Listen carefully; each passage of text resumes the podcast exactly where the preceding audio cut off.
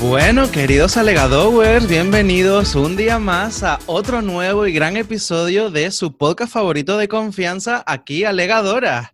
Yo he estado reflexionando y pensando con estas entradillas que muchas veces aquí mis queridos compañeros me dejan para el final, entonces yo voy a esperar y a ponerme aquí a reflexionar tranquilamente sobre distintas cosas, porque además hoy es Eh. un programa muy... Shh, Silencio. Hoy es un programa muy especial porque vamos a alegar con todos ustedes, pero bueno, como esto no sería lo mismo sin ellos, vamos a darles la, la presentación que se merecen. Cristian Gil, buenas tardes. Buenas tardes, Pablo, ¿qué tal? ¿Cómo estás? Pues bien, pero ya estaba un poquito cansado de esperar ahí detrás. Mm, pues bueno, para que veas lo que se siente entre bambalinas cuando ¿No has tus visto, cómo, amigas no has se, visto cómo está David? se que va a olvidan de arrancar las ti. cortinas. Ah, pues ella que gestiona los nervios, que a mí además el otro día me dijo que ya estaba gestionando las cosas mucho mejor, está más tranquilita. Amiga, le he dicho que no nos riamos de estas... Cállate, que, que viene. David, hola, buenas tardes, mi cielo. Mira, mi amor, para hacer una entradilla como las mías hay que tener talento, ¿vale? Besis. Mira, eh, lo del bifeo era para otro programa, pero bueno. Ah, ¿no era para lo- este? No, lo vamos a Vaya, pero ya vale, pues vamos nada. cebando ya para el siguiente. Perdón, empiezo otra vez. ¡Amiga! ¿Qué tal? Viene por ahí ¿Cómo bueno, ¿qué venimos a hacer hoy? Amigas, ¿dónde estamos? ¿Qué venimos a hacer hoy? Pues nada, hoy estamos aquí reunidos un día más para hablar de eh, lo que llevamos dando la turra mm, una semana por Instagram, que ya nuestros queridos y fieles seguidores ya saben por dónde va la cosa. Les hemos, o sea, nos apetecía a nosotros hacer un programa un poquito más interactivo. Queríamos ya, como siempre les decimos, al final que aleguen con nosotras, pues dijimos, oye, ¿por qué no alegan con nosotras de verdad? Ya que Así pasan que- tres kilos de nosotras, pues vamos a obligarles a que lo hagan. Efectivamente, no hemos, no hemos coaccionado a nadie, no hemos usado métodos de extorsión, Mm, no hemos utilizado nuestras redes de WhatsApp para contactar con gente. No, estas cosas. Chantajeado con nudes antiguos a fans para que nos Efectivamente. Exactamente, nosotros aquí no vamos a revelar ninguna de, de nuestras estrategias, pero bueno, oye chicas, que al, al final la gente se ha animado a escribirnos, ¿eh? Sí, muchacha. Sí, sí. La verdad es que guay, la verdad es que estupendas, encantadas de la vida, amiga. Así Sí, que, sí. eh, mm, no sé, eh, las preguntas las vamos a responder desde aquí, desde mm, el salón de Pablo, que hoy ha, mm, nos ha puesto un picoteo aquí estupendo y maravilloso, porque hoy queríamos sentirnos como en casa. Hoy dijimos, mira, chica, trajimos a producción, nos pusieron aquí nuestros, lo sonificaron todo, sonificaron, ¿eso existe? Bueno, todo este show que nosotros usamos lo hicieron aquí en el salón de Pablo, estamos tan tranquilitas, amiga. Pues me sí, gusta tu verdad. sofá, me dejó un sofá, eh, me dejó un sofá, me dejó un cojín y todo para las hemorroides. O sea que estoy encantada. Porque una ante todo buena anfitriona. Eso que no, que no se pierda, amiga. Siempre, amiga. Gracias, gracias por traernos, amiga. A ustedes por venir siempre. Entonces, pues nada, como les habíamos dicho, tenemos algunas preguntitas que nos han mandado ustedes por nuestra cajita de preguntas de Instagram en arroba legadoras, como hemos dicho ya muchas veces. Arroba legadoras porque suena arriba legadoras y me hace mucha gracia. Ah, efectivamente. Y luego también tenemos algunas sorpresas que algunos de, nuestros, de nuestras antiguas invitadas han estado por aquí mandándonos alguna preguntita un poco especial que ya les iremos desvelando. Cristian, ¿qué posibles futuras. Y posibles futuros invitados también. Correcto, correcto. Entonces, esto va a ir un poco así. Nosotros vamos a ir leyendo la pregunta de la persona que nos la ha enviado y en función de si es una cosa más para alguno de nosotros o para los tres, pues iremos respondiendo. Pues nada, eh, David, ¿empiezas tú con la primera? Mm, Bueno, pues vamos para allá. Mira, arroba Bain Chris, o, como sea, Bain. Bain, supongo que será, nos pregunta, ¿cómo se conocieron? Cariño, respuesta corta. Mm, Escucha Alegadoras 1, amiga, que sé que es una puta mierda, porque nosotros mismos lo decimos, ¿vale? O sea, influencia, desde luego, no es nuestro mejor episodio. Pero, Pero chica, era el primero, claro, efectivamente. Y ahí lo contamos. Pero, bueno, esa es la respuesta corta. No sé si alguien quiere mm, matizar un poco más, la verdad. No, A ver, como rápido. eh, por grupos de amigos, yo conocí a David y Pablo iba a ser mi psicólogo, pero al final acabamos haciendo un podcast. Y David y. Pablo, casi tal cual, pero al final dijeron, mira, no, un novio menos, una amiga más. Y ahí Efectivamente. estamos los tres juntas, ¿no? Exacto. Efectivamente. Ese Es es como un el resumen un- muy rápido. Sí, muy sí, bien, pero, pero muy a- adecuado. Lo que pasa que Eh, Ben Chris, yo te recomiendo que vayas al 1x01 Sí. de Alegadoras y te enteres de la historia porque hay mucho más salseo y mucho más cotilleo Claro, en ese programa. Y mucha performance y fantasía también. Pero Correcto. bueno, ahí está, yo qué sé. Es lo que hay. A ver, ¿quién lee la siguiente, amiga? ¿Quién No, le a ver, apetece? Todavía hay preguntas de, esa usuaria. Sigue leyendo. Ah, pero ah, yo las leo todas las de Ben Cris. Vale, vale, vale, ya lo entendí. Vale, entonces. Eh, Pablo Gutiérrez, ¿qué opina la voz de la psicología sobre que se hayan juntado a alegar? Bueno, pues como mm, directamente la pregunta es para mí, eh, como voz de la psicología, ni que fuera yo aquí Echeburúa, Pelechano o cualquier señor de estos, mm, el- la gente... ¿Qué le pasó ya en la boca? ¿En qué operación de triunfo estuvo ese? Yo no sé, o sea- Esto te- era un chiste para nuestros oyentes psicólogos que ellos lo van a entender. Ah, bueno. Y. Mira, eh, la- a las que no, tranquilas, no sois tontas, ¿vale? Eh, como nosotros, mm, está todo bien. Valéis como persona. Yo pensé que era algún vasco que había estado en Operación Triunfo 6, que de esos que nadie recuerda. que que no recuerda a nadie. No, son señores que tienen como mucho recorrido en el campo de la psicología y bueno, ni, ni- sin ser yo ninguno de ellos, eh, a mí me parece estupendo. O sea, que aquí tres amigas se hayan reunido para hablar de sus cosas, dar sus opiniones y una forma de entretenerse y pasar el tiempo me parece fantástico. De hecho, desde la parte psicológica sí que te puedo decir la importancia e influencia que tienen las redes sociales y las redes de apoyo de cara a pasar pues esta bonita época que hemos pasado de confinamiento todos y que el apoyo entre las amigas es fundamental. Así que, ven, Chris, cuida a tus amigas porque esto es muy importante. Que nunca se sabe cuándo podrás hacer un podcast con ellas, amiga. Efectivamente. Eh, yo, yo quiero mm, ahondar un poquito más en esta pregunta porque en realidad eh, me parece que es muy guay en el sentido de, al final nosotras, y además esto lo hemos hablado varias veces, me voy a poner un poquito seria por un segundo, eh, esto lo hemos hablado varias veces nosotras tres en plan de, bueno, ¿qué es lo que queremos? ¿no? ¿Qué, qué significa legadoras? ¿Qué es lo que pretende hacer la legadora? Y al final siempre llegamos a la misma conclusión y es que nosotros lo único que, quer- lo que queremos es que nosotros ¿no? pasarlo bien, sentarnos, hablar de nuestras cosas, echarnos las buenas risas. Pero cariño, también queremos ser em, ese lugar de esparcimiento, amiga, donde tú eh, vengas a escucharnos a nosotros, te eches la risa, escuches a las tres maricas retrasadas estas hablando de sus mierdas, y donde tú, chica, pues mira, tus ansiedades se queden un ratito en un cajón y tú se te quiten los problemas laborales que tienes y todo ese show. O sea, em, esto va a sonar un poco igual pedante o ñoño o lo que sea, pero yo creo que a lo que aspiramos las tres es que Alegadora se convierta en ese pequeño refugio durante una hora y cuarto, hora y media, donde, chica, mm, lo único que, que recibas es positividad y alegría y humor y, y, y ya está, amigas. No sé, me acabo bonito, la verdad. ¿Qué quieres que te diga? Sí. Eh, eh. Yo creo que ya para mucha gente lo es por lo que nos dicen por privado y demás. que Es verdad, es verdad. más. Y es una de las cosas en las que yo creo que más nos tenemos que sentir orgullosas, es decir, bueno, al final crea cierto impacto positivo en la gente, ¿no? Es decir, aunque nosotras nos pongamos aquí como muy de, ay, ¿por qué no sé qué? Y nos pongamos así como petardas y, y, mm, y- y hagamos el show de pelearnos o insultemos a no sé quién y estas cosas, al final esto todo va por la comedia, amigas, claro, esto es todo performance. Entonces, Sí, yo estoy, bueno, Cristian y yo creo que los dos suscribimos las, todas las palabras que ha dicho David. Yo lo resumiría también en que a mí me gustaría que Legadora se convirtiera en, el- en la happy place de, de alguna persona. Y con eso ya, oye, un poquito de orgullo y un poquito de satisfacción y alegría, porque mm, estamos aquí para entretener y para, para bueno, ponerle ese toque de humor a, a los shows de la vida, pero también, eh, oye, también bien reivindicativos y bien serios que nos ponemos a veces. Entonces, Pues yo creo sí. que está yo creo que está bastante bien, que están bastante compensado. Así que si somos tu happy place, amiga, por favor, haznoslo saber, que a nosotras de vez en cuando también nos viene un- muy bien el refuerzo positivo, que mi amiga Pablo, como psicóloga, lo recomienda siempre. Muy bien, sí señor. Como dice la Caneli, mándenos un emoticono de un no sé cuantitos al DM del Instagram. Por favor. Yo qué sé, ahí vamos Me a poner... encanta eso que hace. Al final de todos los episodios, de todos los podcasts, te dice en plan de pónganme un payaso si llegaste hasta aquí, hasta el final del episodio. Pónganme una flamenca. Y va cambiando. Vale, pues nosotros, mira, si, si es tu happy place, por favor, pornos una... ¿Pornos? Uh, bueno. Porno es una berenjena. Pornos una vez... No, pon- pónganos, por favor, una buena bandera canaria, amiga. Gracias, Bien, que es lo que bien, nos representa. Yo creo, que, yo Fantástico. creo que sí.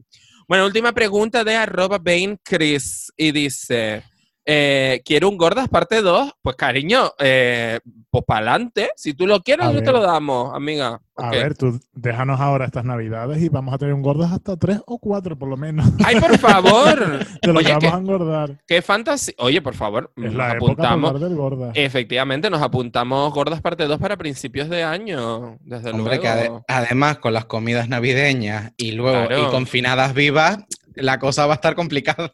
Claro, la verdad es que sí. Pero mira, fíjate, ¿sabes lo que te digo? Que al Gordas parte 2, vamos a volver a invitar a Ceci, por supuesto, porque ella, eh, un gran eh, barco insignia de las gordas de alegadoras, amiga. Pero yo creo que también igual podemos invitar a una de las personas que tenemos un audio de ella, amiga. Hoy, sí, sí. haciéndonos una pregunta. Puede de ser, acuerdo. puede ser, puede Otra ser. visión, estaría. Esperemos, otra esperemos. visión, otra Sí. visión, desde luego. ¿Vendrá algún hombre heterosexual en algún momento de alegadoras? No lo creo, no lo creo. ya lo Bueno, vamos viendo, ya vamos viendo. ya vamos viendo.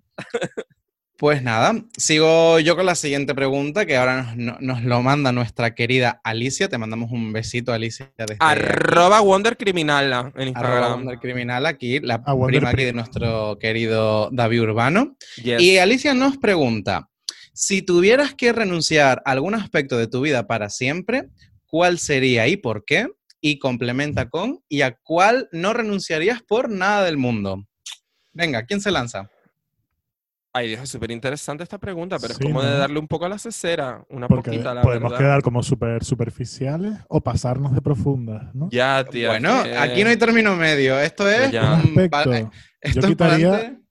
Yo quitaría de mi vida las cosas que tenga que hacer por obligación. Hmm. Qué interesante. Llámese trabaje o lo que, o lo que sea, que tú no tengas que hacer nada obligado. Mm, Vale. Yo, renunci- yo No sé. renunciaría. yo renunciaría.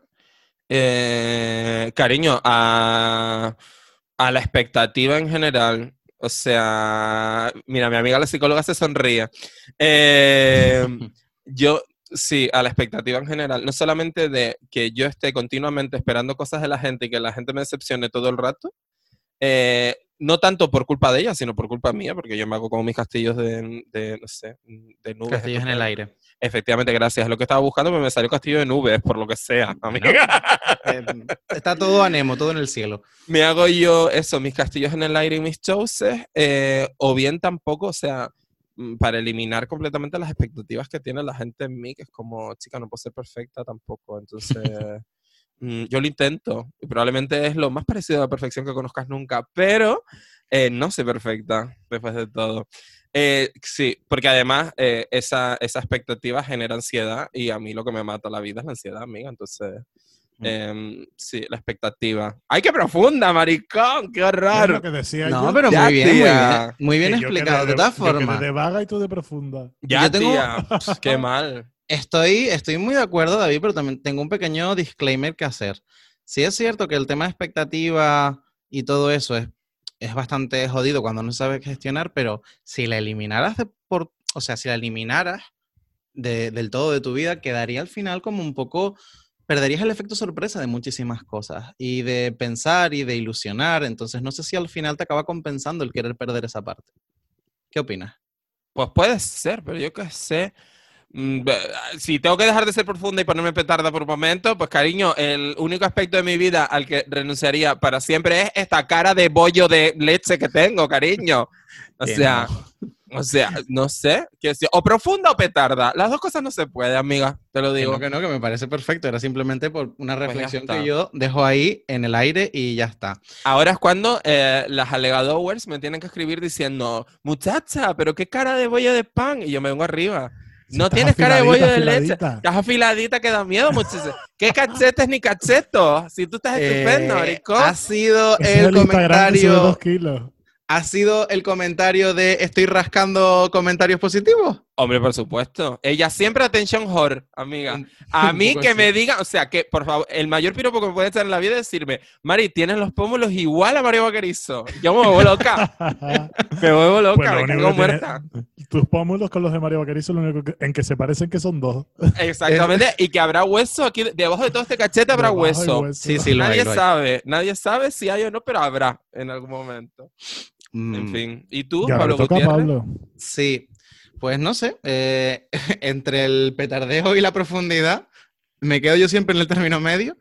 Em, yo creo que renunciaría al estado de alarma tan, tan, o sea, el estado de alarma tan alto que tengo muchas veces porque tengo un umbral, bueno, como dije hace un, hace un par de programas, como ustedes ya saben y me conocen, queridos oyentes, eh, tengo un umbral muy bajito para, para la alarma, para la alerta. Entonces estoy muy vigilante con muchas cosas y a veces se me pasa de rosca y como decía David antes, eso me ha llevado también a algunas repercusiones de ansiedad que, bueno, eh, uno se gestiona con las herramientas que sabe y con lo que tiene poco a poco.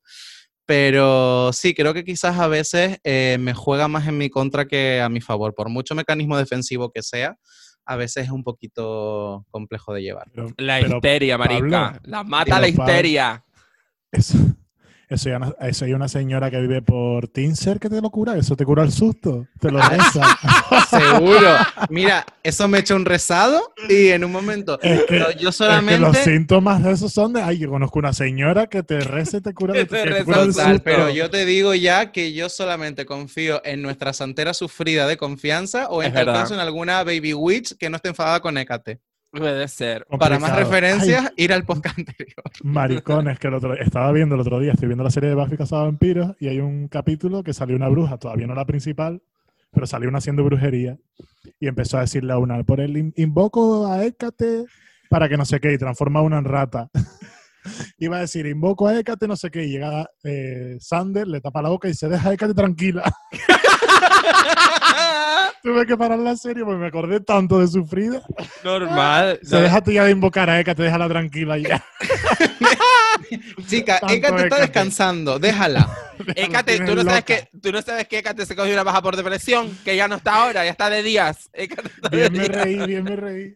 Ay, qué grande. Deja a Hécate tranquila, que me encanta. Ay, Dios. Bueno, eh, Cristian, ¿y tú a qué aspecto no renunciarías nunca por nada del mundo? Ay, Ahora sí me voy a poner un poquito profunda. Tira, tira, sí. A el placer de cómo disfruto de la música. Y de la música hablo en general, desde, eh, no sé, desde David Guetta hasta Adele y Sonny Selena. Fantástico. Todo. Qué maravilla. Sí, Te Toma, que yo también sé ser profunda. Te aplaudo Todavía. el gusto, Carmenza. Te aplaudo el gusto. Muy bien, muy bien. David. Yo jamás renunciaría a eh, mi humor, amiga. O sea, a mí una de las cosas que más me hace feliz en la vida es ver cómo mis amigas se tienen que poner eh, una compresa para no mearse vivas. O Eh, sea, literal que me he tenido que agarrar para no mearme. lo sé.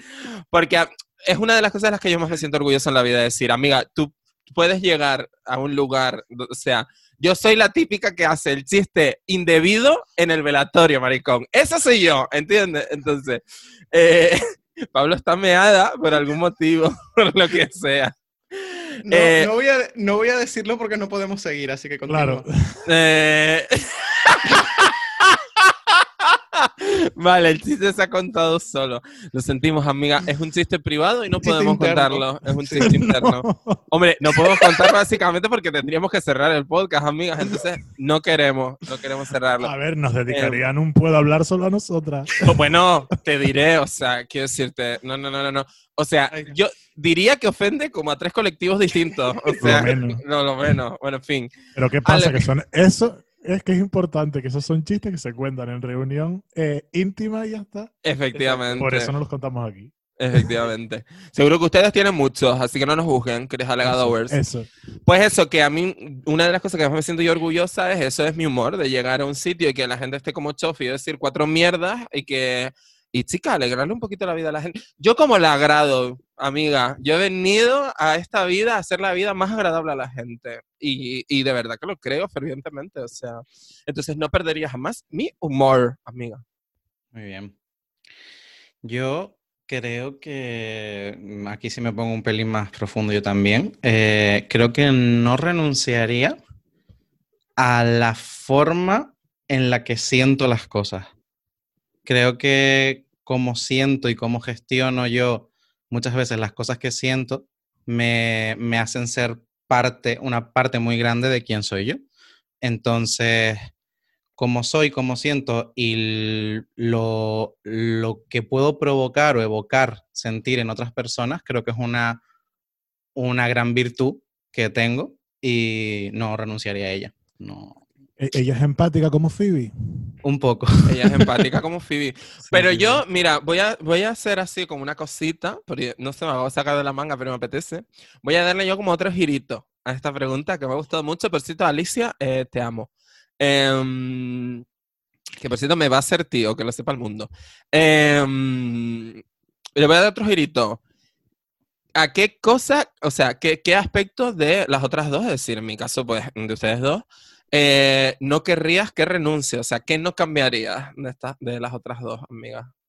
¿Me expliqué? No sé si me expliqué. Sí, Uh. sí, Sí, pero es complicado. Eh, yo lo tengo clarísimo, amiga.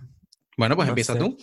Pues yo no quiero, o sea, yo, una de las cosas de, o sea, la, la- la mayor eh, eh, facultad de Cristian que no renunciaría nunca jamás es precisamente la empatía brutal que tengo con él. Es decir, ese rollo de, o sea, una complicidad de mirarnos y decir, y el chiste ya se ha contado solo. Estaba pensando en la complicidad. Exacto. Es que ellas es es son como. Vanessa Martín, qué fantasía. Totalmente. No, no, en serio, o sea, es un rollo de decir, de, de que yo, o sea, Cristian y yo estamos observando lo que sea en un paseo y nos miramos y ya el chiste se cuenta solo y nos vemos en la risa y las otras se quedan en plan de, ¿pueden dejar de hablar telepáticamente? Gracias, ¿sabes? Sí, yo, queridos alegadores, doy fe de esto porque he vivido varias situaciones de esas y esto es totalmente real que ha pasado. O sea, sí, sí, la complicidad brutal que tenemos, no sé por qué, por lo que sea. Pero además que fue como, ya lo contamos en el primer episodio, pero que además nos, nos ha pasado desde el principio, es decir, fue como conocernos y gente- decir, clac, clic, o sea... La mm, gente puede pensar que nos conocemos hace eh, 10 años y nos vemos todas las semanas. Y no, Para nada, o nos sea... conocemos hace 3 años o así. Sí. Y nos vemos una vez al mes, cada dos meses a veces. Una, exacto, una vez, una vez Sí. al mes sin COVID. Con COVID, Cari, Sí, ya vemos. ¿sabes? Sí, sí. Y de Pablo, eh, como dirían los activistas, sus políticas del cuidado, amiga. O sea, me parece que es una persona, o sea, de verdad, es una de las personas, junto a mamá Rafa, yo creo que más me cuida a mí de decir, o sea, de estar súper pendiente de, y, sí, ¿y qué tal estás? Y que no sé qué, y tal. O voy yo y le cuento, ay, amiga, no sé qué show, muchacha, no te preocupes porque este show, o sea, es como muy, bueno, tiene como una vena maternal ahí como muy importante, entonces ella es como muy buena cuidando a la gente, amiga.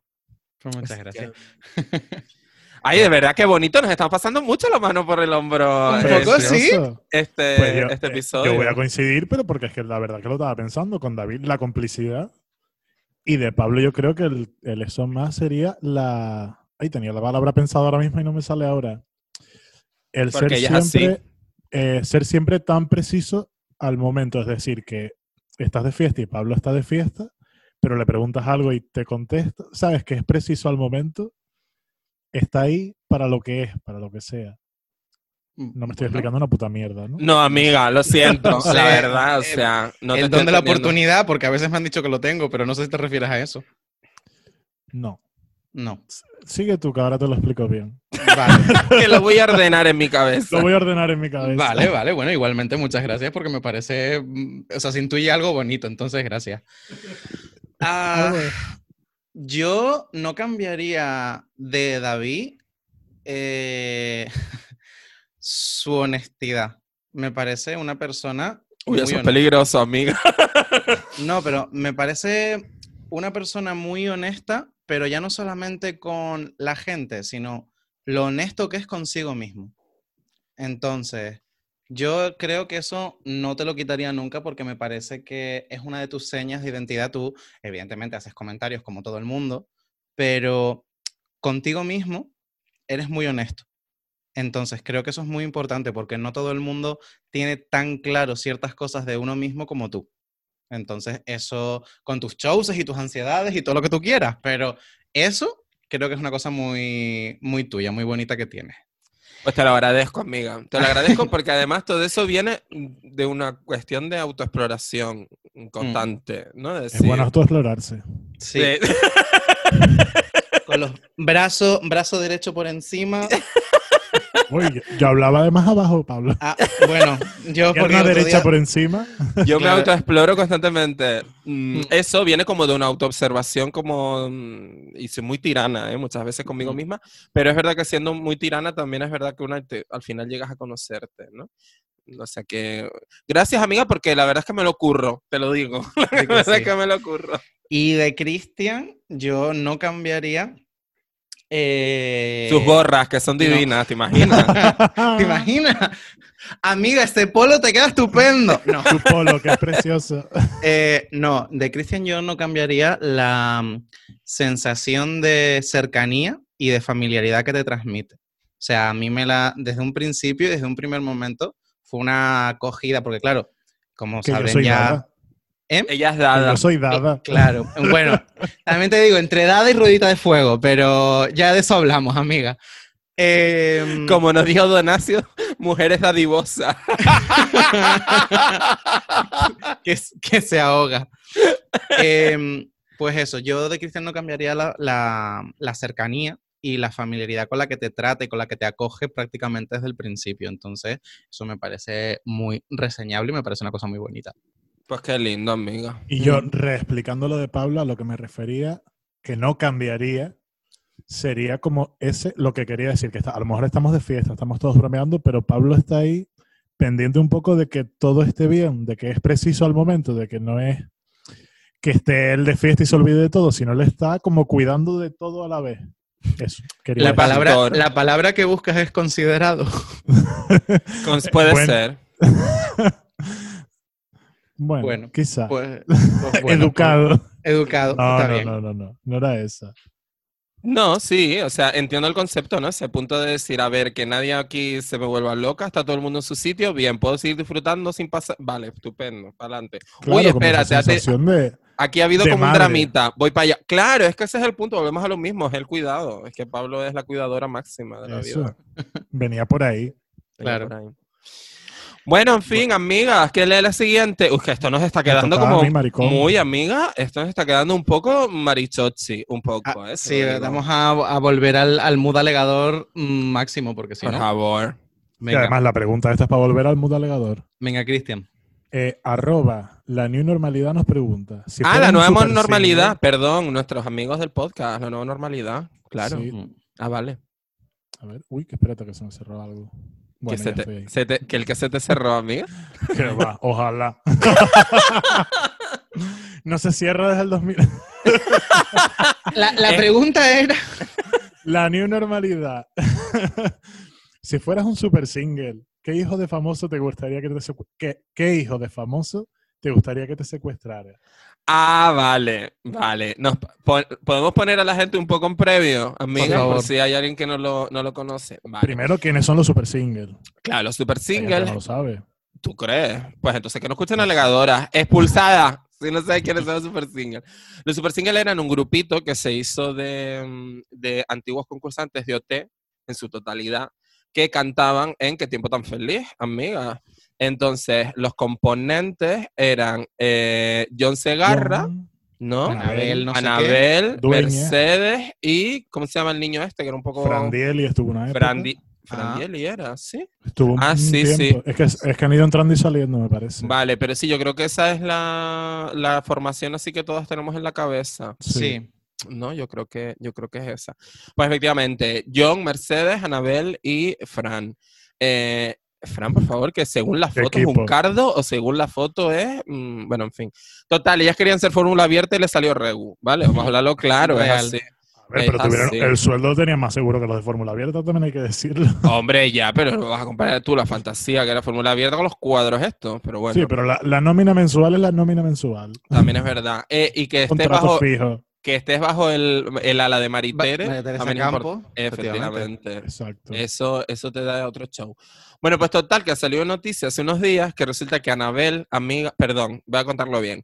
Resulta que Rosito, a mí me da igual, la voy a seguir llamando Rosito porque Rocío Carrasco me parece un coñazo. Entonces, Rosito, cariño, le dijo a Anabel en plan de, mira, si tú quieres protagonizar el musical de mi madre y ser mi madre en el musical, amiga, tú tienes que callarte la boca y salir de toda esta mierda televisiva. ¿Entiendes? Tú quítate de ahí, ¿no?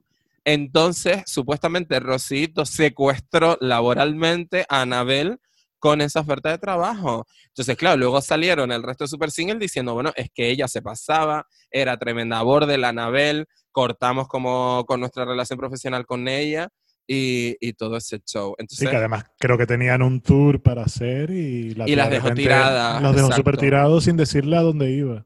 exacto. no, ella se mandó a mudar. no quería. Ella se mandó a mudar. Hombre, yo también te digo una cosa. O sea, yo soy Anabel y yo, por Rocío Jurado, me mandó a mudar. Te tengo que decir. A ver, porque Anabel es mala y antipática, pero para ser de Sí. Rocío Jurado se le daba porque tiene Yo, de- respecto a eso, antes de entrar a la pregunta, tengo un datito que dar, que esto yo me acuerdo de haberlo visto. La edición de Anabel fue la de 2008, 2007, por ahí, de Operación No Triunfo. sé, no- pero no recuerdo bien. fue expulsada con... Vale, a eso iba, que es que yo recuerdo ver que su la última canción que hizo en el, en el concurso fue Punto de Partida Bien de Rocío. Jurado y sinceramente búsquenla en YouTube porque es una actuación espectacular. O sea, Y luego búsquenla con Mónica Naranjo. Eh, sí, Bueno, de- también. pero, esa la pero esa es Rocío Jurado, la original, y luego con Mónica Naranjo, que esa también me parece buenísima. Pero el, el tributo que hizo Anabel Conde a... Alonso, Ah. Anabel Dueña. Ay, Anabel eso. Conde. Anabel Conde es la otra, es la... No damos ni, ni Conde ni Alonso. Exactamente. Pues esa, eh, la verdad que hizo una versión muy, muy buena de punto de partida. sí, sí, a Entonces, yo creo que Rosito fue que la vio, porque cuando se vio alguna rueda de prensa, como que la vio y dijo, esta chica tiene que ser tal. Y bueno, yendo a la Yo pregunta, Y en Super Single cantarían mucha copla. era- seguramente. Sí, sí, la otra chica eran muy buenas las dos cantando copla. Que por cierto, como dato, los super singles siguen en activo, pero ahora de la formación original solo están Mercedes Durán y Fran Dieli, y se les ha unido dos grandes no one de la voz, como son Laura Rubio y Samuel, Cu- Samuel Cuenda. ¿Quiénes? Unos ahí de la voz, amigo. Samuel es el del año pasado. Pues, Uno rubito así como con un flequillo Sí. medio tatuado. Y la otra, pues la conocerán otra en su no casa a la hora de comer. Es que tú me dirás, cariño. Pero hay otro dato importante que me acaba, me acaba de venir a la mente, que Anabel Dueña se juntó con otra chica más y, lo- y tres de los de Santa Fe e intentaron representar a España en Eurovisión ¡Es verdad! con Samba House, ¡Es que era tremendo verdad! temazo. Era tremendo temazo, pero también te digo que yo no sé si eso en Eurovisión no hubiera pegado. No, para Eurovisión no, es para el petardeo. Para el petardeo, sí. Pincharon las Triangles, sí. Ah, pues totalmente. Papi, en todas las ver, era, un cuadro para Eurovisión, era una vergüencita. Era lo peor, era lo peor. Era lo peor. ¿qué, qué hijo de famoso les gustaría que lo secuestrara a ustedes? Eh, muy buena pregunta. Mm, Es que depende de lo que busques, si buscas la fama, si buscas pasártelo bien. a ver, para follar, ¿quién te gustaría que te secuestrara, amiga? Hijo de famoso, Sí. el hijo de, de Cristina Blanco. Miguel Ángel Muñoz. Eso. El No Tito sé, Robert. Se me vino. El En Tito Robert. Me gusta mucho, déjame pensar. Es que los hijos, no sé. Creo que soy más de los padres. Puede ser, puede ser. A mí que, que, me secue- que me secuestre el hijo de Shakira para heredar, ¿te imaginas? bueno, Puede ser, puede ser. Secuestrada. Secuestrada. No, el hijo de. eh, me puedes llamar Hedionda, pero me la suda, vamos. Eh, Zeus. Zeus, el hijo de Sara Montiel. Me puede, si quiere, para follar, me puede secuestrar cuando quiera. Está, está bueno, Rillo, creo recordar. ¿Ese ¿Cómo se llama? El Zeus Tous. Tous no me- era. puede Sí, ser, no, sí. no me acuerdo. Zeus Tous. joya. No, no, no, este no era, este no era, este no era, este no era, este no era. No, no, no, no, no. Uh. Bórrenme, Borrar, bórrenme. borrar. No era este, no era, me confundí, era otro. Pues es hijo de alguna folclórica muerta de esta, Pero- no sé. Yo ¿El de repente dije, Sexto será? ¿Quién? ¿El de Camilo Sexto? No. El hijo de Camilo VI. ¿Quién es el hijo de Camilo VI? No sé qué es esto también. corta amiga. No, te digo No, yo que no. Tampoco. A ver. Eh, cuando, mira, cuando dijiste Zeus, yo digo, ay, él quiere que lo secuestre Hércules. Fantástico.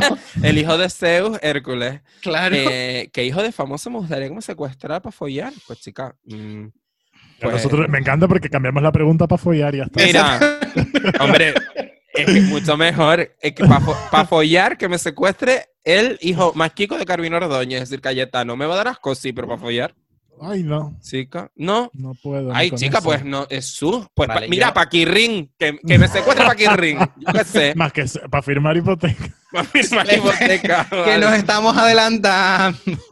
Pues no sé, chica, no sé quién quiero que, no sé quién quiero que me, me secuestre. Sheila Durcal, no sé quién quiero que me secuestre. No sé. Ay, eh, Dulca tiene un hermano, ¿estará bueno? Puede ser, no lo sé, voy a buscarlo. Eh, Buscarlo. eh, Tipo de investigación. hijo Eh, de... Sí, no, mira. Que me secu- sí, Sheila Durka está bien. Que nos lleve para México. Nos cuenta a lo del dedo. es verdad. Nos cuenta lo del dedito. Efectivamente. Que está mala con lo del dedo. Es un horror el hijo Antonio Durcal este, o como se Es llame. Un, un cuadro. Antonio Morales es un cuadro. No, chicas. Voy a buscarlo porque a mí Se a parece a Alex de la iglesia un poco, imagínate. O sea, no, no, no. Es un cerrar, es un cerrar.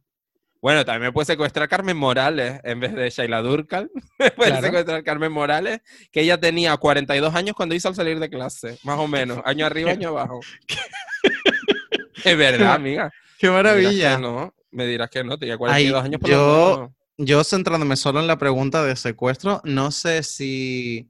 si ¿Tú qué mayor está? No, espérate, yo no sé si Shonda Rhimes tendrá hijos, creo que sí, Yo pero sé que, ya.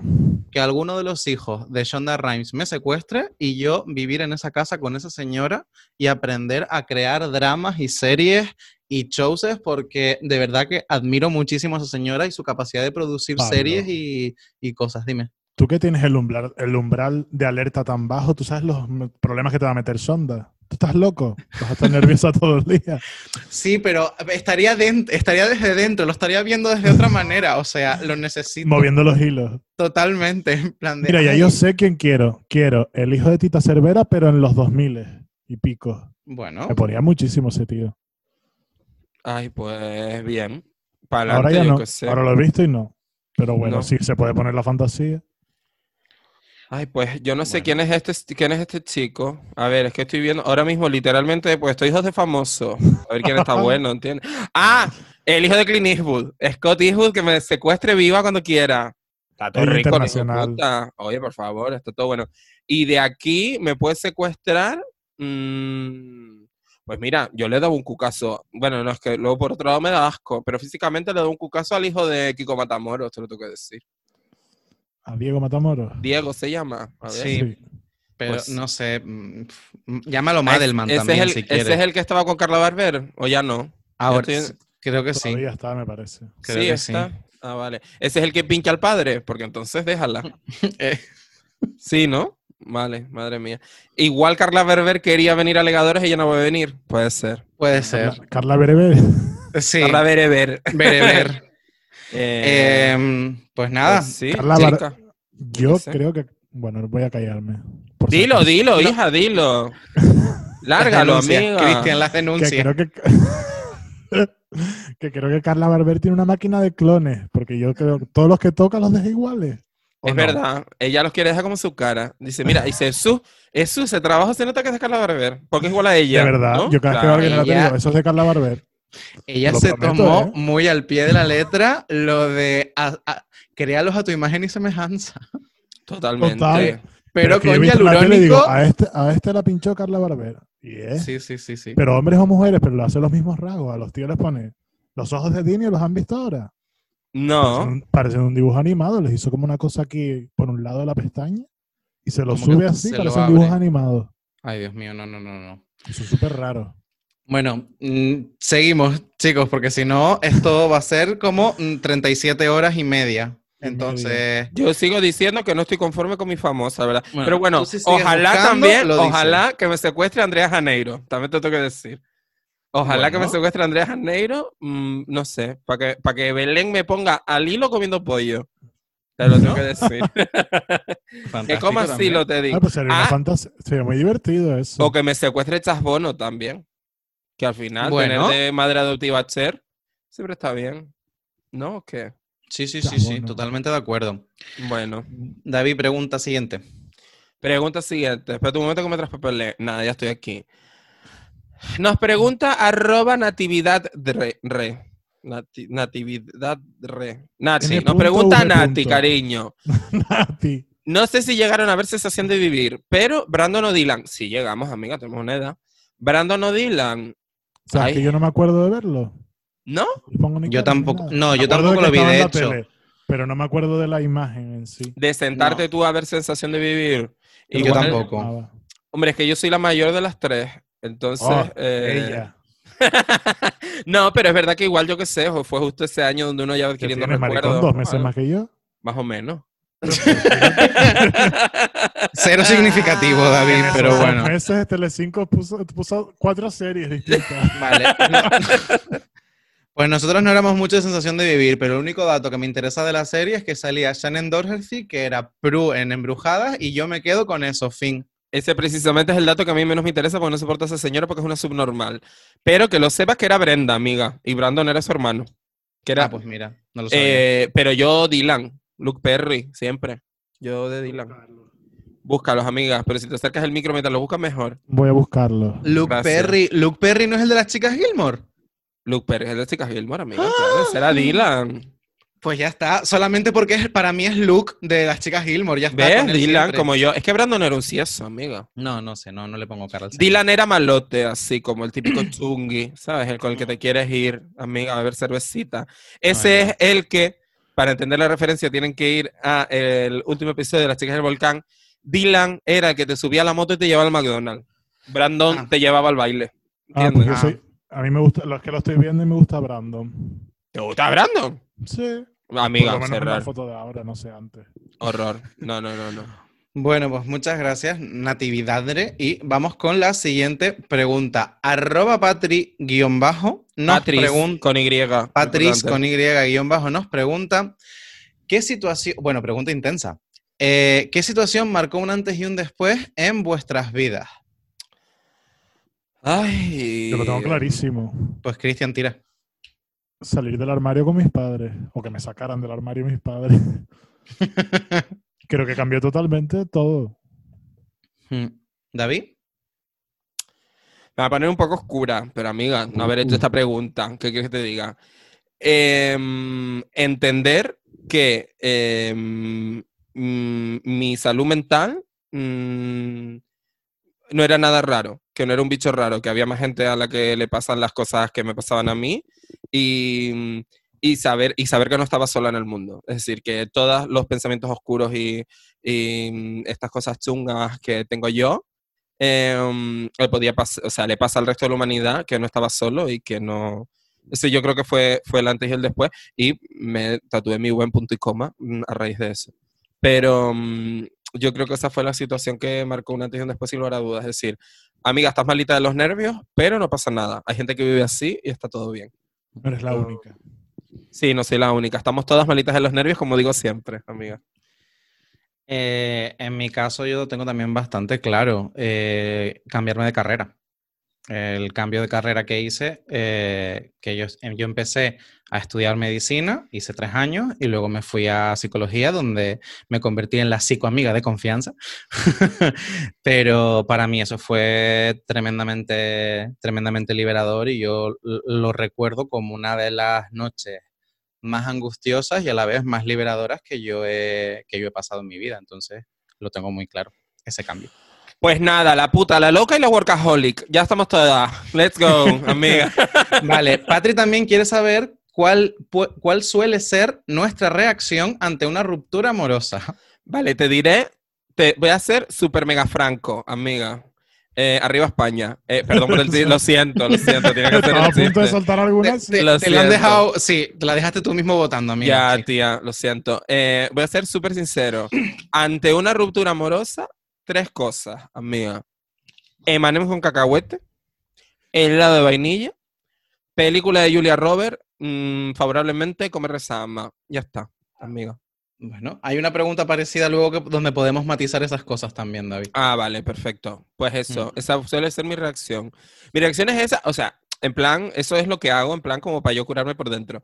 Pero si te refieres a la primera reacción interna, el primer pensamiento que te pasa por la cabeza cuando te dicen te dejo, amiga, eh, amiga, yo será que tengo un ego exacerbado, pero lo primero que pienso siempre es, ten por culo, maricón, tú te lo pierdes. ¿Qué quieres que te diga? Luego lo sufro, amiga, porque luego lo sufro y lloro.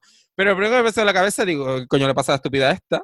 ¿Por qué no me vas a querer? ¿Qué te falta? ¿Sabes? ¿No? Entonces, un poco ese momento de indignación de me tienes que querer y punto. Porque yo soy ese tipo de loca también, amigas, y no pasa nada, se dice. Se dice. Yo es que la ruptura que he tenido había, era- había sido algo ya pensado por mi parte durante bastantes días o bastantes semanas. Tú no fuiste Crónica, dejada, nunca has crónica de sido una dejada. ruptura anunciada. No, Es que Nunca solo ha sido dejada. Es, solo es que David, voy a hacer una pregunta ahora un poco al hilo de esta, pero mm, venga, termina Cristian y ahora voy por claro, ahí. como era algo que tenía muy pensado, más bien sí lo pasas mal porque cambian muchas cosas, pero más bien lo pasé mal, peor porque la otra persona estuviese mal. Porque yo en sí, pues, casi que estaba como esa parte de liberación, tampoco liberación, pero que no era algo que supusiese para mí algo súper malo. Sabía que iban a cambiar muchas cosas, pero era algo que tenía pensado y muy... que no fue un impulso de me peleo y, nos- y lo dejamos. Estaba meditado, Eso. vamos. Era algo Mm. meditado y que yo quería tomar esa decisión, así que no fue un rollo de Bien. pasarlo súper mal, la verdad. En mi caso, creo que me pongo quizás excesivamente pragmático.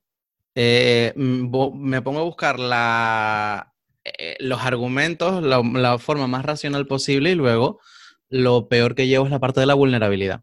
La parte de haberme expuesto de una manera, a lo mejor con una persona y que se acabe, eh, me hace sentir muy vulnerable y la vulnerabilidad es una, no es una emoción, es un sentimiento con la que yo no me siento del todo cómodo, pero que estoy trabajándomelo, pero, pero que está ahí.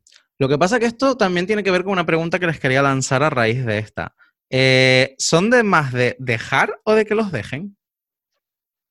Me alegro que me hagas esta pregunta, querido Pablo. De, de seis relaciones que he tenido, me han dejado una unidad de vez. El resto he dejado yo siempre. Em, y tengo que decir que era de los que banalizaba. eh, no, perdón, me han dejado dos veces. De hecho, mi primera relación, en mi primera relación me, me dejaron, amiga, como agua sucia, pero bueno, fue como la típica tontería esta de, de la niñata de 17 años, sé que tampoco era como una cosa muy tal. Me lo tomé como muy a la tremenda, muy loca, depresiva, eh, Dios mío, no puedo vivir sin ti, me va a morir.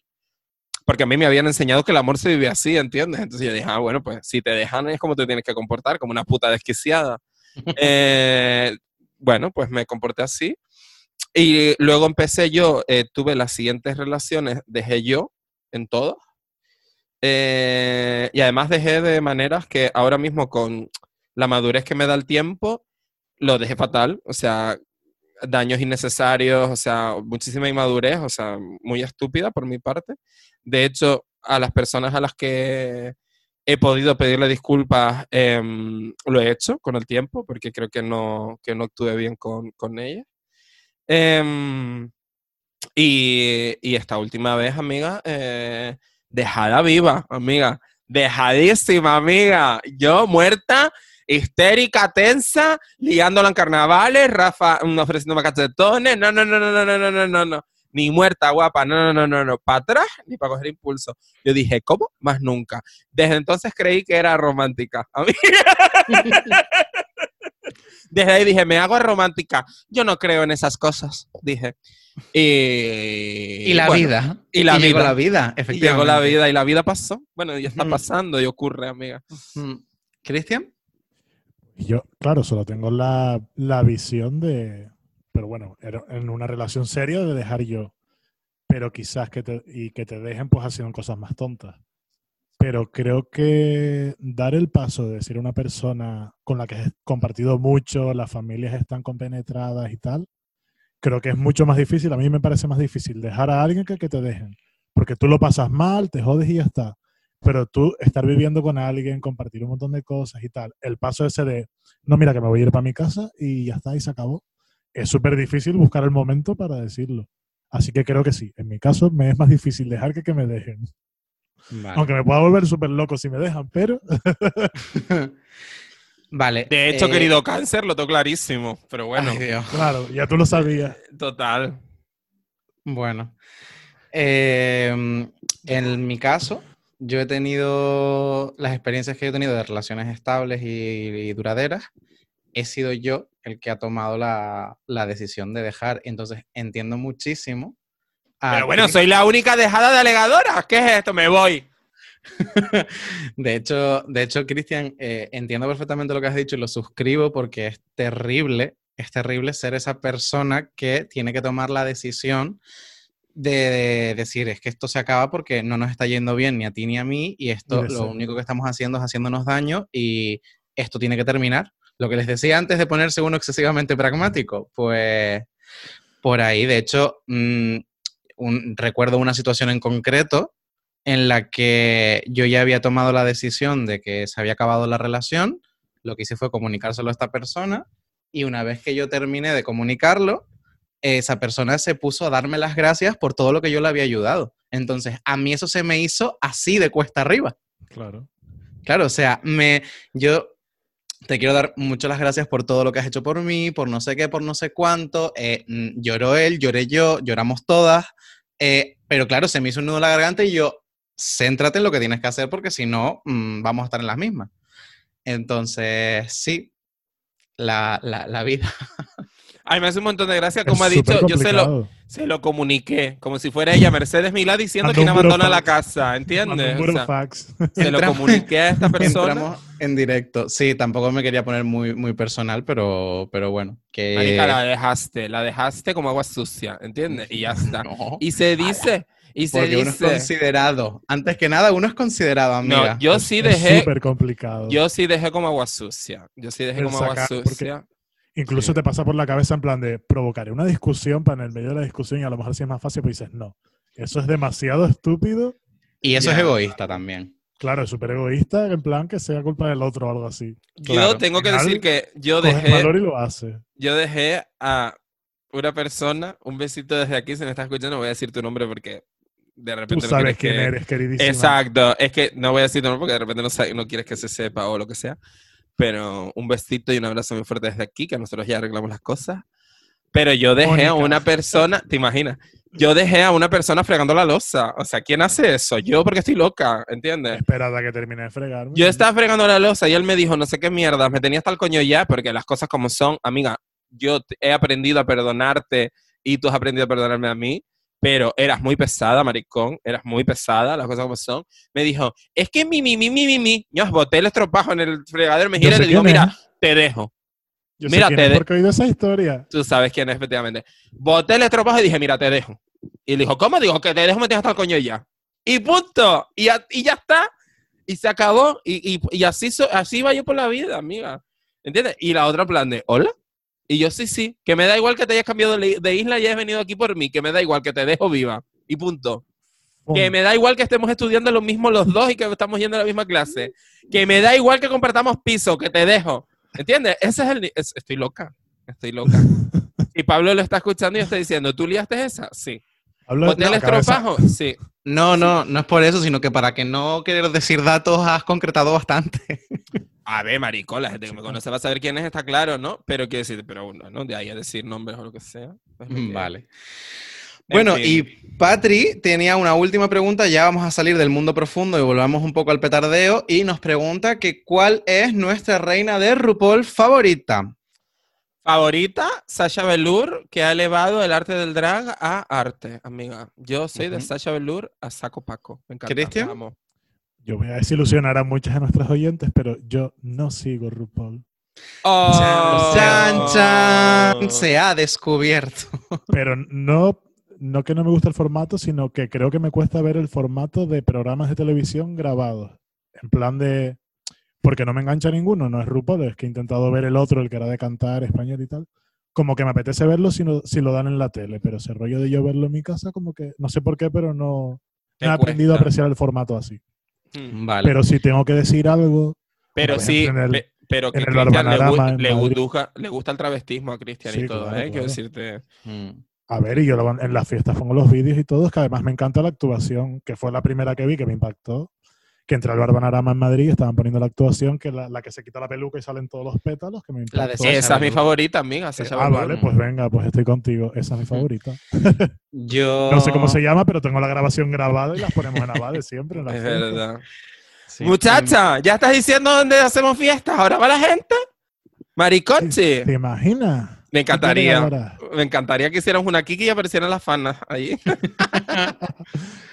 Vale, eh, a mí del formato, el formato en sí me, me interesa y me gusta muchísimo. Eh, yo me quedo mucho con el mundo comedy queen, a mí me hace mucha gracia el, el que se rían, el, el cómo saber reírse y el hacer humor.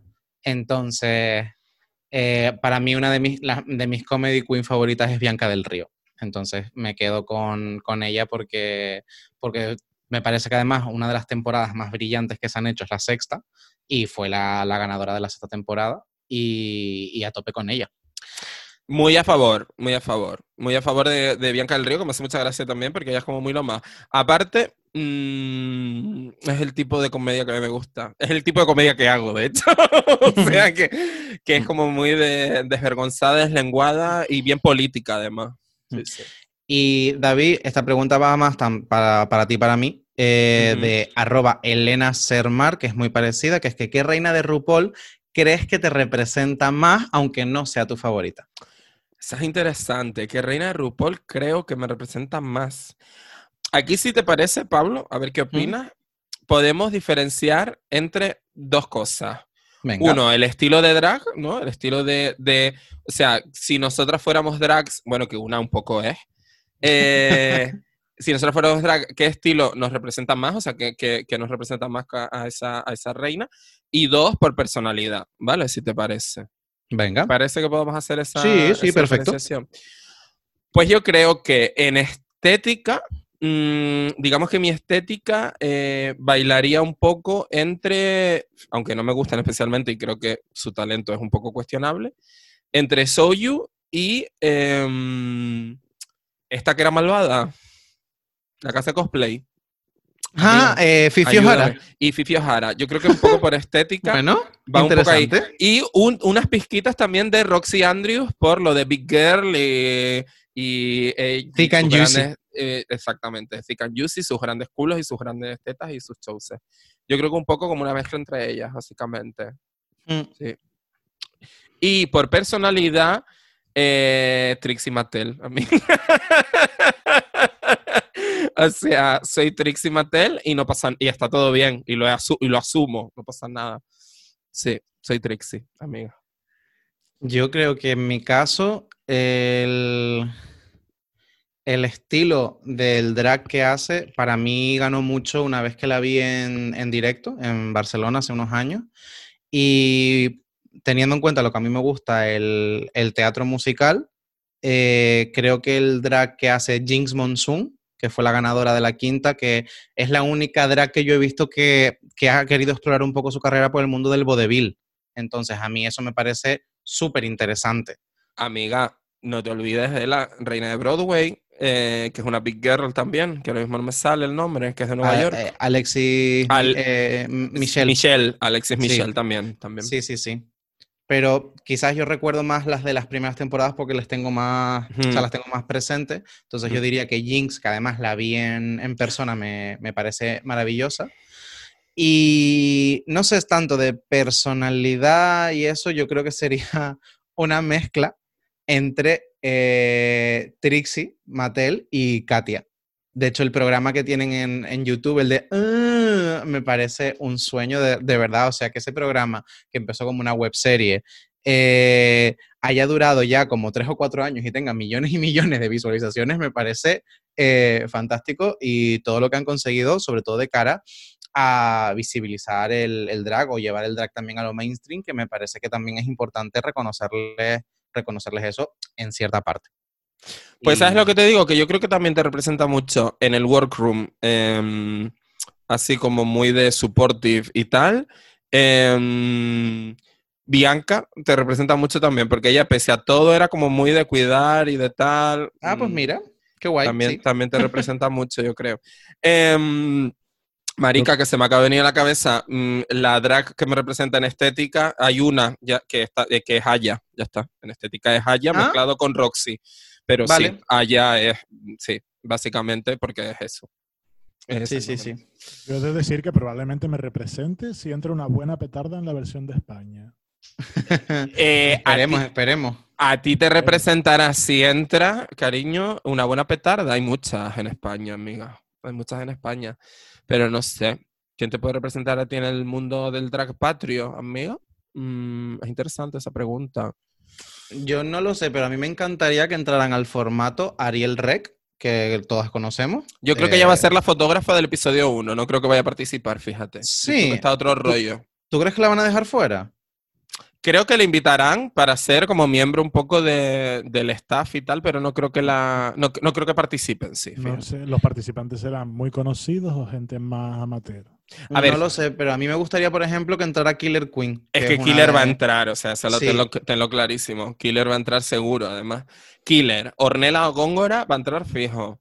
Eh, esta, la de mm, Jesús, eh, Rita mi coño, ¿vale? Ah, Esa. esa, claro. Rita Wherever. Perdona, mi amor, si en algún momento escuchas esto, porque me olvidé tu nombre. Eh, pero bueno, esta, eh, Rita Goyanes. Rita Goyanes va a entrar seguro. Eh, mm, en Andalucía hay muy buena drag también, amiga. No nos olvidemos, de aquí nuestra querida exuberancia puede entrar sin ningún tipo de problema. Ay, ojalá. Ojalá, ojalá Exu, eh, sin desmerecer a las demás, ¿eh? pero es que en la Ligadora somos de Team Exuberancia, esto es así. Em, Vamos a o, bueno, la reina de las pelucas también podría entrar, ir histérica de los nervios, desde luego. Ojalá. Ojalá. Pero en fin, no sé. Ya nos estamos yendo por las ramas, ¿no? Un poquito. Un poco Muchísimo. sí. Eh, Un poco sí. Bueno, mm, David, ¿te parece que presentes alguno de esos audios sorpresa que tenemos preparados? Pues venga, cariño, vamos a presentar eh, precisamente ya, habíamos hablado un poquito de ella antes, amiga, porque creemos que puede ser un muy buen fichaje para, mm, para el, el segundo, la segunda parte de Gordas, Gordas Eh, 2, aún más gordas. aún más gordas, gordas navideñas, Gordas eh, pesadas, gordas pesadas, hartas de turrón, amiga. a reventar. eh, a reventa- mm, reventadas vivas. Y, eh, por supuesto, estamos hablando de nuestra amiga Carmen Cabeza. ¡Dentro audio! Hola, legadoras. ¿Qué tal? Pues mira, aquí Carmen Cabeza preparándose para ir a trabajar. Mm, Pero antes no quería irme sin dejar mi preguntita por aquí, porque me tiene de tanto oírlas hablar y consultar y, discutir sobre todo. A mí me encantaría saber eh, si ustedes son más de celebrar Nochebuena en familia, ahora que se acercan las Navidades y estamos todos tan preocupados porque este año va a ser como raro, ¿no? Va a ser todo muy raro. O el fin de año. O si son de que me voy a casa de la familia de Pepito porque me toca Nochebuena y después a la de Juanito en fin de año. O si son de los que se turnan, como mi familia.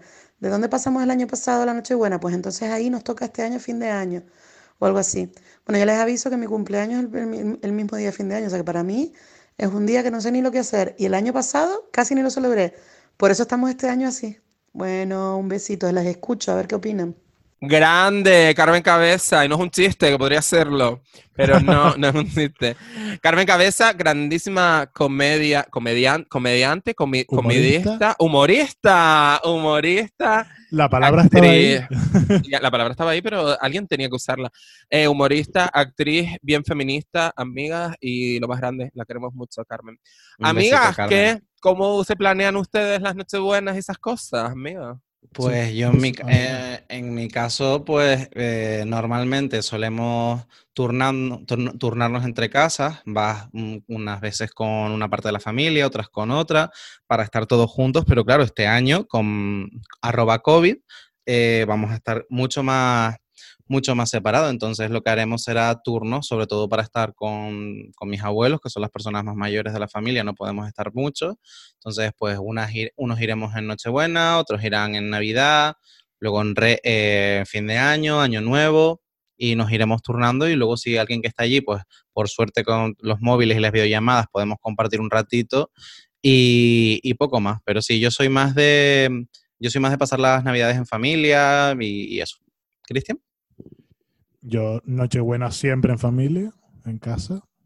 Es verdad que cuando era pequeño íbamos a casa, de- una- a casa de una de mis abuelas en Navidad y otra, como Carmen Cabeza íbamos turnando. Otra cosa importante es que el cumpleaños de mi abuela también es el- la noche de fin de año, como Carmen Cabeza. Amiga.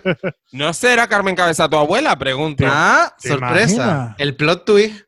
Pues mira, te- ella tenía un, un eso así parecido. No me extrañaría que estén medias reencarnadas una con la otra. Y, pero es verdad que los últimos años, fin de año, ya siempre no lo paso con, con mi familia, sino a veces he hecho algo con amigos o demás. Pero salir a una fiesta por ahí, nunca. En plan, salir a tomar algo, y eso sí. Pero lo de las fiestas por ahí no me llama nada. Mm. Nunca me ha llamado. Pues sí. Esas grandes colas. En mi casa, same. O sea, en mi caso, en mi casa no. En mi caso, pues igual que tú, amiga. O sea, Nochebuena así con la familia. Es verdad que hay veces que eh, nos hemos tenido que mudar de casa. Algunas veces toca Granadilla, otras veces toca Deje, otras veces toca Las Cancelas. Ya, vemos, ya vamos viendo. Pero, mm, pero nada, Navidad un poco así como con la familia más cercana. Eh, fin de año con las amigas, cariño, siempre. Además, nunca ceno, o sea, siempre, siempre ceno con amigas o algo, ¿sabes? Es decir, tampoco ceno. fin- Nuestro fin de año no es, es- cero familiar en realidad, ¿sabes? Sino cada uno hace un poco lo que le sale del Pepe y ya nos organizamos. Eh, ese buen día uno para revivir, cariño. Eh, víspera de Reyes, currando como El un cabrón. renacido. El renacido es el día uno total. Eh, la víspera de Reyes currando como un cabrón, básicamente. Esa es mi víspera de Reyes preciosa. Cuando todo el mundo dice, ay, vamos a salir. Qué ganas tengo de salir una noche de Reyes. No se puede imaginar. Ojalá, ojalá un año. Em, y Reyes con la familia más nuclear. Mm, o sea, los más cercanos, básicamente. Es que eso, O en mi sea casa que, se vive casi más Reyes que cualquier otra. Hmm. Nochebuena y Reyes es lo que más se vive el día de Reyes. Sí. sí, real, real. Porque tenemos mucho ahí el proceso de abrirlos por orden, de irnos viendo unos a otros, todo eso. Claro. Y, y en, este, en esta misma temática, pregunta rápida de opción A o opción B. O sea, un, dos, tres, pregunta, ¿turrón blando o turrón duro? ¿Pablo? Blando. Blando. ¿Cristian? Yo Blando. duro. Gracias. Muy bien. Eso es todo. ¿Qué más preguntas tenemos por aquí, La rara amigas de tú. España? ¿Qué más ¿no? preguntas? Te toca, pues tócate. A ver, la siguiente es rapidita porque no controlamos esa zona. Eh, arroba Kitsune9CL nos pregunta salseos de la gala drag de Las Palmas de Gran Canaria. Yo decir que me encanta, la intento ver todos los años, pero los salseos no nos enteramos porque yo creo que no se enteran ni ellos porque cuando pasa algo pasa dentro de la gala y no suele salir fuera la información. Yo tengo que decir que esto es súper unpopular opinion. Mm, el formato de la gala drag no me gusta demasiado. O sea, a ver, les, les otorgo el trabajo, me parece lo más lo que hacen, es una cosa increíble, vestidazos, plataformones, me parece que tienen unas condiciones físicas brutales para poder hacer eso. Pero es que yo como Pablo vengo del cabaret, mi amor, ¿sabes? Yo vengo de la travesti de, de escenario chiquitito, de un barcito, de un tal, de una de un lip sync de la pantoja, entonces me cuesta. No es que no es que no me guste, o sea, no es un rollo que ay lo odio, no, pero mm, chica, tampoco le veo yo como esa gran cosa, la verdad. Yo creo que a mí me pasaba los últimos años que era como muy... eh, por último ni bailaban. Y creo que cuando llegó Grimacira, hmm, que fue un poco para hacer el show de. Yo creo que Grimacira sí era un poco la crítica a ese drag que no hacía nada. Y Sí. ella, siendo tan. teniendo un rollo que tú dirías que cutrada, pero salió y fue la que se movió, se tiró por el suelo, se levantó, bailó. Y creo que a partir de ese año se han empezado a poner las pilas de, aunque sea, bailar un poquito más. Porque es verdad que el tipo de drag queen de la gala drag queen de Gran Canaria no es el drag queen de RuPaul, Sí, es otro estilo. total. Pero yo creo que se habían dejado dormir un poco de salimos, caminamos de un lado a otro. Las fantasías son muy guay, son preciosas, pero no había nada más. Y a mí lo que me gustaba era la parte del baile y de ver cómo se desenvolvían con Del show. fantasía. la performance, la claro. Y yo creo que eso ahora se han puesto las pilas y han ido, los últimos años se ha ido viendo el cambio en muchas. Grimacira, posible concursante, por cierto. Ojalá. De, Drag Race España. Sería Porque- Antes de entrar ya. Hombre, vamos a ver, ni, ni un OT sin un canario, vamos, ni un Drag Race. España sin un canario, Y gracias. con todas las buenas drag canarias que tenemos. Joder, verdad. muchísimas. O sea, Eh, yo, pues muy breve también, porque tampoco entiendo mucho del tema. David, no es tan popular lo que, lo que comentas, porque a mí me pasó un poco como a ti. Eh, no les resto ni, ni, un, ni un ápice de mérito de nada, porque entiendo el, el trabajo que es, pero es un el estilo, de, el estilo de drag a mí no es el que me atrae, a mí no es el que me gusta. Yo no pienso en drag y pienso en el plataformón de 20, 30 centímetros y el show y me voy desnudando y voy haciendo eso. Entonces, es, un, es, es el estilo de drag. Entonces, a cada uno le gusta un estilo. A mí me gusta más un drag más sencillito, un buen lip sync, un buen, eh, no sé, una buena pasarela, no sé, una comedy queen, por ejemplo pero no tanto, no sé, a mí no me representa tanto el drag de plataforma, de eso, entonces no lo sé. De todas formas, este año sí que vi la, la gala, eh, porque fue uno de los días que no salí en carnaval, y, y dije, bueno, pues mira, y lo vi, me entretuvo y tal, no estuvo mal, pero es, me pasa eso, lo comparo un poco con el mundo de drag, que a mí sí me gusta, y lo veo muy alejado. Pero vamos, que igualmente, Kitsune, muchísimas gracias por la pregunta y aquí tienes un poco la, la opinión que, que tenemos. Bueno, arroba Kike y alrededores quiere saber si hemos pensado en meternos en política con un hashtag bastante importante que es Arona busca alcalde. Eh, David, por alusiones. Por alusiones, cariño de marica sureña. A mí esta persona es fantasía. O sea, vamos a ver una cosa. Aquí hay tremendo, yo se lo resumo rápido. PSOE, cariño, en el ayuntamiento de Arona. Tremendo chocho montado, amiga, por supuesto, con las concejalías de la polémica, que es urbanismo, no podía ser otra. El concejal de urbanismo denuncia irregularidades que mm, dice que el alcalde estaba enterado y ha estado haciendo cosas que están muy mal hechas. El alcalde se pica y dice pa' tu culo. Y entonces echa al concejal de urbanismo. El concejal de urbanismo se reincorpora a su puesto de trabajo en el ayuntamiento de Adeje, municipio hermano y municipio que a mí me vio nacer, amiga. Entonces, eh, alcalde que se rebota, PSOE Canarias que se rebota más todavía, entonces manda una ejecutiva para abajo con una gente ahí de expertos que vienen aquí a echar un looking a ver qué es lo que está ocurriendo. Ese comité de expertos dicen que el alcalde ni por putas, que eso hay que echarlo. Resulta que lo echan también. Total maricón. Montan un circo y nos crecen los enanos. Arona sin alcalde, sin concejal de urbanismo, el PSOE dividido en este Canarias, amiga. No se sabe qué es lo que va a ocurrir. Aquí no se sabe nada. Lo que sí te puedo decir es que los cristianos está precioso en Navidad, amiga. Es lo que te toca decir. Ahora, respondiendo a la pregunta, porque este previo era importante. ¿Han pensado meterse en política? Sí, lo he pensado muchas veces. Eh, y la respuesta siempre es no. O sea, ni de puta coña, cariño. Recordemos que yo trabajo en una administración pública, amigas. Yo vivo a diario, convivo a diario con los políticos. Eh, no les envidio el trabajo para nada. O sea, eh, y por varios motivos. Uno es por la, mm, la constante necesidad que tienes de estar como trabajando 24 horas, cosa que a mí, la verdad, no me interesa nada. Yo he hecho mis ocho horitas y me vengo para mi casa a grabar alegadoras como una reina. Y eh, dos, la exposición pública. O sea, me parece horrible porque al final, eh, y lo decimos nosotros teniendo un podcast, ¿no? Pero de, ni de coña es lo mismo, porque te están mirando con lupa todo el rato.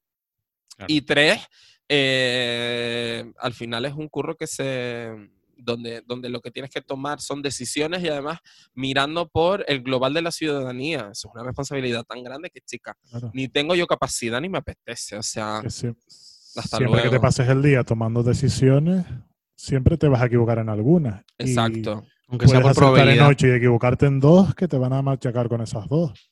Claro. exacto. Al que todos criticamos a los políticos, pero al final hay que verse en, el- en la situación y en el puesto. Mm.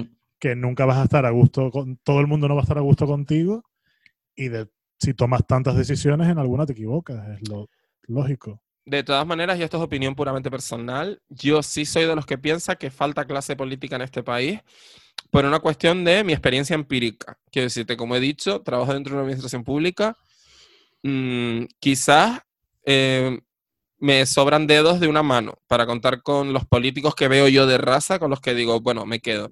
Y no olvidemos que también soy activista, o sea que de política igual eh, piloto una poquita, que el activismo no deja de ser político, aunque sea apartidista. Pero bueno. Em, yo creo que fa- falta altura, falta altura política en este país, por lo que yo veo. Pero que no es fácil, no es fácil, ya te lo digo yo. Y que hace falta echarle un buen par de gónadas para ser político o política, también te lo digo. Así que... mm, Ni muerta, guapa. ¿Entiendes? Esa es la respuesta. Ni muerta. Cristian, en tu caso? No, no, yo, vamos, estoy con lo que dije, yo pensé que se había resumido ni de coña, porque eso es algo de estar todo el día tomando decisiones Mm. y por mucho que tú pienses que las estás tomando bien, en alguna te vas a equivocar y si te equivocas en una no van a valer de nada las cinco buenas anteriores, o Exacto. las 10 o las 20 buenas que hayas tomado. Correcto. Así que no. Sé que, me- sé que hay cosas que podría dárseme bien, pero hay otras que digo que ni de coña. Mm. Así que eh, yo nada, para no repetirme mucho, evidentemente coincido con ustedes, ni de coña me metería, me parece, o sea, de hecho entiendo la importancia que tiene la política en nuestro país, porque un país sin, sin sentido político no tiene sentido, pero me provoca tan- tal reactancia en lo, que, en lo que se ha convertido la política y en lo que están queriendo convertir cada vez más la política, que están alejando a la gente cuando realmente lo que tendrían que hacer es acercarla, porque la política se hace por y para la gente. Entonces, me parece que es un error bastante grande.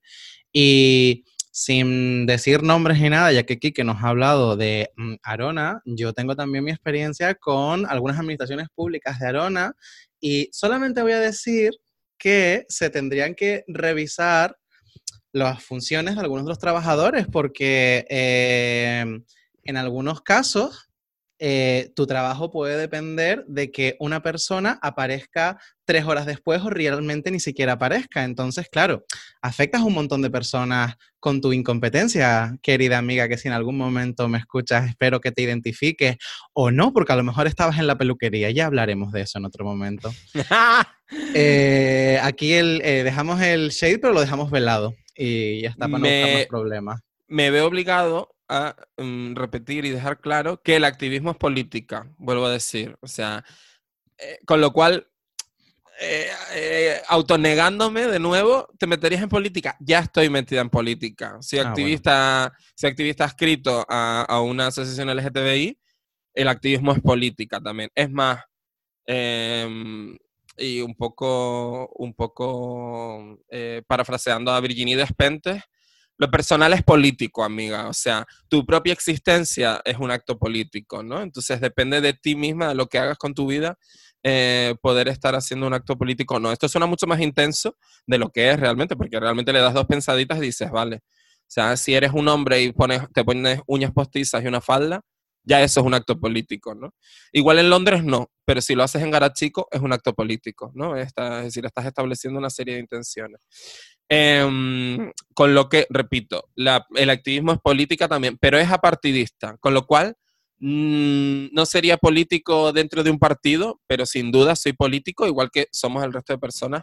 Todos somos seres políticos en el fondo, así que Mm. ya está. Uy, qué intensidad, perdón. Maricones, vamos a otra pregunta, que esto se nos va a hacer de cinco horas. Pues se jodan, tía, que vayan parando, yo qué sé, ¿sabes? Cristian, venga, Cristian, encárgate tú de la siguiente, de presentar. Ay, ¡Qué todo. Que fantasía! me toca de cerca.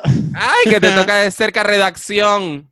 A Robert Dani, Dani, acá redacción, nos pregunta, vamos a hacer un bloquito de preguntas. Vamos a empezar con la primera, además es súper divertida. esta. Ay, sí, me encanta. Vamos, vamos para allá. ¡Qué fantasía! leerla entera y después si, eso lo vamos poco a poco, porque sé qué persona popular de España elegirías para un road trip, pasar 24 horas de fiesta, cuidar de tu mascota, visitar el, pla- el Prado, confiarle la clave de tu tarjeta o defenderte en un juicio. Yo creo que las tengo claras casi todas. Ay, ¿Qué yo, no. Vamos, Vamos por, parte, como ya que el por destripador. una. Sí, por fin. Venga, Venga, pues Road trip, Cristian. yo un road trip me iría con Susi Caramelo. Me parece tan divertido. Yo de road trip me iría con, bueno, solamente una persona, una unidad de personas, ¿no? Dijo persona sí. popular. Joder. Bueno, un grupo, si es un grupo musical. Sí, claro, es que son dos. Yo me iría de road... Yo me... di- Dime. Con Andy Andy Luca. Luca. No, tía. Yo me iría de road trip con la Dilla Rusa. Qué divertido. Sí, sería lo más. Me encantaría además, que, o sea, me, me encantaría ir de road trip en un Seat Panda, ir poniéndote mazos, amiga. Puro estopa. Mira qué bien. No, tía, con estopa ni muerta, por favor. Imagínate lo que escuchan estopa. ¡Qué Era- horror! Era por, la, era por la referencia de la canción y no. lo del Seat Panda, David. Ah, no lo entendí. Ah, Hay una canción la de raja de tu La- la raja de falda. tu falda. Ah, es verdad que decía un piñazo en un Seat Panda. Vale, vale, perdón, perdón, perdón. Perdón, chica, como verás, yo estopa no lo trabajo, amiga. No. mi vecino sí. Yo- decir- sí. Se pegó toda la, toda la, toda la cuarentena en la azotea poniendo una lista de reproducción de Spotify de Estopa y en su defecto la radio Estopa, que es como cantantes parecidos a Estopa. Oh, Dios mío. Las, las listas de Spotify. Ella le ha de gustar mucho. Mucho, Sí, mucho. ella es fan. ¿Y Pablo? Pues yo de road trip me iría con Andrea Compton. Sería una fantasía también, la Uh. verdad. Me lo pasaría muy bien hablando de series y escuchando música y flipando con cosas y fangirleando mucho. Me, me iría con Andrea Compton, sí, señor. Yo iría en el coche de atrás con Inés, te lo tengo que decir. Sí, es que Me muy representa muchísimo más, la verdad, amiga. Mm. Bueno, pasar 24 horas de fiesta. Pues si me voy de road trip con la día rusa, me pegaría de fiesta 24 horas con Muelo Reina, cariño. Yo me Pero veo muy vamos, sin intenso duda. con Muévelo Reina. Yo lo tenía claro, pero no tan claro. Dinos tú, Pablo, a ver. Yo los voy a descolocar un poco. Yo me iría 24 horas de fiesta con Natia Bascal. Quiero a todo el mundo. Te quiero a ti, te quiero a ti, te quiero a Es ti. Esa señora de fiesta tiene que ser lo más. O sea, piensa. Igual para bailar no, igual para bailar no, porque le Ay. van a tener que poner otra prótesis de cadera. Pero me voy a reír tanto. Eso 24 horas con Natia Bascal de fiesta, me muero de risa. No me, no, o sea, me atrevería a decir que arroba Criminal a mi prima Alicia está de acuerdo contigo, fíjate. Un besito, Alicia. Ay, qué grande. Cristian, ¿tú? Madre mía, de fiesta.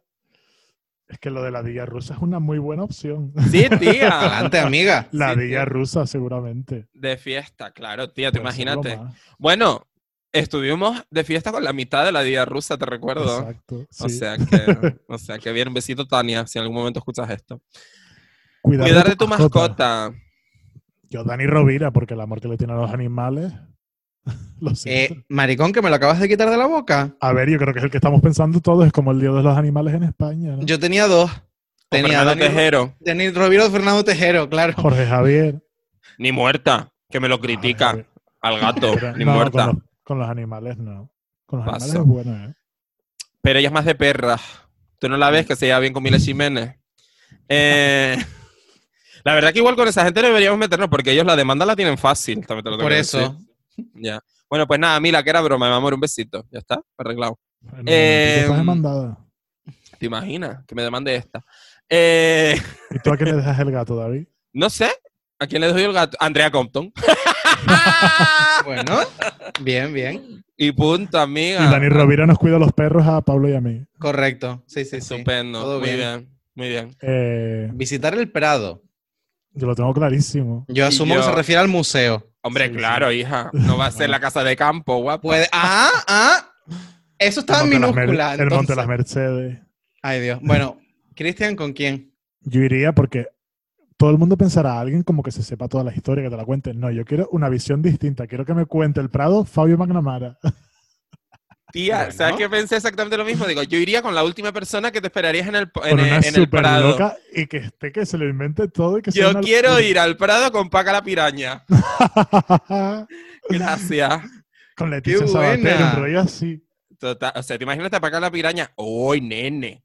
¡Uy, mira todo desnudo! ¡Uy, la polla de ese! ¡Me encantaría, me encantaría! De verdad, quiero ir al Prado con Paca la piraña.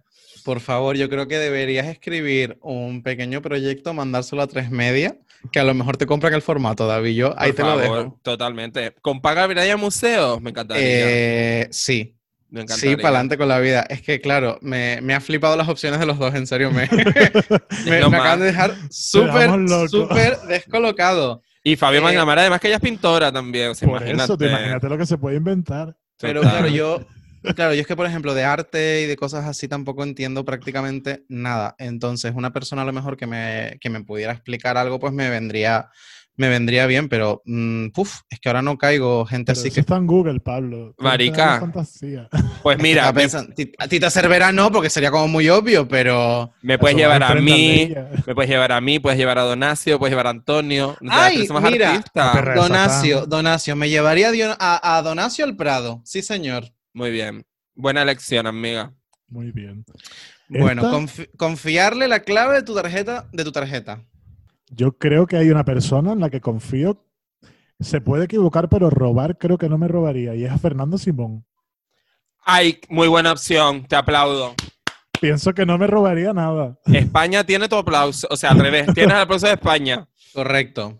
Bravo, muy bien.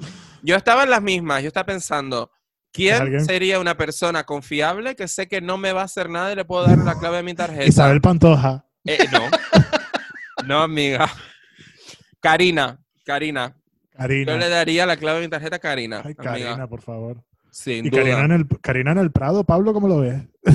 Karina en el Prado podría ser una fantasía, también les digo, ¿eh?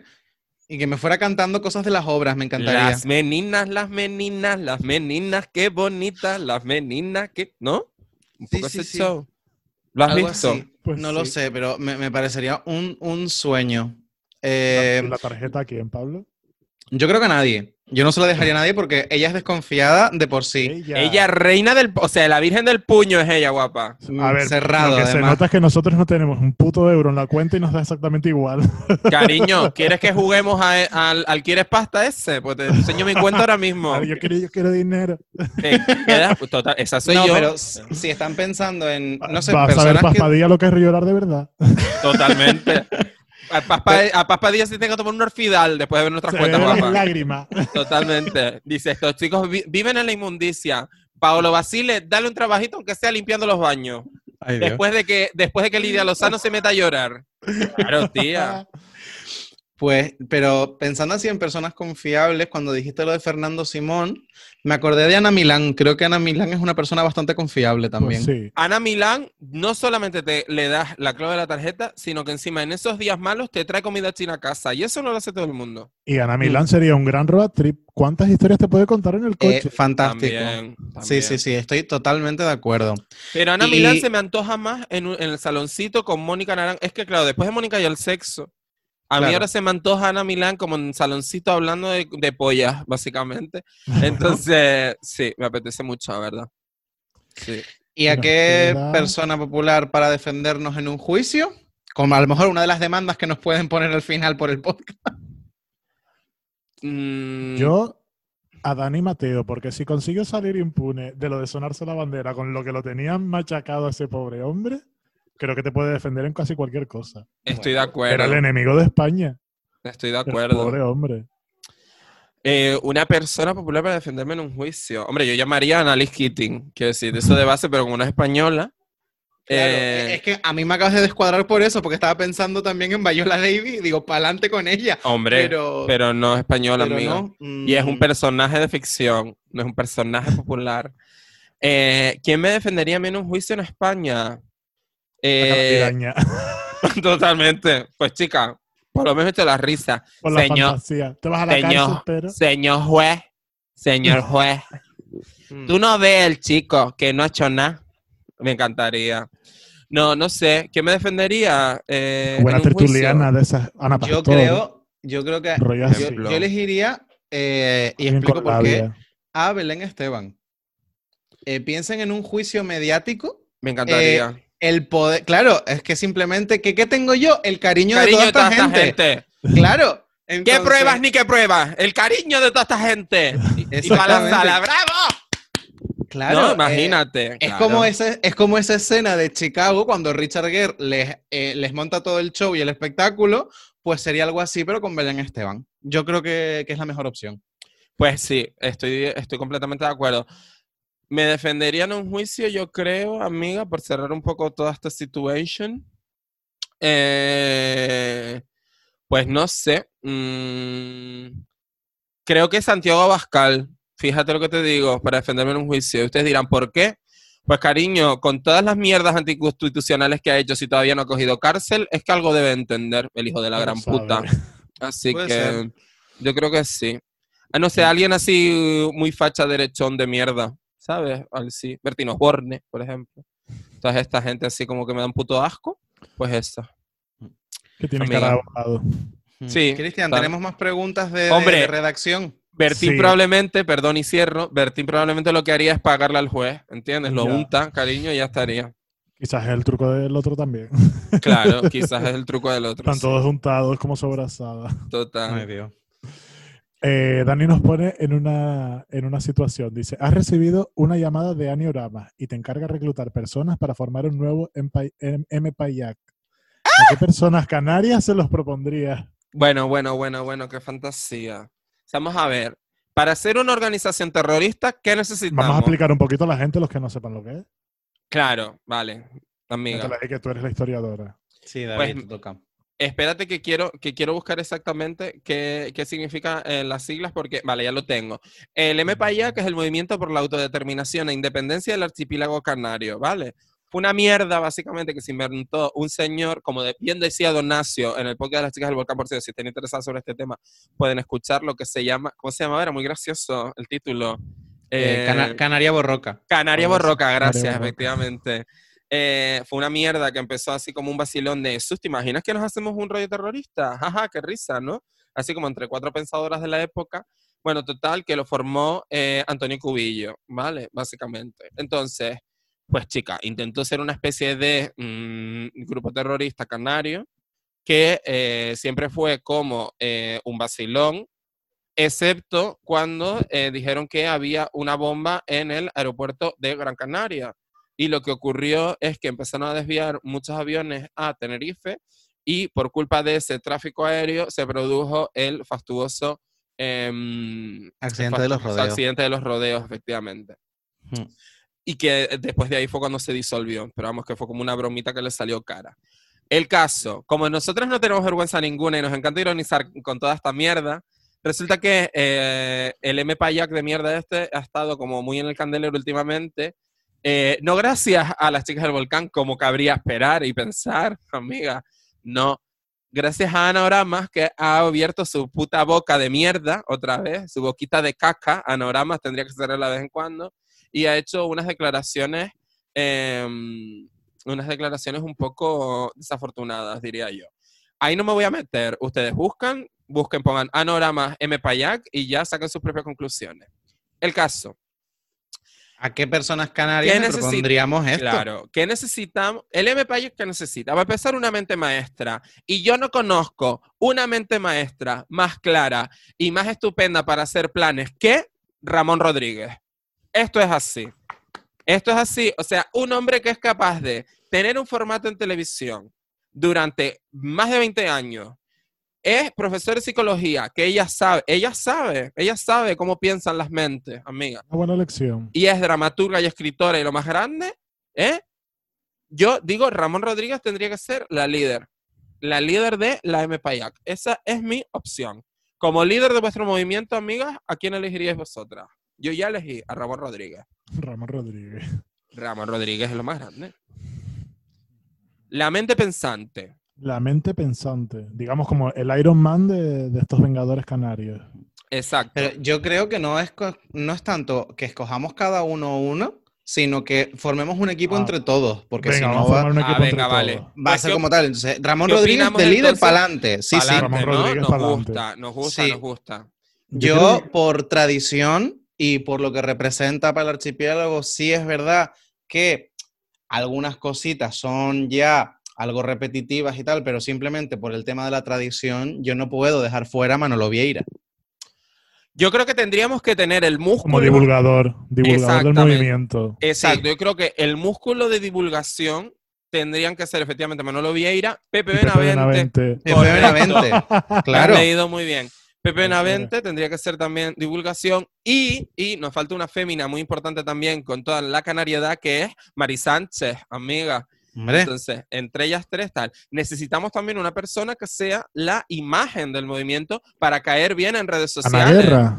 eh, no, no, no, amiga. no, no. Eloísa González. Gracias. Ramón Rodríguez siempre pone a Eloísa en sus proyectos. Efectivamente. ¿Es o sea, así? y, y qué mejor cara para representar este proyecto que Eloísa González. Que todo el mundo Sí. que la quieren nieto, sobrino, o sea, quiero decirte, joven, los mayores. es así, los jóvenes mayores. Eloísa es amor. en Totalmente. ¿Entiendes? Entonces, eh, podría blanquear nuestro proyecto terrorista, Eloísa, mm, claramente. Ni que fuera, mira, ni que fuéramos nosotros ahí de Tesa, también te digo. Bueno, Nos faltan como los dos brazos fuertes que se podría hacer el, el deportista este, el que no me sale el nombre. Mario Mario Pestano. Mario Pestano. y Mario Quique Pestano. Rodríguez. Ah, me Quique parece Pérez. Quique Pérez. Quique. Pérez, Quique Pérez. Quique Pérez y Mario fuertes. efectivamente. Luego también, yo creo que necesitaríamos también, amigas, eh, simpatizantes, simpatizantes que fueran así como muy queridas, pero tranquilas, que la gente dijera, ay, mira, así como las Canarias, por ejemplo, amiga. Sí, que están en todos lados. Efectivamente. Mm. Y también necesitamos a alguien que maneje los medios. Y yo creo que la mujer que mejor maneja los medios en Radio Televisión Canaria es sin duda Vicky Palma, efectivamente. Entonces, Ojalá. entonces Ojalá Vicky a alguien- esta fantasía. O Yo- la muchachita, ¿cómo se llama la de, tele- la de Telediario? Esta es la Pilar Romeo. Pilar, Pilar Romeo, Romeo. también nos viene bien. También nos viene bien. También te digo que como no metamos a Daswani nos va a denunciar simplemente porque él tiene que estar. Bueno, pues Pero- Juani también, cariño. Necesitamos Eh, influencers canarias para que eh, sean independentistas. A ver, Vale. Eso iguala. gracias. Ceci estaría muy de acuerdo con nosotras. ¿Quién más? Yo, por la mente, o sea, por el tema de la Materiales logística, Mercurio. metería a eh, Aarón Gómez también. Aarón Gómez es, sí, muy bien. Por el tema de Aarón Gómez y. Omaira Cazorla para tenerlos Gracias. entretenidos me parecería muy buenas opciones. Muy bien. Alex Mercurio también lo metería. este, ¿eh? Porque el movimiento LGTBI necesita representación, entonces Claro. Alex Mercurio ahí, muy bien. ¿Y quién más? Yo creo que seguro que hay alguna influencer más por ahí canaria que se nos está yendo. Lupe Ah. Mao. Eh, Lupe Mao, muy importante. Lupe Mao, muy importante. Y eh, como todos sabemos que a la sociedad canaria también le interesa mucho el deporte, amiga, probablemente habría que llamar a Sergio Rodríguez, jugador de baloncesto, Bien, y- bien. a, yo qué sé, Pablo Sicilia, mismamente, que ya está retirado. Bueno, eh, ¿y cómo se llama este señor? Eh, Pedrito, el que jugó, el de... A Pedrito también. Grabade. Ese. También. Que estamos cogiendo solamente referentes casi com- por completo tinerfeños y solamente tenemos una cantidad de tres canariones. Puede ser. Tenemos a Omaira Cazorla, a Quique Pérez, que es de Lanzarote, y a Mari Sánchez. Sí, bueno, pero chica, uno habla de lo que conoce, también te lo digo. Y, y por favor, todo esto, ya que no tiene tanto representante, pero sí una gran representación, todo este movimiento está patrocinado por Ambrosía Stirma. evidentemente. Y, Efectivamente. y para que Gran Canaria tenga protagonismo, las reuniones en el Jumbo. en Venga. Venga. Pues yo si les Como parece, amigas. Yo sí les parece, amigas, me sumo a lo del Jumbo, yo sí les parece, amigas, como todo esto parece una fumadita, amigas, y esto parece, eh, básicamente, nuestro M Payac que se nos ha quedado, parece una locura. ¿De dónde vienen las locas en Canarias, amigas? De, la, Palma. De La Palma. Palma. Muy bien. Entonces, eh, ¿qué les parece si escuchamos un audio que tenemos aquí nosotras de una amiga palmera que sabe mucho de locas, no sé si de independentismo, ya se lo preguntaré, que es nuestra querida amiguísima y humorista también, Petite Lorena. ¿Amigas? Pues para adelante, a ver qué nos pregunta Petit Lorena. Venga, voy. Les pongo el audio ya. Hola, hola. Bueno, eh, soy Petit Lorena y tengo una pregunta que quiero lanzar. Sobre todo porque necesito, necesito orientación, necesito tomar decisiones. A ver, eh, la pregunta que les hago es, en el mundo braga, a la hora de tú observar una braga de lejos, una braga puesta, no una braga tendida, no una braga doblada, no una braga tirada, una braga puesta, eh, a ojo, ¿cuál es el tipo de braga que gusta? Porque claro, el mundo de la braga es que es brutal, porque está la braga alta, la braga, la braga faja, la la faja tanga, el tanga propiamente dicho, el culote, el no sé qué, la braga, o sea, mil mm, tipos de braga. ¿Cuál es la braga ideal? Al- desde fuera, claro, observándola, porque luego yo, de cómo me quedan a mí las bragas y cuál es la que me gusta más, eso es otro tema. Pero yo digo desde fuera, desde el observador. Ahí lo dejo, ahí lo comentan. Amigas, Braga. ¿Qué opinamos de las bragas? Porque yo soy una gran desconocida del mundo de Braga. Totalmente. Bueno, yo, Mm. te- yo solamente puedo decir dos cosas. Cuando una se trasviste, yo me pongo los buenos culotes, amiga. ¿Por qué? Porque me pongo tres y así no hace falta que yo me haga mi tucking, amiga. Es decir, no hace falta que yo me esconda la cuca para ningún sitio. Me pongo tres culotes, eso queda tranquilitamente así, ap- apretadito y ya está. Y yo creo que mm, también a las féminas habría que preguntarles cómo les quedan los culotes, pero yo me parece que son comoditos, amiga. Te queda, ¿Sabes cómo te queda? Te queda como una loncha de queso en un sándwich. En sándwich preso. efectivamente. Efectivamente. De todas formas, mm, Petit Lorena nos pregunta que, qué opinamos que nos, que nos queda, que nosotros viendo, o sea, de lo que se ve, ¿qué nos gusta más observar? Claro, porque nosotros como no nos ponemos, Pues, Yo una creo que buena visualmente esa braga como que no es grande, grande, pero es cortita, sin ser el tanga, que como que a veces es como muy apretado. Me da la sensación de comodidad. brasileña, creo que se llama, que es así como a media nalguita. N- Pero no el corte ese súper alto del muslo, el brasileño noventero, sino como la más normal, yo creo que es como esa- la braga normal, que no es muy Sí. grande, pero tampoco es un tanga. Que no es esa pandorga, pero que tampoco es el, el- Vale. sí, yo aquí estoy de acuerdo con Cristian, creo que una braga normal estándar, que, que además es como lo más cómodo también, creo que desde fuera, estéticamente también es lo más, eh, no sé si aceptable o, a- o por lo menos a mí, dentro de la opinión personal, me parece más estético, porque está todo como más proporcionado, más recogido, más tal, creo que queda mejor.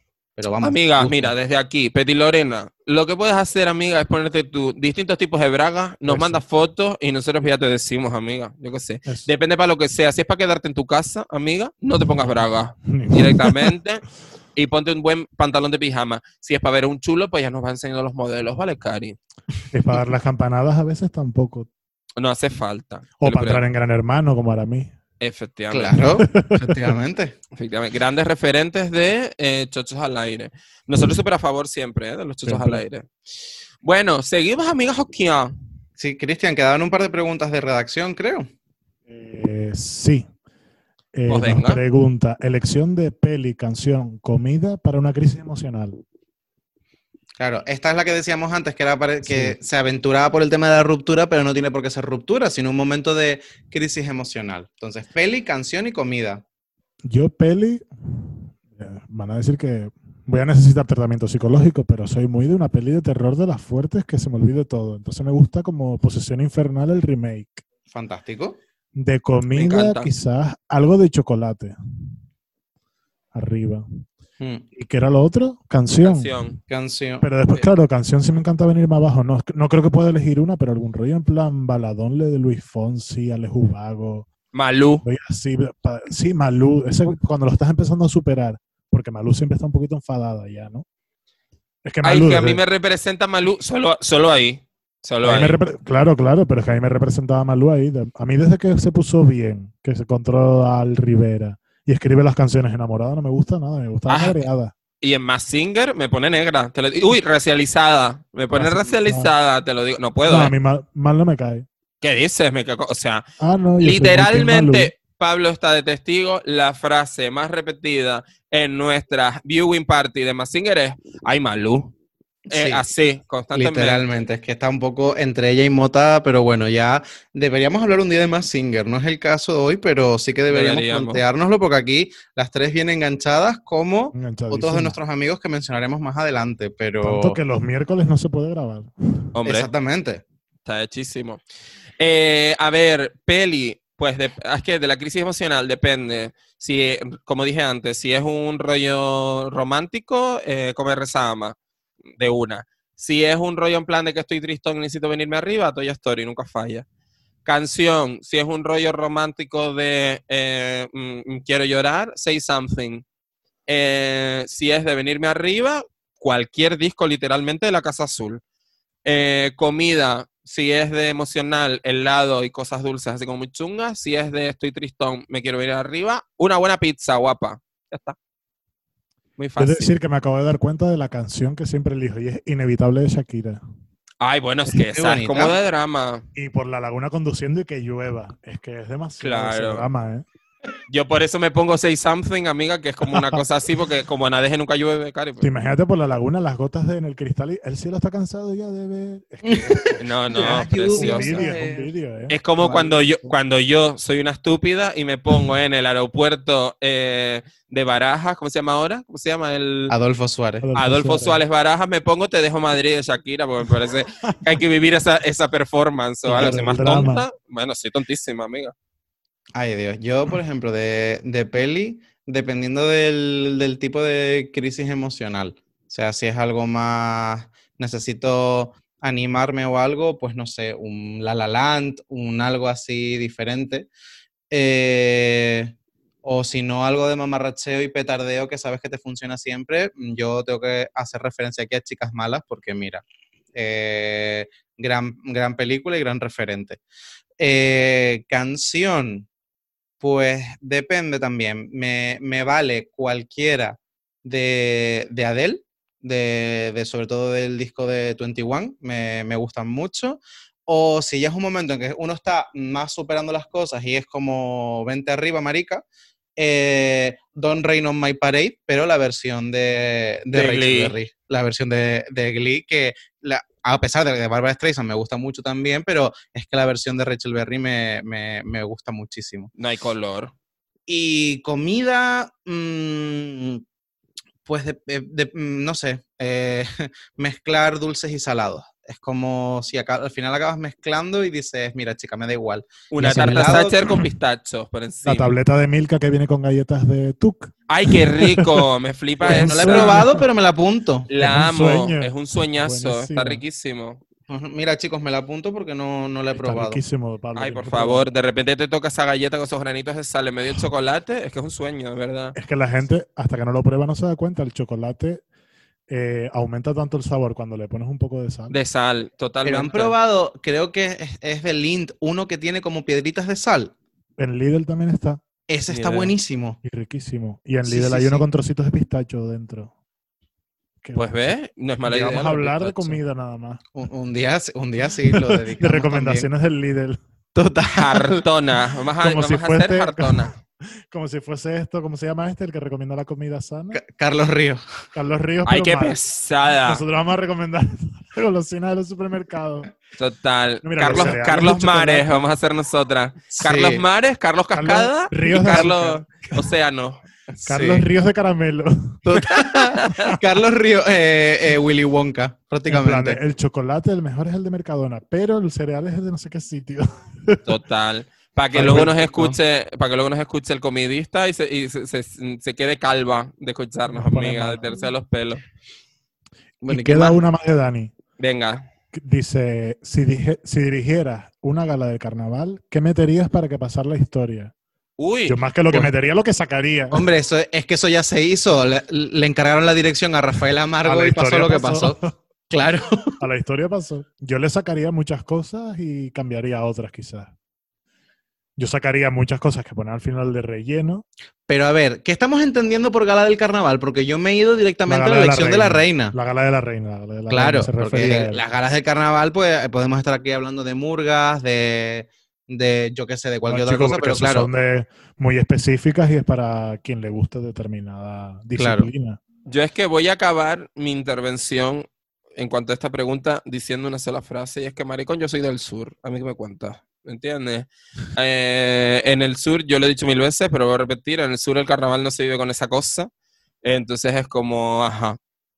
Ay, ¿viste la elección de la reina? No, eso no ocurre aquí. ¿Sabes? Es como un rollo de ni somos murgueras, ni somos comparceras, sino es como, es muy rara la sureña que es así como forofa Carnavalera. carnavalera. Sí, es Mm. muy rara. Entonces, eh, a ver, luego también me, mi parte de gestora cultural también aflora ahí, entonces pienso en los showsazos, pero luego pienso en que tengo que meter a las comparsas y las rondallas y las murgas, que me da una pereza que flipa, y digo, mira, chica, pues... Por no. eso yo lo- los metería de distintas formas. Quitaría eso, quitaría muchas veces que están ahí 10 minutos la misma rondalla o pasando rondallas. Hay años que se han mezclado con actuaciones de cantantes y creo que está muy bien. Por ejemplo, un año que vino, no sé, era una cantante cubana, no recuerdo quién, y las comparsas salieron a bailar con ella. Entonces no salía comparsa por comparsa, que salga la ganadora y ya está. Y porque yo, la verdad que sí, en la gala de la reina, no, me intento no perdérmela nunca porque la verdad que me encanta. Es como el día que ya empieza el carnaval. Tenemos que Sí. hablar, tenemos que dedicar un podcast solo al carnaval cuando lleguen las fechas, evidentemente, solo a carnaval, porque Este año no. este año no. Bueno, pero podemos hacerlo, aunque no haya, Sí. ¿no? Pero, em, ay, porque yo tengo que verter muchas opiniones ahí, pero el, el titular que os dejo es que eh, hay que em, hay que darle una vueltita al tema del carnaval, porque huele un poco a naftalina, desde fuera y como profesional, ¿eh? No lo digo como isleño, sino como profesional, la mayoría de las galas y esos rollos huelen un poco a naftalina. Pero claro, luego te van a hacer las tradicionalistas diciendo, es que el carnaval somos nosotras, los grupos. de-". Y es como, ay, mira, chica pereza, chao. Es que es el argumento que dices tú es el que traía Rafael Amargo y al final. Es, que yo lo carnaval- entiendo. Pero es que el carnaval está muy, es algo que es de aquí. Es como tú no llegues ahora a las chirigotas de Cádiz y lleves a Bustamante a cantar porque no va a Claro. pegar. Yo estoy de Entonces acuerdo. que- Yo estoy de acuerdo por un lado con Rafael Amargo, pero creo que hay otra cosa que no tuvo en cuenta y es la idiosincrasia. Tú no puedes llegar a un sitio, a o sea, tú no puedes llegar a Rusia a ser Priscila la reina del desierto. Ubícate, marica. ¿Sabes lo que te quiero decir? Entonces, claro. eh, no puedes olvidar la idiosincrasia del sitio donde estás haciendo shows, pero eh, hay que dar una vuelta. Hay que dar una vuelta desde luego, o sea, desde mi punto de vista. Pero repito, yo sé que esto va a ser súper unpopular y me van a caer encima todas las carnavaleras de España. No sé, hay que darle una vuelta porque todos los años todo el mundo se queja de que es aburrida, pero todos los años la vemos. Claro, entonces. que hay que tener cuidado con la vuelta, porque no puede dejar de ser la gala de la Y estoy súper de acuerdo, totalmente. Porque es algo en lo que participa todo el mundo. Estoy súper de acuerdo. En cuanto a mi opinión del tema de carnaval, yo nunca he sido especialmente carnavalero, y eso que mm, vivo en Santa Cruz y soy de, soy de la zona donde se vive o se siente más el carnaval. Ella es sureña encubierta, guapa. Eh, pero yo, es verdad, nunca, nunca he sido especialmente carnavalero, exceptuando algún año que salí con un grupo de gente que me gustó mucho y ahí por lo menos salimos una vez al año, cuando se puede, claro. Em, pero sin embargo, estoy muy de acuerdo con Cristian porque a pesar de que no, a mira, a mí las murgas me dan igual, las comparsas por el tema del baile hasta me entretienen, pero no me siento a verlas. Pero si hay una tradición que yo tengo todos los años, que además la tengo, la tengo con mi madre hace un montón de años, es que nos sentamos el miércoles de carnaval eh, a ver la gala de la reina y hacemos chocolate caliente y se compra un bizcochón. Entonces, eso es como una tradición familiar que tenemos nosotros porque siempre es lo que nos gusta ver. Es, a mí lo que siempre me ha traído del carnaval es la gala. Pero viendo la pregunta de Dani, que qué metería para que pasara la historia, pues mira, yo recuerdo un año que la, que la gala la dirigió Juan Carlos Armas, que es un gran diseñador, para que no lo conozca, que ha estado trabajando muchísimos años en muchos diseños de las reinas, em, y la dirigió. Entonces yo metería quizás a muchos de ellos, de los grandes diseñadores o, grandes, o de las grandes eh, mentes, pues no sé, desde eh, Hernández, Juan Carlos Armas, eh, Leo Martínez, toda esta gente que ya tiene su edad y ya prácticamente algunos ya ni participan, pero sí que los metería y les dejaría a ellos como todo el control creativo, todo el control ejecutivo y creativo, porque no nos podemos olvidar que al final la gala es la gala de la reina y lo que nos tenemos que centrar es en los diseños y en ellas que son las protagonistas y a veces, muchas veces, meter ese relleno que decía Cristian antes, pues te acaba, eh, no sé, cansando un poco, pero bueno, esa es mi, mi opinión. Cristian. Es más, dándole una vueltita más, mi opinión. Igual después se hace y sale mal. Pero creo que el cambio debería haber, de venir desde la base de que tú al final, la murga sale y sabes sobre qué van a cantar. La comparsa sa- sale y sabes qué van a bailar. Hmm. La rondalla sale y sabes qué va a cantar. Igual hay que mm, deconstruir eso y empezar a, a cantar y a bailar sobre otras cosas y cambiar un poquito el rollo. Que eso no Ay, va a pasar. Y sabes que la reina va a salir con la banda sonora del último Moicano, porque pasa todos los años. Ay, y la otra con la de. La vida es un carnaval de Celia Cruz. Exacto. Es que estás abriendo un melón tan interesante y verdad que no, no quiero que nos extendamos más, pero por favor, No. tenemos que hacer. Uno del carnaval. No, Sí. no, es que. Para que nos den no- pedradas luego, pero bueno. Es que ya, ya no iba a hablar solo de carnaval, sino ese mismo meloncito que acabas de abrir tú, de que igual habría que cambiarlo en la base. Yo creo que tenemos que hablar sobre la eh, reticencia brutal que tiene el canario a soltar lastre con sus tradiciones, ya no solamente carnaval, sino también con el folclore. Y, para eso, Y tradiciones de hace nada. y para eso, ojalá contar en este podcast, y de verdad que lo voy a intentar mover, porque me parece que es la persona idónea para que nos acompañe para hablar de esto. Ojalá tener a Fran Baraja con nosotras en este podcast, de verdad. Que es el señor que está intentando romper con el continuismo absurdo en el folclore de Canarias. Hmm. Mm, hasta ahí. Yo lo voy a dejar ahí, esa semillita plantada. Totalmente. Ustedes, alegadores, están de. pasa exactamente lo mismo. Pienso lo Ustedes, alegadores, están ahí de testigas. Vamos a intentar gestionar porque me parece que es un podcast muy interesante y podemos sacar mucho, mucho, muchos hilitos Mm. por ahí. Estoy de acuerdo. Mm, Bueno, si les parece, vamos a pasar a otra pregunta en audio. Me parece. Aquí tenemos una de, de unos, unos amigos que son amigos y, eh, mm, ¿cómo los llamamos? Eh, podcasteros neófitos, por así decirlo. Neófitos y sobrinas. Nuestras, no, sobrinas, tío, que hija es como más Sobrinas. vieja. Sobrinas, sí. Claro, y, claro, son y- como... Y, ¿cómo es? Sobrina nietas de las chicas del volcán. Efectivamente, Exacto. porque aquí todo es por referencias al fin y al cabo. Todo es por jerarquía. Entonces, tenemos un- unos amigos, eh, un besito Carmen y Mateo desde aquí, que ellos han sacado un podcast que se llama Gromos de Afecto y nos mandan la siguiente pregunta. Hola, Hola. somos Carmen y Mateo, de vuestro podcast Ahijado, Ahijado se dice, sí, sí, de vuestro podcast Ahijado Gromos de Afecto. exacto. Queríamos haceros aquí una preguntita ahora que se acercan unas fechas Señaladas. señaladas. ¿Cuál es la pregunta, Mateo? La pregunta es, ¿cuál es vuestro dulce navideño favorito? ¿Y por qué? Pues nada, ahí os dejamos la pregunta. Te pregunta Easy. Las Y- almendras rellenas. Y nada, esperamos escuchar vuestra respuesta. Un saludito, adiós. Chao. Pues nada, Carmen, Mateo, un besito grande. Eh, ya saben todos a reproducir en Spotify eh, Gromos de Afecto, que tienen ya el piloto y el primer episodio colgado. Y que Ellas grabaron un piloto, Si amiga. lo sí, de sí. afecto no me sonará a mí a una tipo canción de Obeca. Ah, bueno. Hay que escuchar para, para- Sería para conocer la también. explicación hay que escuchar el primer episodio. Yo lo dejo ahí. Y nada, chicos, eh, dulce navideño favorito y por qué? Sin lugar a dudas, ningún, porque ella es bien canaria, amiga. Sin lugar a dudas, las truchas de almendra. Punto. Se acabó. Te diré más, no de almendra, pero yo esta mañana vine con mi buena caja de 12 truchas de batata. A un mes antes de Navidad ya estamos Un mes con antes de. Navidad ya estamos No, comiendo poner- trucha. Yo, vamos, por las truchas mato. Si quitamos la canariedad, digamos, de, de la ecuación, creo que me quedo con Dios, dulce navideño. Yo creo que soy tan básica, los polvorones de canela. Ya está. Creo. Pero vamos, truchas de almendra. Yo sí me voy por lo básico. Las truchas están buenísimas.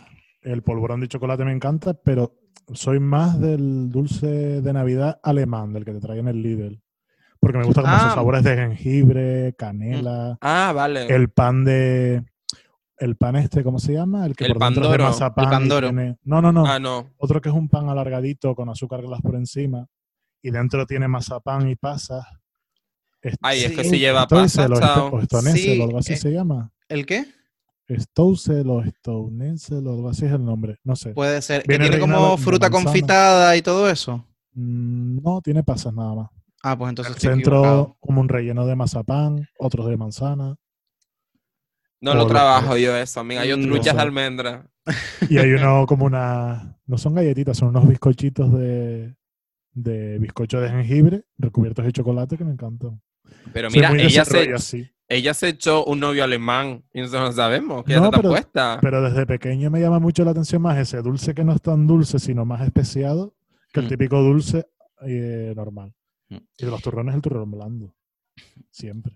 En mi caso, si me centro más en el canarismo, creo que me quedaría con unos buenos rosquetes caseros. Ay, qué rico. que- Que están muy ricos. De hecho, una vez ayudé a unos amigos a preparar uno y nos quedaron muy ricos. Eh, y me quedaría por ahí, pero yo ahí mm, voy a ser basiquísimo, pero basiquísimo. Yo me quedo con el turrón. Yo, porque es como. Y luego me como un trocito y ya está. Tampoco es que sea especialmente goloso con esto, pero me quedaría con el turrón de chocolate o con el, tuyo- eh, con el turrón de yema. Me gusta, me gusta mucho el de yema tostada. Creo que es como, bueno, lo asocio mucho rico. con esta, El con turrón esta de, época. el turrón El de de yema, hermano. El turrón de yema es que le encantaba a mi abuela. O sea, me acaba de venir a la cabeza a mi abuela diciendo, me corto un trozo de turrón y yo, vieja, que tienes diabetes, déjate de rollo, ¿sabes? Una vez, Sí, sí. cuando estuve en Sitges, le traje de Barcelona a mi hermano una tableta de un sitio de turrones que es típico de allí. Y estaba espectacular el de yema, el mejor que he probado nunca. Oh, es que el, el turrón de yema está muy bueno. Y yo tengo que hacer aquí un pequeño disclaimer, que a lo mejor aquí Oh, mis amigas oh. me matan, pero yo lo tengo que decir, a mí no me gustan los polvorones, abajo los polvorones me parecen horribles. Lo siento. Hasta aquí, un beso. Perdona. Pues mira, sin más, la verdad. ¡Ay, los roscos de vino! Que casi no lo digo, me he Oh, quedado muerta. qué Qué buenos están. Es que el amiga. polvorón puede ser el sustitutivo de las barritas estas de que sustituyen una comida. Tú te mandas un polvorón y puedes estar almorzado. Es Claro. Que para bajar eso, amiga, No, no, pero es que eso tiene, vamos. Para una Sí. caminata te llevas un polvorón y sales completo. Sí, totalmente. Y en mi, en casa pasa algo súper divertido. Es que, claro, es que estamos contando muchas cosas de Navidad. Y después vamos a querer hacer un programa de Navidad y no vamos a tener contenido. Es verdad, Bueno, pues cállate. Lo guardamos, lo guardamos para Navidad. este dato para Navidad. Sí, sí, sí. Los alegadores que nos lo recuerden cuando vayamos a anunciar la fecha del, de navideño. Espero escuchar la anécdota familiar de Cristian, por favor. Nos, lo, nos lo escriben. Eh, nada, David, siguiente pregunta. A ver, amigas. siguiente pregunta es de. No, espérate un momento, maricón. Ponte un nick más pronunciable. Arroba FFLOPG. Estoy confinada y no puedo ir a terapia. Técnicas de relajación, de verdad que no puedo más. Bueno, Decir antes de tu que. nombre tres veces. te imaginas, antes de que eh, te ayude Pablo con su especialidad, yo te voy a decir una técnica de relajación que a mí me funciona mucho, en serio, lo digo completamente en serio, y es, chica, mastúrbate hasta que no hubiera un mañana, de verdad te lo tengo que decir, en serio, en serio, o sea, suena como muy de vacilón y todo lo que tú quieras. Yo he tenido momentos de ansiedad, de picos de ansiedad, de decir, me muero, que me casco una buena paja, cara, y me quedo nueva, en serio, o sea, te lo prometo, ¿eh? De Para verdad. dormir, para todo. Sí, sí, sí. O sea, no es coña, lo juro. Ahora, Pablo Pablo- Gutiérrez, un segundo, Pablo, por favor. Lo mismo, voy, a, pero bien explicado. voy a decir mi frase. Un segundo. Pablo Gutiérrez, ¿qué dice la psicología al respecto? Pues me alegro que me hagas esta pregunta tan original, la primera vez que la escuchamos en este nuestro querido podcast. Eh, a ver, amiga eh, de Nick Impronunciable, eh, lo único que te puedo decir con esto es que realmente no estás sola. Esto que le ha pasado, le ha pasado a muchísima gente. El tema del confinamiento nos ha tenido a todas bastante malitas de los nervios. Y no lo digo desde la psicología, pero lo de masturbarse nunca está de más. Así que tócate, que al final eh, hay que tocarse mucho. Y mm, no sé, y tiraría de lo más básico, estrategias de relajación, de respiración y de desactivación, pero que si pueden ser guiadas, lo mejor, porque no es lo mismo coger una herramienta que no sabes usarla, que vayas, lo que pasa, claro, al no poder ir a terapia, es complicadito. Pero bueno, chica, mm, que te mandamos mucho ánimo desde aquí. Eh, es que, claro, es complicado. O sea, todo el tema de las técnicas de relajación, yo sé que hay un par de apps por ahí eh, que tienen relajación guiada, pero es que la verdad es que yo no las utilizo. Entonces, cariño, creo que poca, poca ayuda te, te podemos ofrecer por aquí. Pero bueno, investiga un poquito en Google que de repente encuentras algún tipo de app de, de este tipo.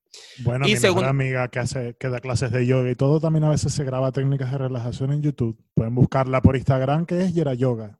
Con. Ah, pues búsquenla, arroba Yera Yoga, es verdad. Arroba Yera Yoga. Es verdad, no me había acordado de Yera, ciertamente. Y ya que estamos aquí con este momento, yo, evidentemente, a lo mejor FFLOPG no puede, pero si alguien está buscando terapia, mm, arroba mm, Alter Psicología, por favor. Eh, búsquenos también por Instagram y por Facebook y por todas estas cosas que estamos por ahí también. Denle Momento trabajo a la de- niña, es Eso. Sí, autónoma. Ese momento de, de mini spam. Pero hay otra preguntita por aquí, ¿verdad, David? Sí, de nuestra querida amiga FFOLPG. Chica, dinos tu nombre, por favor. O sea, necesarísimo. Francisco. Dice, bueno, ella, ella, que yo no sé si ella nos, e- e- si ella nos ha prestado atención en algún momento, Yo digo nos no. pregunta, No, ¿alguna de vosotras sufre ansiedad o algún problema de este tipo? no, Chica, estamos todas bien. chica, no, siguiente pregunta. sí, eh, no, todo estupendo. Chica, chica, o sea, Se llama Somos- Fiore López. ah, Ah, Fiore, muy bien. Fiore. Fiore, querida, mi amor, si yo digo, si mi No, frase, fatal. otra de mis frases estrellas es, todas estamos malitas en los nervios. O sea, Mm. sí, amiga, yo soy la reina de la ansiedad, probablemente. O sea, eh, sí, sí, yo, yo en lo personal, y si quieres lo comentamos así como muy por encima, yo tengo eh, ansiedad y también he tenido algún episodio de salirme de mi cuerpo, que mi amiga Pablo sabe cómo se llama, pero yo no me acuerdo. Eh, Disociativo. Eso. epi- Pensé que la proyección astral como Pru. Ojalá. Ojalá, me encantaría, ¿no? Un episodio disociativo de esos he tenido también, he tenido tal. Pero básicamente lo mío es la ansiedad y, y ya está. Mm, punto. Incluso a veces me, me atrevería a decir también que depende del nivel de estrés, tengo un, poco, un poquito de eh, problemas de, de gestión de la ira. Yo no pego a nadie, pero grito mucho. Entonces, que eso también es problema de gestión de la ira. Pero, que vamos, que ansiedad, que estoy mala de los nervios, amigas, pero como todas, un poco. A ver, digan, digan a las niñas que, digan a la chica que tienen ustedes, amigas, venga. A ver, amiga Fiore, eh, como hemos dicho en varios programas, yo he hecho referencia a esa gran Marisa Paredes y yo me he definido muchas veces como esa mujer nacida para la ansiedad.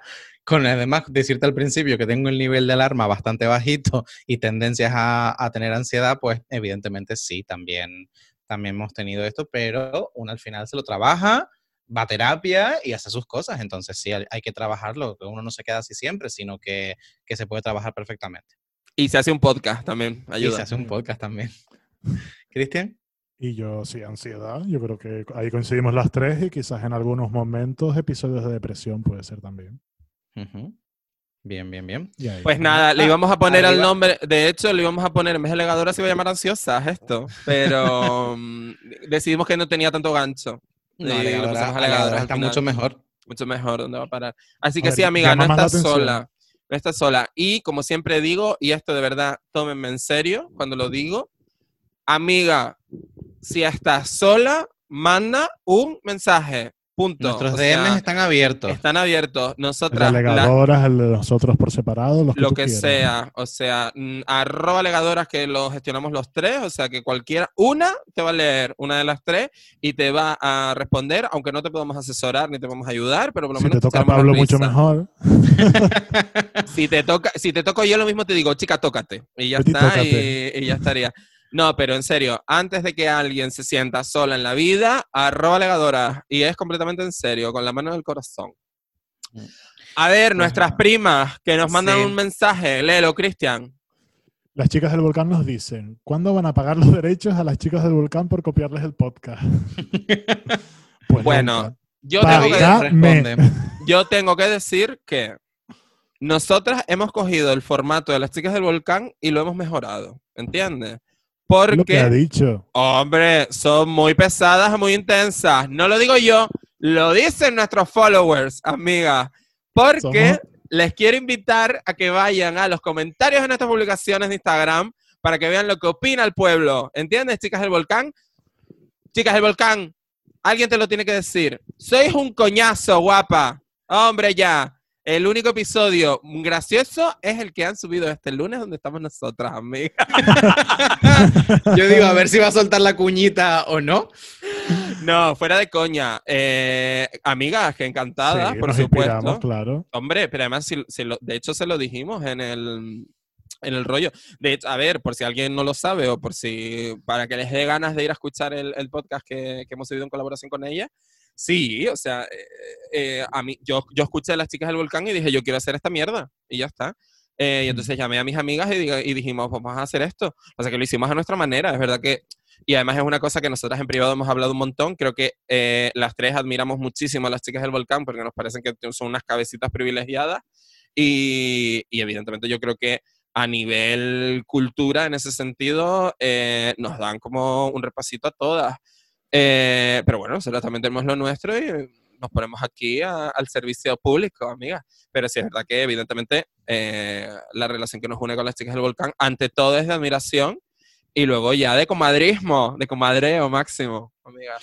Sí, yo estoy de acuerdo, evidentemente. Dime, Cristian, Didi, porque yo No, yo lo- quiero cerrar con una cosa nada más. Yo, el, el matiz mío es muy rápido también. Que nosotros le vamos a pagar a las chicas del volcán cuando nos paguen los de gromos de afecto. Ah, Ah. muy bien. Ah, arroba, arroba Carmen y Mateo, a ver cómo salimos de esta. no sé. Eh, vale, pues nada, yo simplemente, eh, nada, que Cristian y yo coincidimos plenamente con David, que al final es- son influencias y es admiración y lo hacemos también desde el homenaje, pero desde nuestro punto de vista y siempre desde la parte más personal, quizás un poco menos elevada, pero es el, com- claro. el comentario siempre, siempre está ahí. Nosotros somos más de los bajos. Somos más de los bajos fondos de París, como dice la, la frase esta. Pero, pero mm, sí, que evidentemente hay mucha admiración y como estaba comentando antes David, eh, esto lo están escuchando el viernes, los primeros y los alegadores más entregados ya lo escuchan el viernes, porque sepan que desde el lunes ya está publicado el último episodio de Las Chicas del Volcán, donde nos reunimos los seis a hablar sobre promiscuidad y cosas muy interesantes que ya, que ya escucharán por ahí. Y les, les aviso y les anuncio, como antes nombraron a Shakira, Hoy renuncio. efectivamente, Cristian, eh, que ya están emplazadas e invitaditas a nuestro podcast, así que esperen próximamente en Alegadoras eh, una visitita de las chicas del volcán. Ya les avisaremos con tiempo para que estén preparados, pero que están emplazaditas a tomar café con nosotras y a alegar sobre buenos temas. Eh, hay, de hecho, eh, un seguidor nuestro y un seguidor de las chicas del volcán, que además es muy acérrimo de ambos podcasts, que nos escribe mucho, que se ha aventurado a decir algo que me parecería una fantasía, y es, ha dicho que lo que sería un auténtico placer es realizar un spin-off, amigas, eh, de las chicas del volcán y alegadoras, donde una vez al mes, amigas, nos sentáramos y hiciéramos un podcast mensual donde estuviéramos las seis.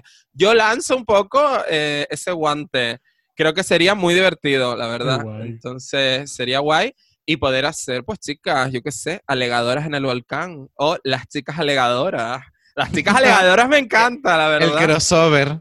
Entonces, bueno. Yo soy eh, muy de juego de palabras, pero en el volcán sale lava, alegadoras. Yo digo alabadoras. A mí me encantan los juegos de palabras, soy súper fan. Pues eso. Habría, habría que escribirlo con V y a mí el toque ahí me saltaría. y en mayúsculas la lava y hacer algo. Bueno, no sé. Tranquilas que te- tenemos un gran equipo de diseñadores gráficos que podrán conseguirlo. Bueno, pues eso, que la propuesta está ahí, que un spin-off mensual de Alegadores de la Chica del Volcán sería una fantasía. Por- viendo además el resultado de nuestra primera colaboración, que ha sido un sueño, yo creo que podría estar muy bien. Así que, Donacio, Aspiros, Antonio, llámenos, amigas. Un besito, chicos. Eh, bueno, Seguimos, David, creo que tienes un audio, mm, Ah, un audio. anónimo, si no recuerdo mal, de una, de una persona que no quiere identificarse. Ah, Bueno, es si no, verdad. lo pongo yo si quieres. No, no, no, no te preocupes, ya lo tengo yo aquí, lo tengo yo aquí puesto. Eh, nada, mm, vamos a escucharlo. Bueno, eh, prefiero mandar este audio de manera anónima. Eh, mi pregunta para las alegadoras es, hasta ahora, ¿cuál ha sido su programa favorito y por qué todo aquel donde salga su Frida Kahlo? Muchas gracias. Bueno, pues claramente, claramente Estamos eh, respetando el anonimato. la- el anonimato. Pero bueno, eh, bueno, claramente, saludo, Mónica. Querido, querido Libra. querido- queridísimo Libra. Que esto- eh, no sé si saben, pero yo estoy con lo de Mónica todo el rato porque es un- creo que fue Susana Gris o Ana Rosa que le dijo a un una que esta que estaba anónima en silueta oscura dice bueno eh, sabemos que quieres mantener tu anonimato hablan con ella al final dice bueno eh, gracias por estar con nosotros Mónica ¡No! es un sueño no han visto ese vídeo es lo más no, qué manera de cagarla, guapa. uh, es buenísimo Qué manera de cagarla. Ay, Dios. Bueno, Mónica, entonces, Mónica eh, ¿cuál, es, ¿cuál es nuestro podcast favorito de los dos donde ha salido su Frida Kahlo? Bueno, eh, yo me quedo Bolleras. Bolleras, sin duda. marcó un antes y un después sí, sí, estoy de acuerdo. Bolleras, además, yo creo que además fue de los primeros que grabamos, sentó como un listón y, y sí, fue el cuarto exactamente. El primero con invitadas. eh, yo creo que, y esto lo digo sinceramente y con todo el amor de mi corazón, yo creo que tanto Virginia como Nieves, Sufrida y, y Snowface, fueron súper generosas con nosotras a la hora de venirse aquí a, a pasar un, un buen rato y además a, de- a mostrar todo el humor que tienen, porque de verdad que si antes decía que las chicas del volcán son cabecitas privilegiadas, o sea, eh, de verdad que lo de Virginia y Nieves también, o sea, es que es otro nivel, o sea, es que son, Mm. son buenísimas y yo en lo personal les tengo muchísimo, muchísimo cariño. También te digo una cosa, em, y esto va a sonar un va tópico que flipas, pero fueron una de las primeras que realmente apostaron por esto, ¿no? Por decir, Mm. este proyecto está guay, me hace reír, está gracioso, em, voy para allá, ¿no? Y, y sí es verdad que gracias a, gracias a ellas mucha gente han ha, podido conocernos y, y se han quedado, entonces, pues nada, que... Lo Agradecido, bien, claro. fue lo más ese programa emocionadas, y fue Mm. lo más, efectivamente. Yo todavía lo he oído un par, es el que, el que más veces Yo he vuelto a también. porque es tan bueno y me Yo vuelvo a reír también. de cosas que no me había reído. Yo también, por favor, o sea, siempre, siempre tornillo roja chapa. Total, Siempre. totalmente. Es la una de las mejores referencias que tenemos en el podcast real. Sin duda, real. sin duda. Yo me quedo, yo me quedo también con el de Bolleras de España, de los que sale, de los que sale Sufri. Eh, yo creo que me quedaría con ese. Pero sin ser ese, ¿con cuál se quedan ustedes? De en general, de Todo. los episodios. De todos, sí. O sea, uno, uno de, de- de- de los que sale Virginia porque nosotros queremos responder a Mónica. Y luego, de, en general, de los que hemos publicado. Eh, ¿Ella está abriendo el Spotify porque no se acuerda de los capítulos que ha hecho? Sí, Ay, Dios, efectivamente. yo creo que me quedaría con Diario de Alegadoras porque el anecdotario surrealista me ha hecho reír tanto y he- hemos tenido La tantos buenos de comentarios buena. de eso, eh, con esos anuncios, esos comentarios, yo creo que el Diario de Alegadoras es de mis favoritos posiblemente. O sea, Diario de Alegadoras, Diario de Alegadoras fue Muy muy bueno. bueno, desde luego. Y, y es Eh, verdad que ¿qué la edición fue un curro. Fue un curro. Parecemos un homenaje de estos póstumos que nos están haciendo. la a verdad nosotras es que, mismas. Un la poco verdad sí, que un poco sí. Maricones que hemos hecho 10 programas. ¿Cuántos llevamos? 12. Por ahí. Estamos hablando como el que hicimos en el 93. No, pero está guay que salgan estas cosas. Sí, a ver, Sí. Diario Alegadora fue un curro y la verdad es Muy que bueno. fue un curro de edición, pero fue muy bueno y la verdad es que yo me, yo me reí bastante. Es Yo más, creo- eh, hace poco me preguntaron por el podcast y, eh, y el, el episodio de referencia que mandé precisamente fue Diario Alegadora, porque yo creo que, que no sé, que nos define bastante. sí. Yo creo que le tengo cariño al tercero, que fue el de logística del sexo gay, porque yo creo que fue donde nos soltamos de verdad en ese episodio. Estábamos mucho más sueltos y cambiamos todo. Sí, sí. Yo como creo que, el segundo ya estábamos mejor, pero el tercero fue como que ya estábamos en. como si lo hubiésemos hecho toda la vida. Sí, estábamos mucho más sueltos, es verdad. Sí. Y David, ¿tú con cuál, cuál rescatarías? Por motivo Mm, X. yo es que más que quedarme con uno en sí, un episodio en sí, Eh, ¿Qué dedito me corto, efectivamente? ¿Qué dedito me corto yo? No. Más que quedarme con un episodio en sí, yo soy fan de los momentos en los que entramos en barrena saliéndonos del tema. Es decir, todos y cada uno de los episodios. no, pero es verdad que, oh, coño, yo qué sé, los episodios van sobre una temática, entonces hablamos de esa temática, pero de repente cuando decimos, ay muchacha, como aquel que no sé qué, y nos salimos un Mm. poco por, por ver... Por sea, petenera. por sí. peteneras, efectivamente, y damos una vueltita y luego ya siempre volvemos y tal, pero Mm. no sé, ese momento es como muy sello nuestro, ¿sabes? De decir, ¿por qué estoy intentando yo escuchar ahora mismo un vídeo, un vídeo, su- un episodio de lo que sea y estas están hablando de mm, la cría de la gallina Pache? Yo qué sé. Por ejemplo. ¿sabes? Esa- Exactamente. Entonces, sí, me quedo con eso. Yo, yo por también, ahora que dijiste eso, Cristian, por razones de, de abrirse un poco más, yo me quiero quedar también con el episodio de Ceci, con el episodio en el que trajimos a Ceci de invitada y el que hablamos de gordas. Yo, ese podcast también fue muy importante para mí porque yo ahí se- me sentí una especie de catarsis y cuando tanto como lo grabamos, cuando lo volvimos a escuchar tiempo después y todo, eh, para mí, digamos, es como el podcast más personal porque sí es verdad que se comparten cosas que son muy importantes, que yo comparto cosas muy importantes, entonces, no sé, creo que para mí a nivel de impacto emocional creo que ha sido de los más importantes para mí. Así Y eso que no hemos hablado de salud mental todavía. Cuando hablamos de salud mental, se, mm, se caga la perra, cariño. Sí, Estamos, de hecho, de hecho, eh, a ver, y esto es real y está feo, que, pero bueno, da igual, sois, sois nuestros alegadores y necesitáis saber la verdad. Hay, cada X tiempo siempre sale un, bueno, chicas, ¿de qué hablamos? Bueno, chicas, temas, venga, vamos a plantear temas. Nadie, nunca, jamás, ninguna de los tres ha puesto encima de la mesa que hablemos de salud mental, porque no queremos cruzar esa puerta, amiga. No queremos.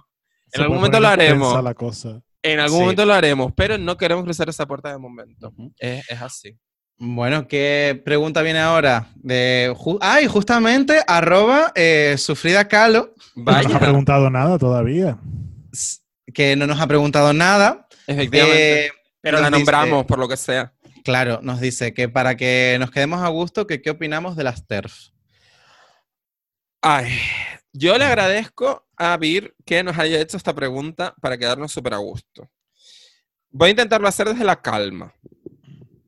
Porque lo único que me apetece es llamar las hijas de la gran puta y quedarme ¿Cuántas fresco. horas tenemos? Entonces, por eso, que voy a ser breve y voy a decirlo desde la calma. Eh, todos, absolutamente todos los activismos, es decir, todos los movimientos sociales, tienen, me he hartado de decirlo esta frase, y es como mi frase mantra últimamente, todos, absolutamente todos los activismos y movimientos sociales tienen el mismo enemigo, y el enemigo es hombre, es heterosexual, es blanco y es rico. Esto es así. Si tú eres un activista LGTBI racista, háztelo mirar. Si tú eres un activista animalista eh, homófobo, háztelo mirar. Si tú eres feminista y eres transfoba, háztelo mirar. Ya está. Esa es toda mi opinión sobre las TERF. A ver, yo creo que Bien. sí que va. Va un poco por ahí. Que está- están defendiendo algo, pero pensando que, que no tiene que ver con ellas y sí que tiene que ver. Al final todo tiene que ver. Y yo creo que al final lo que debería de buscarse es un movimiento conjunto o eso, que no discrimines a otro- otros movimientos. Transversalidad se llama esa palabra. Mm, Ahí lo yo dejo. Voy a, de hecho, mm, voy a opinar muy brevemente del tema porque como muchas veces hemos decidido, em, ¡uh! ¡Hemos decidido! ¡Qué bien! Hemos decidido. Sí, esos patinazos Eso maravillosos. Ningún activista te lo, va, a- te lo va a tolerar. Efectivamente. En Algarabía te están denunciando ya. Como, como hemos dicho en otros podcasts, quizás eh, nosotros no somos los altavoces para hablar justamente de este tema, porque a nosotros no nos toca tan directamente este, este, esta lucha social, y entonces nosotros no tenemos que ser altavoces ni abanderados de nada que tenga que ver con esto. Eh, pero claro, yendo un poco a la parte personal, yo no entiendo cualquier tipo, ya no, no estoy hablando de, de tema trans, ni de tema de raza, ni de tema LGTB, nada, estoy hablando de que cualquier movimiento social eh, tiene que sumar y tiene que, que ir a remar a favor de. Entonces, eh, yo, como decía David, aparte del, tema transaccional, yo no entiendo cualquier tipo de movimiento social que no sea interseccional.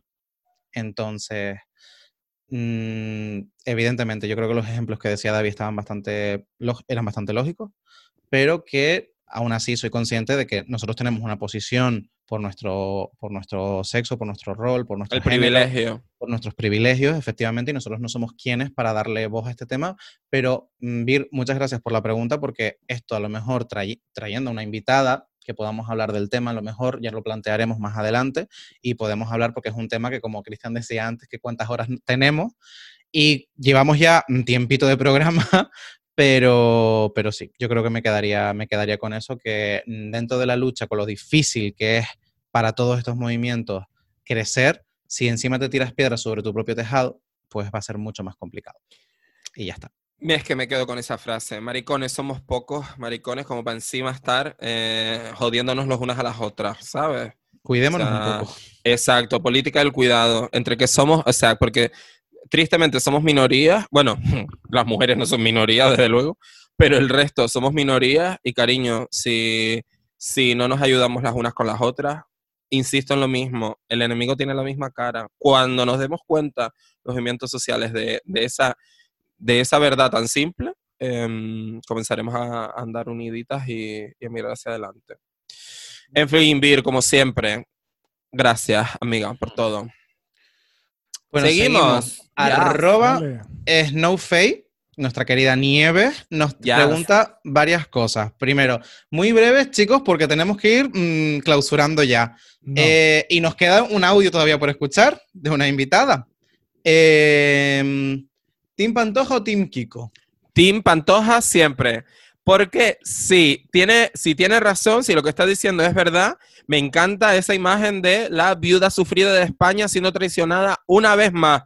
Primero Paquirri, que la dejó sola. Luego Julián Muñoz, que la dejó abandonada.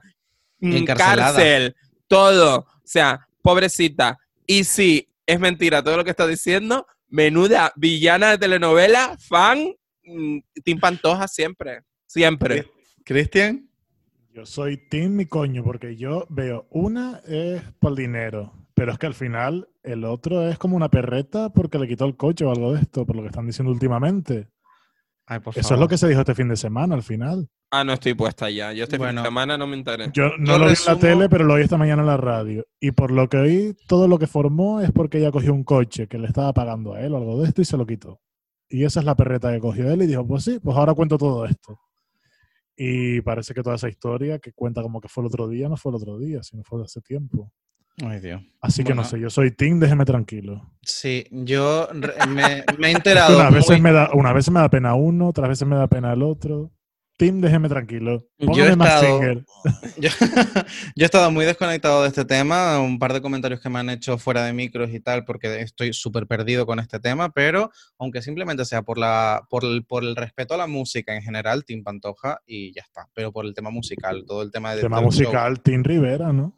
eh, no, Tim Pantoja, amiga, o sea... el- el También te digo. Que hay un team que aquí no estamos valorando, que es la única que está Team traba- Anabel. trabajando. Eh, eh, Team Anabel Pantoja siempre. Yo soy Team Anabel siempre. Tim, Siempre. Tim Isapi, vas a decir. Eh, no, que es la, la única que está trabajando y es la auténtica Dulce. sufridora. No, amiga. Irene Rosales, que está hasta el coño de las dos ya. ¿Entiendes? La Está hasta el coño del nini, ¿entiendes? Y está hasta el coño de la suegra. Ella es la verdadera heroína en toda esta historia. Total. Así que Team Irene Rosales siempre. Bueno, eh, Yo Nieves muy también nos Anabel Pantoja.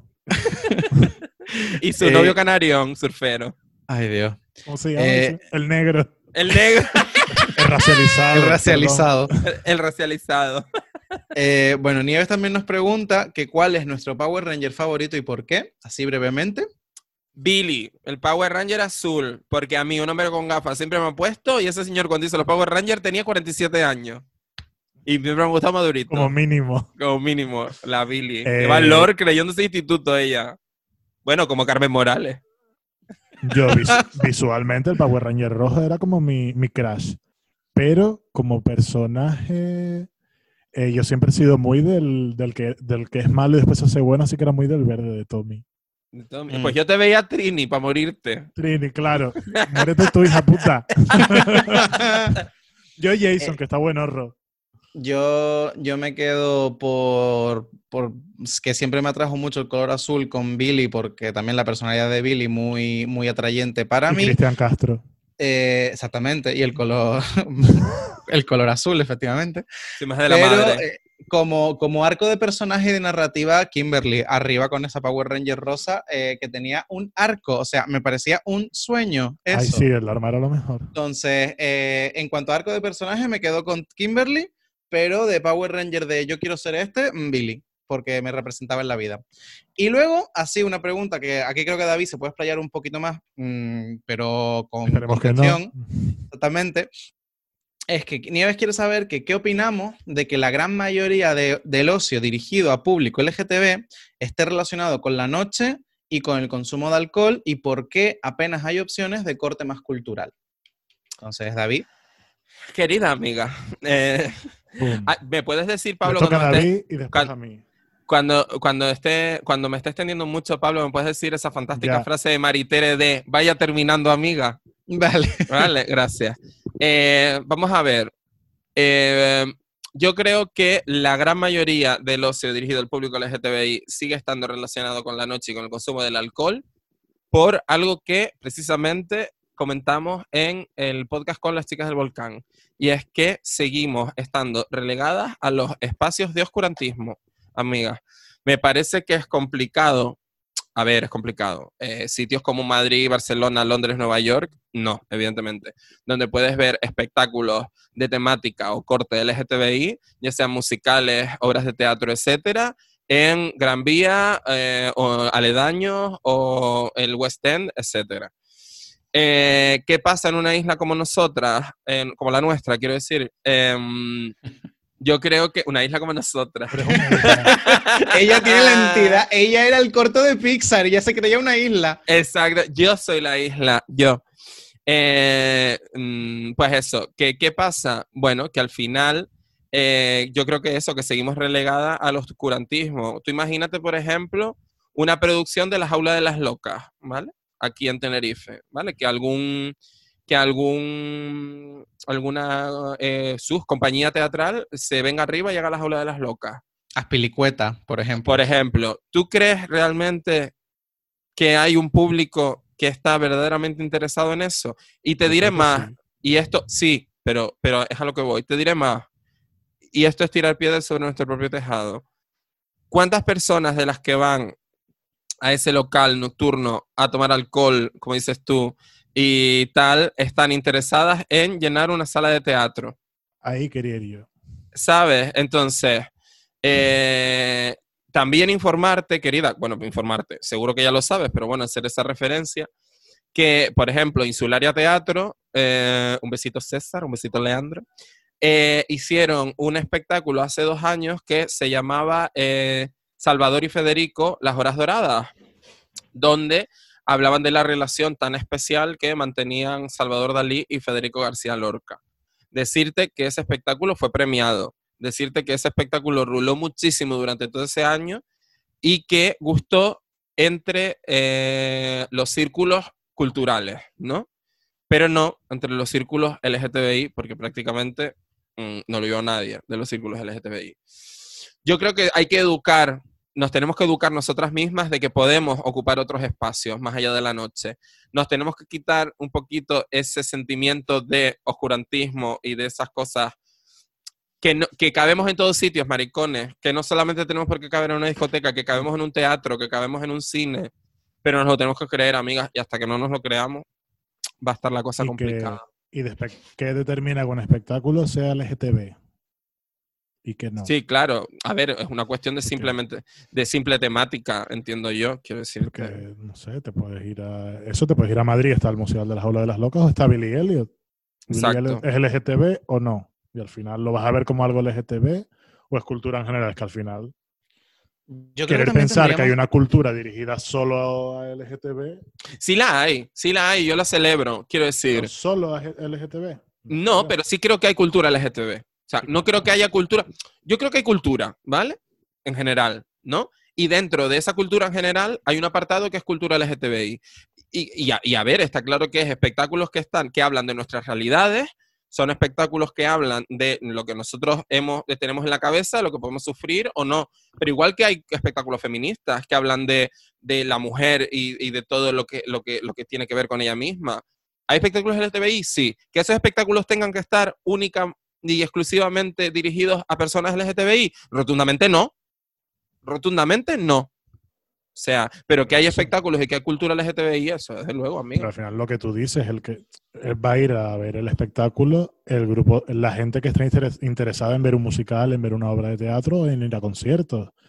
Si te gusta salir de fiesta y eres hetero, pues saldrás a cualquier discoteca y si eres gay, pues buscarás discotecas de ambiente o no. Pero vamos que si te gusta salir de fiesta, pues vas a buscar el tipo de ocio que te va. Y si te gusta irte de musicales, pues buscarás musicales que te van. Tú al final te pones a mirar y hay muchos teatros por ahí que están dando obras de teatro que no te enteras que están. Pero tú te pones a buscarlas y están en teatros pequeños, de pueblos, de todos sitios.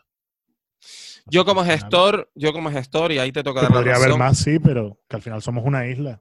yo como gestor, y ahí te toca dar la razón, muchas veces lo que he sufrido es la desidia del público, ¿no? Es decir, ay, es que nunca hacen nada. No, Cari, es que no lo buscas, mi amor. ¿Qué quieres? ¿Que te lleve una programación a tu casa? Porque tú cuando vas al cine, mi amor, entras en los multicines y miras a ver qué ofertas hay. Si tú quieres ir al teatro porque te apetece, Cari, entra en la página web de tu municipio, porque recordemos que todos los teatros, excepto un, a ver, dos, Hay páginas ah, no, la tres, relación de todos tres, los teatros perdona. que ves todo lo que está en cartelera. Claro, Claro. pero es que todos los teatros de la isla, excepto tres, son de gestión pública. Entra a las páginas de los ayuntamientos. ¿De dónde eres tú, mi amor? Los Realejos. Los Realejos programan un huevo de teatro. De Guía de Isora. Guía de Isora programa un montón. También. Si, Mm. si, si tú eh, estás en Santa Cruz o la, el área metropolitana en general, sabes que el Guimera y el Leal siempre va a tener muy buenos espectáculos.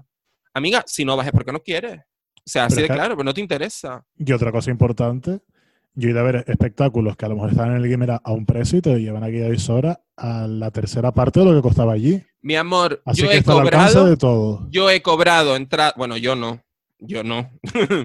el Ayuntamiento de Adeje, la Concejalía de Cultura en la cual trabajo, ha cobrado espectáculos de Antonio San Juan que en Madrid cuestan 35 euros, yo los he cobrado a 5. A 5 euros. Yo he visto un, eh, un, eh, espectáculo teatral brutal como eh, La gata sobre el tejado de Sin Caliente de Burka Teatro, eh, probablemente la mejor compañía de Canarias junto a, a Delirium Teatro ahora mismo. Eh, y la he visto en guía de Isora por dos euros. ¡Dos euros, guapa! ¿Entiendes? Que estamos hablando de de- ocho actores en escena.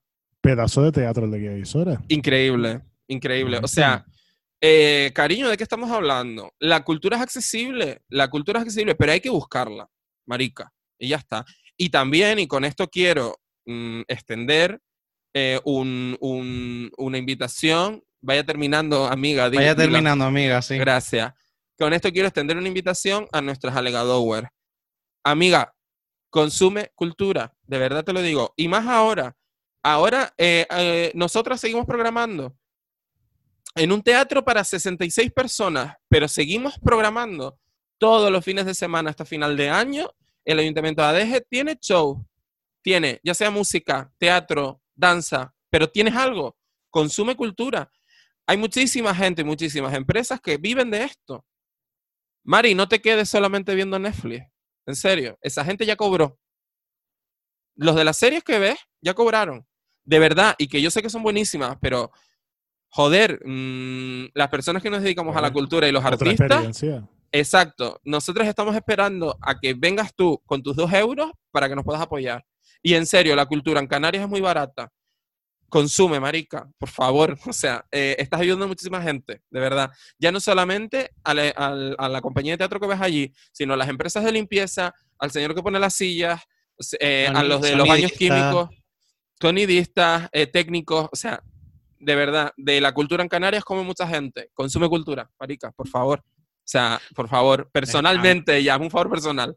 Amiga, yo creo que con este speech no tenemos nada más que añadir. Yo creo que está todo Ella bastante. está nerviosa. Si saben cómo me pongo, ¿para qué me invitan? Bastante, bastante. Claro. Claro. De todas formas. Bueno, ya estamos, estamos ya cerrando, estamos llegando ya a las últimas, a las Tarea. últimas preguntas. Bueno, sí, pero que vamos a reducir. Eh, No, Aquí hay que leer todas las preguntas. bueno, y las estamos leyendo las que son preguntas. Eso. Entonces, eh, ahora nuestro, otro de nuestros seguidores, eh, Luis Mife, bueno, Luismi, que él sabe quién es perfectamente, nos Ajá. pregunta que, qué opinamos de los tíos bisexuales en la cama y que se traeremos alguno del programa. Mi primer novio fue bisexual. O sea, fue bisexual. Es bisexual. Será que de repente se, no, no que de repente se cambió o algo. Mi primer novio fue bisexual. ¿Qué opino de, de los tíos bisexuales en la cama?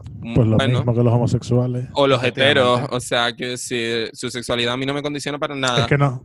si eres no una estrella si- de mar, me da igual que sea homosexual, bisexual, heterosexual, pansexual o coñosexual. Me da igual. Si eres una estrella de mar, me vas a parecer un cuadro. Fin. O sea, así. Es que no sé si va porque piensan que como que esa bisexualidad está ahí siempre, aunque tenga una relación con un hombre, siempre está buscando como una relación casi como, no sé, no, no sé por dónde va la pregunta. No, Yo Creo yo- que alguien bisexual es que por momentos ahora puede estar con un hombre y también sentirse atraído por una mujer más adelante. Y no tiene que ser a la vez ni en el mismo momento de tiempo. No, Claro. No es que todo el rato... O sí, si eres poliamoroso. Es que, es O que, bueno, sí, chica, también. yo qué sé.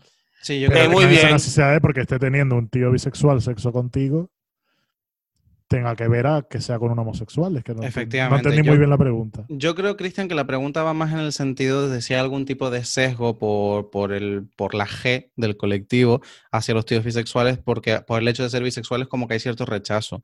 Y para nada, quiero decir, eh, si tú eres homosexual y te gusta estar con un hombre, te da igual que sea, eh, o sea, su orientación sexual te da igual, tú estás disfrutando Literal. de, de la plena experiencia sexual que estás teniendo y punto, con lo cual, eh, bisexuales bien recibidos y mm, para lo que cada uno quiera. Es decir, si quieres tener sexo, pues estupendo. Si quieres tener una relación más estable, pues si ahora mismo tú eres la persona con la que esa persona bisexual está a gusto, amiga, no tengas miedo, quiero decir, no te va a dejar por otro o por otra, que el típico esto de, ay, si ahora viene una chica y le gusta, te entra como Ay. todo ese miedo terrible. Ay, qué No, absurdo. Ahora Claro. mismo estás centrado en ti y en tu persona y en quién eres. Si luego tú eres una mierda de persona, pues chica, gestiónatelo.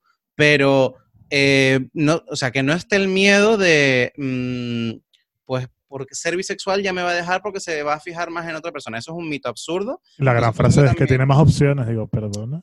Claro, o sea, e- eso es un mito absurdo que yo creo, eh, yo le agradezco a Luismi que nos haya hech- hecho esta pregunta, porque también visibilizar la, la bisexualidad es una cosa que, aunque no nos corresponde a nosotros hacerlo, pero también es muy importante. Entonces, creo que, que sí, que al final fuera tabú y fuera miedo. Y, que muchas veces y- habrás y- estado con bisexuales y que no lo sabes. lo sabes, Tampoco te lo van a contar, hola, soy bisexual.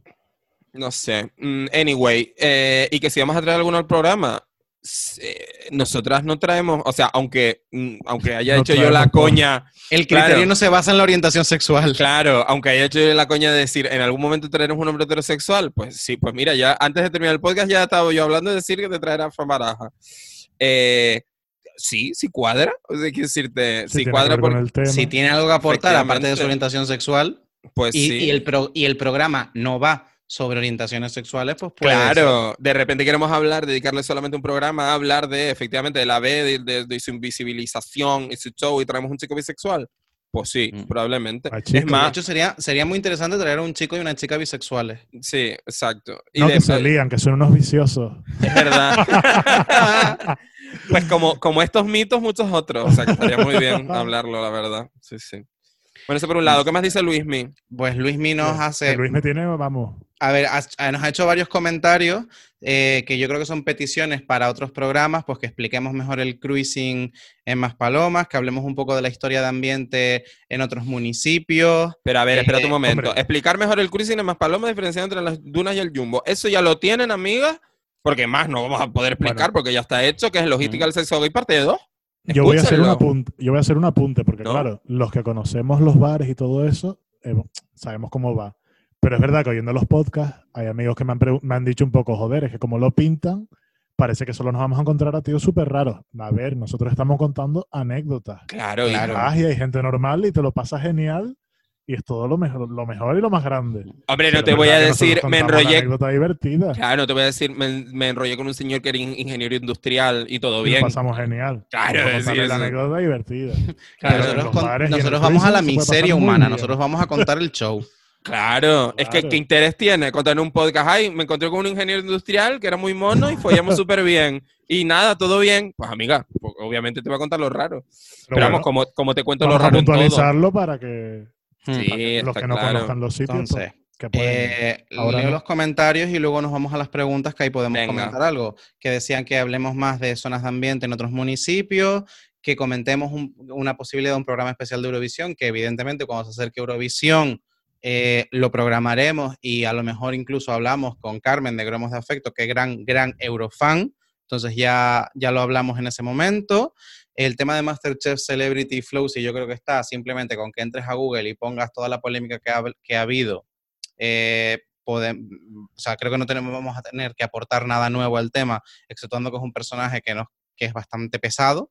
Pero Yo haría- vaya, aparte. Yo haría incluso un apunte. Sí, Quiero hacer un apunte sí, de sí. que yo creo que la mala suerte que ha tenido Flo es que los programas están grabados. Claro. Porque yo creo que él, si se hubiese visto en el primero o segundo programa, él mismo se hubiera hubiese dado cuenta de que ya no y que hubiese cortado. Pero tiene la mala suerte de que están grabados y él pensó que era algo gracioso y no pensó que se puede interpretar así porque Yo voy a decir. no creo que lo haga con maldad. ni nada. Yo me voy a hacer eco. No, yo tampoco creo que, que lo hiciera con maldad, pero yo cre- creo que, como volvemos a lo mismo, y voy a ser muy breve, volvemos otra vez al privilegio del hombre heterosexual blanco que no tiene ni idea, ¿no? De, de- que, que- que toca una tecla y no tiene ni idea de todas las teclas que eso- de Pero todo lo que puede estar nadie. produciendo. Están todos riéndose menos, menos Josie, que es el que se Claro. queda serio en plan de que, ¿qué hago? ¿Me Pero río? porque todos tienen los mismos privilegios en ese Claro, sentido, claro. está claro. Entonces, a lo que voy es, me parece que es la inconsciencia de un, de un hombre que no sabe lo que es, las teclas que puede estar tocando. Y simplemente me voy a hacer eco de lo que dijo Alex Mercurio, me parece que fue en una story de Instagram, o creo que fue una story de Instagram, que dijo, bueno, Flo mm, con eh, Crispin Klander ya en su momento fue el responsable de que yo llegara al colegio y me tuviera que comer, que me llamaran Crispin y me tuvieran que llamar maricón. Y 20 años después vuelve a ocurrir, con lo cual eh, yo repito, estoy convencido de verdad, o sea, con la mano en el corazón, de que Florentino no es para nada un mal tío, pero creo que simplemente su desconocimiento, es que no, es que no lo ve, es que no lo ve. Claro. Y eso Claro, te lo no da lo el ve. privilegio, entonces, Y Es la mala suerte esa, que, no lo, que está todo grabado y no ha podido rectificarlo y ha seguido haciéndose una bola de cada programa. entonces, Que al final no se da cuenta que lo único que sabe imitar de Josie es la pluma. Es que es de muy mal gusto, pero es que repito, que sinceramente, es que sinceramente creo que no está hecho con malicia. Lo que pasa es que No, es un tipo de no. humor que a él le ha funcionado históricamente, porque hace 20 años en el Mississippi hacer de mariquita era gracioso. Qué ironía, si la Mm. veneno, si la veneno levantara la cabeza. Eh, pero ya no, cariño, o sea, mm, ya es un cuadro. Entonces, Y yo, yo quiero apuntar una cosa, que aparte del tema de que está grabado y que evidentemente no creo que lo haga con maldad ninguna, eh, no nos olvidemos de que es un formato que es un, que es un talent. Y los talent cada vez se parecen más al formato reality, con lo cual hay un montaje, hay edición y detrás está un equipo de guionistas y de redactores, ¿vale? Que son los, y de productores, que uno ha visto en Real y sabe de cómo va el show por detrás.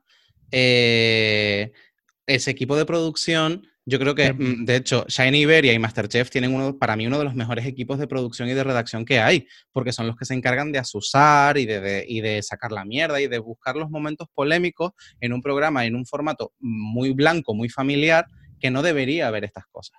Entonces yo creo que no nos olvidemos de que aparte de que está grabado, el montaje y la postproducción ayuda mucho a lo que se quiere potenciar o no, de, todo, de toda la cantidad de minutaje en bruto que tienes grabado. Entonces eso también me parece Yo- importante. Dos cosas ahí. Lo primero, que nos tenemos que olvidar que un talent que salga por la tele es solo un talent, todo es un reality. sí. Mm. Por mucho que te estén buscando a un cantante, están buscando Sí. darte espectáculo. Sí, Menos sí. más Singer, yo creo que más Singer es el único que no está haciendo eso ahora Claro, mismo. o la, ¿por qué la voz no vende lo mismo que otro programa? Porque no sabemos qué pasa cuando dejan de cantar. Exacto. claro. Si supiésemos cómo se discuten, cómo se pelean, pues la voz tendría mucho más éxito. Hmm. Y lo otro, no me acuerdo. Ah, lo del montaje, que lo del montaje, ahí sí te doy la razón, pero porque pasa siempre. ¿Cuántos Sí. personajes que han salido de Masterchef, en Masterchef te lo pintan como el logro, el malvado de la edición, y fuera es otra persona?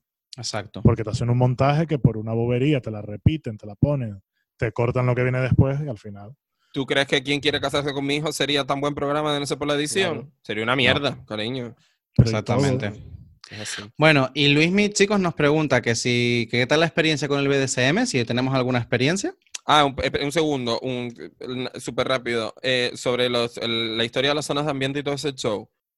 Si interesa tanto, pues podemos hacer un episodio solo de eso, que además hay una Claro. historia muy Nos rica, el, el además de, gran de podcast, ¿no? cultura LGTBI, y además Pepe Arteaga, un profesor de Universidad de Filología, que sabe muchísimo sobre el tema y es amiga nuestra y es eh, homosexual también. Así que igual lo podemos invitar a que venga porque él tiene de verdad una biblioteca con patas, o sea que, que lo podemos traer. hacerlo- si lo hacemos, lo hacemos bien. Lo hacemos bien, claro, sí, sí. A ver, ¿qué tal la experiencia con el BDSM? BDSM es que no... No, Es que, ¿dónde empieza el BDSM? claro, yo estoy pensando en eso, bondage, dominación, dominación, claro, sumisión y la M que no sé qué mierda es. que- más. Una, la una M. cache- una cachetadita en la nalguita. Claro, pero eso es BDSM o eso es ser un, un poco Pero vainilla, vainilla. Claro, es que yo BDSM no lo trabajo, la verdad. Es que puede ser un BDSM muy flojito. Yo trabajo el kink, pero yo el BDSM no lo trabajo. ¿Y el king qué es? Guarrerida Ah, española. guarrerida. sí, Pero yo el BDSM no un poco lo... del BDSM, ¿no? Pero tú crees, pero es que no hay humillación en lo que yo hago ni nada, sino es como un rollo pactado en plan, oye, ¿te apetece esto? Sí, ya, pero yo creo que el BDSM engloba todas esas guarreridas, ¿no? ¿Tú crees? No lo sé. Yo hago esa diferenciación siempre, ¿no? A mí, yo, yo, a mí el kink, todo bien. BDSM, chicas, que a mí no, a mí no me apetece. A mí el mundo atar, chao. No. Que me dominen o dominar, no me interesa nada. La sumisión ya ni te cuento, guapa. Y la M es que no sé qué mierda es. ¿Tú sabes lo que es el M? La M de... ah, Masoquismo, ¿no? masoquismo. Masoquismo. Cero, ro- o sea, Ajá. cero Una show de dolor. masoquismo suave, ¿no? Sí, chica, pero a ver, pero una Mm. cosa es para darle un poquito de sal a la vida y otra cosa es dame bombazos aquí estupenda. No. No, Cari. Yo del el BDSM me interesa bastante, bastante poco, entonces ni he practicado ni en un lado ni en Me otro, entonces Me interesa, me interesa, y desde un punto de vista más artístico, ella cultural, eh, el bondage este que es japonés, que es así como muy artístico Ay, y sí. tal. No me acuerdo cómo se Eh, llama, Saki- pero... eh, espera. Eh, ay, aquí- Sakiri, aquí no. Show. Eh, Ibuki, o algo así. espera. Shibuki me suena, ¿me quiere sonar? Shibari. Shibari, Por ahí correcto. vamos. Un Pokémon era. Un Pokémon, Shibari. Claro. Pokémon tipo fuego. Eh, el Shibari me interesa por ese punto artístico. Hay muchas cosas de Shibari que están bastante bien, pero repito, luego queda muy bien en una foto y tal, ¿no? Entonces, como desde el punto de vista artístico me interesa el Shibari. Pero hasta ahí. O sea, No me excita. no, a mí tampoco. Eh, de hecho, gran referencia, referencia a la que voy a usar. En el 21 días de Samantha de BDSM, cariño, el momento de eh, plastifícame viva, bueno, cariño, yo quería morir. O sea, digo, que te metan ahí y te plastifiquen como si tú fueras un chorizo perro de Montesano. No, yo, mija. conozco, yo conozco a alguien que no pudo continuar con una relación porque, a ver, empezaron a salir, a tomar algo, y la otra persona le sacó un papel, le hizo un dibujo de lo que a él le gustaba. Eh, una de las cosas era que, bueno, la principal era que solo le gustaba el sexo si era un rollo en plan atarte o plastificarte y hacer un agujero, pero siempre no ibas a tener nunca una relación sexual que no fuese así. Entonces, claro. Qué si tú coñazo. Perdón, coñazo machista. Mm, qué pereza, cariño. Claro, era. Supongo que ahí también hay algo psicológico que no puedas, si no sabes tener una relación sexual, sino de un modo. Sí, entonces ya no estamos hablando de parafilia, sino estamos tratando de trastorno parafílico, son cosas diferentes. Trastorno parafílico, me encanta. Sí. em, Muy ya- bien, pues nada, que el- con el BDSM yo cosas muy suavitas, como digamos, no sé, es que no sé qué considerar el BDSM, pero sí, cosillas he probado y puede ser divertido. Mm. Y pu, pu, pu, pu, algún libro sobre salud mental y LGTB, algo así que se les ocurra. La verdad que yo no conozco igual. Salud mental y. LGTB, no. Yo más, yo, yo leo mucho ensayo LGTBI, pero todos tienen que ver siempre con la, el aspecto más cultural barra sociológico de lo LGTBI. Quizás los de Gabriel J. Márquez pueden entrar un poco de ahí. Martín, sí. Martín, eh, perdón. Siempre digo Márquez. 100 no sé. años de, 100 de años de soledad. maricón. es- sí, Siempre 100 lo años de maricones, me encanta. Hay que decirle El- que lo escriba. El mashup. A ver, Ah. pero yo creo que sí es porque pide consejo para leer y no conoce. Yo creo que están bien. Bueno, empezar. es, es psic- suavitos, es ¿no? psicología positivista, algo así se llama. Sí, Pablo? psicología positiva aplicada a, a pub- a hombres gays. Pero, a ver, yo no me he leído el libro, con lo cual no puedo hablar tan en profundidad del tema. Yo sí me lo he leído, pero vamos, está bien. Pero Tengo un pequeño disclaimer con este señor porque no he escuchado discursos, he, escu- he leído artículos de, firmados por él en los que no estoy muy de acuerdo con cosas que dice, no por opinión personal, sino por evidencia científica. Bifeo. Entonces- Bifeo con Gabriel J. Martin. Ah, bueno, eh, Sumi, si quiere. Pero, pero yo, no sé, cogería las publicaciones del señor con pinzas o al menos con un poquito de escepticismo, básicamente. Eso es, eso es, mi, eso es lo que opina la voz de la psicología desde aquí. Yo creo que cualquier libro de autoayuda o de psicología, no sé. Cualquier libro de estos es que nada es igual para todos, ni todo nos ayuda a todos por igual. Honestamente, yo aquí voy a hacer una puta básica y lo que más me interesa de Gabriel J. Martín es que está como un puto queso, así que ven y siéntate en mi cara, guapi. Y ya está. Básicamente esto es lo que tengo que decir. Salud mental y LGTBI, la verdad que no tengo ni, ni puñetera idea. Y de salud sexual, menos. O sea, eh, si quieres, te recomiendo ensayos buenísimos eh, de, de- de teoría queer o, o- o de temática LGTBI en general. Yo que sé, reyes que amaron como reinas, eh, señoras que se encontraban hace mucho, cruising, eh, ética marica de Paco Vidarte. Todos estos shows, o sea, si quieren, un día, cariños, hablamos de libros LGTBI. Pero es que justo Sí. de salud sexual y salud mental LGTBI, amiga, cero. No piloto No, nada. pero podemos hablar sobre salud mental y cosas LGTB. Lo que pasa que ahí yo me, toco no, me preparo un par de cosas y sí que lo podemos traer a un programa. Ya lo montaremos, ¿vale? Ya lo, lo hablamos por fuera y, y lo comentamos. Ah, Luis, niñas, no y última pregunta. No desfallezcas. No, Antes de la- otras. Antes de la última pregunta, y que faltan Ah, un el- par de ellas, falta un audio, el último audio que tenemos. Es verdad, es verdad. Pues nada, el último audio, por supuesto, es de otra persona que queremos mucho y que ha sido invitada a nuestro queridísimo podcast. Pero chicas, no se lo voy a presentar. Que se presente ella misma, que ya hemos hablado mucho. Hola mis alegadoras, mis alegadoras calientes, ¿qué tal están? Espero que estén muy muy bien y me he enterado de que van a hacer un podcast sobre eh, preguntas y respuestas, entonces por supuesto que yo no me podía quedar sin hacerles una preguntita. Soy Ceci Wallace y mi pregunta es, si tuviesen que quedarse con tres personajes individuales o un grupo, tres personajes de la historia del pop canario, ¿con quién se quedarían? Yo lo tengo clarísimo. Las mías serían Twiggy, de Unión Lírica, por supuesto, un icono. Los sabandeños, eh, creo que esto pues no tiene discusión. Y el señor de ¿Qué hago mi niña? Me lo cargo al hombro. Creo que son tres personajes clave en la historia de Canarias y son los que yo me quedo. ¿Con cuáles se quedan ustedes? A ver, venga, sorpréndanme. Un besote muy grande, mis alegadoras, las quiero mucho. Un beso. Tuigi, grande de Canarias. Eso es lo primero que hay que decirla. Ay, nuestra Ceci, cómo la queremos, Dios mío de mi vida. De verdad. Qué, qué mujer más mm, estupenda. Que es el orgullo de las gordas de Tenerife. Eh, un besito, Ceci. Total. Eh, a ver, es que claro, me metió el señor de que hago mi niño, me lo cargo al hombre, entonces ya a mí me perdió porque pensé que hablamos de música nada más. Pero, Cultura pero estamos, habla- estamos abriendo... eh, Claro, hablamos de iconos pops en general de eh, Canarias. Sí. Porque entonces ahí tengo, vale, entonces mi número uno es la señora de la Guataca. Quiero decirte, fan, fan. ¿Sabes, qué? Sa- ¿Sabes para qué nos hacía falta también? Paleme ¿Pa qué? Payac. También. Ah, vale, me para allá, la señora de la Guataca nos hacía falta también. Ha La señora bien. de la Guataca es una señora que tuvo una- un medio accidente con una hueva de, tiz- de pizza y ella decía que le sacaba la guataca para romperle el- el- la guataca en la cabeza al de pizza. ¿Qué es una guataca? Yo asumo que es un palo, pero ella dijo guataca y yo, fin. Eh, no confundir con Huitaca, que es, un, es una empresa de alimentación. Es otra La cosa. guataca es la asada, me parece, ¿no? Es la Sí, creo que- asada. Creo que sí. Esa Bueno. es la señora que decía lo de que iba para Cuevas Blancas y decía ni Cuevas Blancas ni Cuevas Negras. Sí, Exactamente. Qué grande, Gran qué señora gran- canaria. gran- totalmente, coincidimos, grande. gran momento.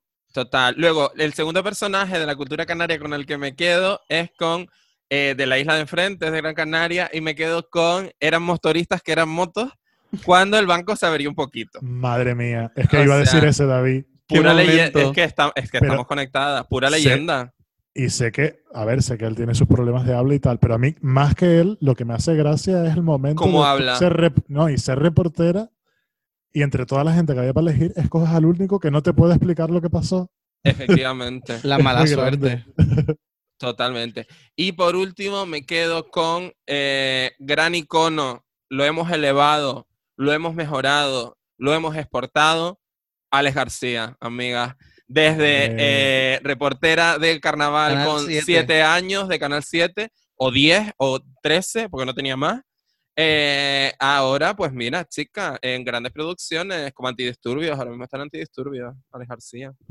Así que yo creo que me quedo con esos tres. Dos memes andantes y un gran orgullo canario, amiga. Yo sí voy a decir uno por el exponente que fue, fue Soul Sanet. Ay, por favor, Es que en su momento fue muy grande, eran nuestros Fue lo más. Es, los amaba continuamente. Sí. Ahora están un poco regulinchi los ahora pobres, ahora pero no, yo, fue el momento que se vivió cuando estaban ahí en lo máximo. En el son latinos, cuando fueron son, Son latinos, todo. Por mi nombre, a- llámame, pum pum, y todo el son latinos haciendo así con la manita. Maricón, impresionante. O sea, y la actuación de la gala de la reina de carnaval, parece que venían los Backstreet Boys. Total. Estamos Lo viviendo. más- Soul Sanet, los Backstreet Boys canarios, yo digo sí. Yo Yo siempre he digo dicho también. sí. Sí, sí, sí.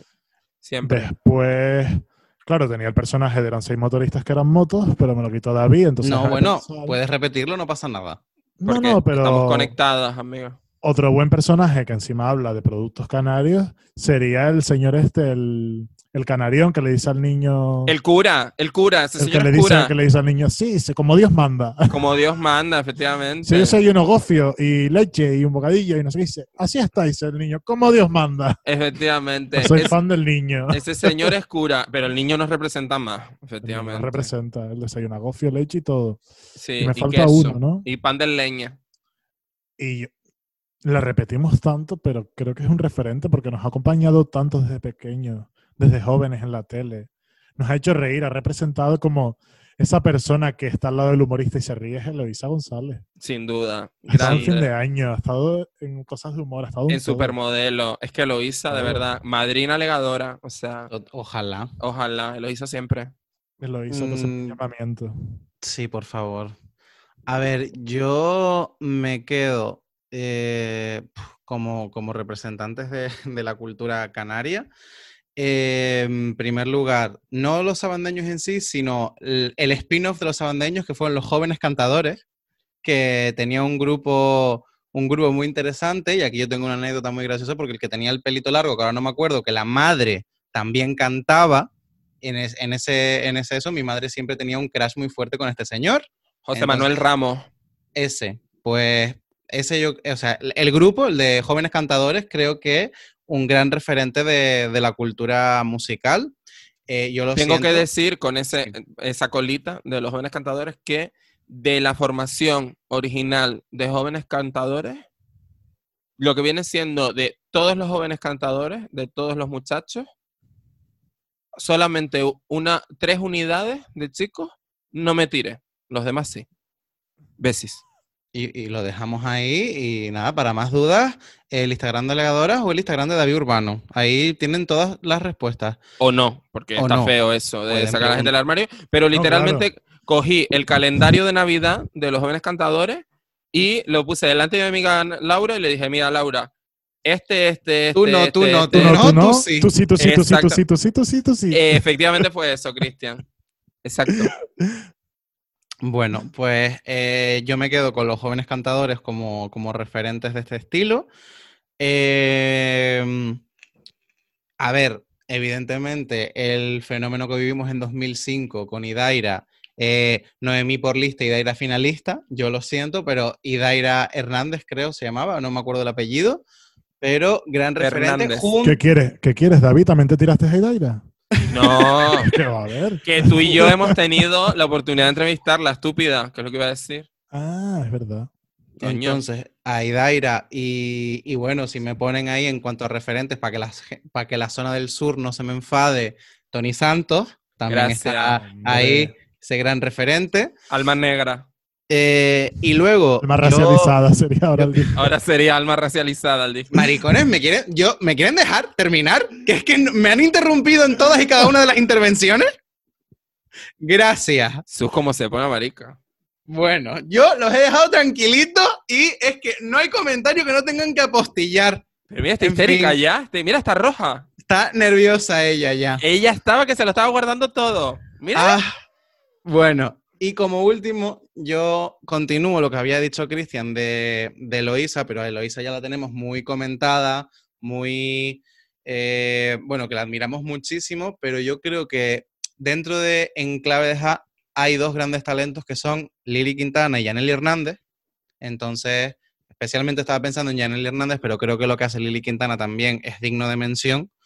Entonces, creo que a nivel a nivel de exportar esos referentes, esa cultura, me parecen piezas, eh, pi- piezas clave que han ayudado mucho y que sobre todo han estado, o sea, que nos han acompañado durante muchísimos años. Así que yo creo que esas serían mis tres opciones.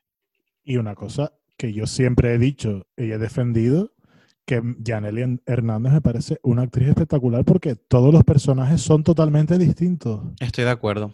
Y Lili también lo es. Lili también, pero Janely me parece una pasada porque nunca he visto un personaje en el otro personaje. Mm. Siempre Sí. es distinta en todos. Eh, y yo tengo un acceso, una, una mención de honor, si os parece, porque yo creo que se habla poco de, de ellas o de ellos, eh, pero yo creo que son grandes referentes eh, del humor canario, que es Piedra Pómez. O sea, Bueno, eh, gra- o sea, es dignificando. Super Trébol, por Ay. Fefa. Digni- Sí, es sí, que sí. exactamente, dignificando a Fefa y Sioni, grandes, o sea, travestismo en estado puro. El drag aplicado al humor una vez más, entonces, grandes piedras pómez también.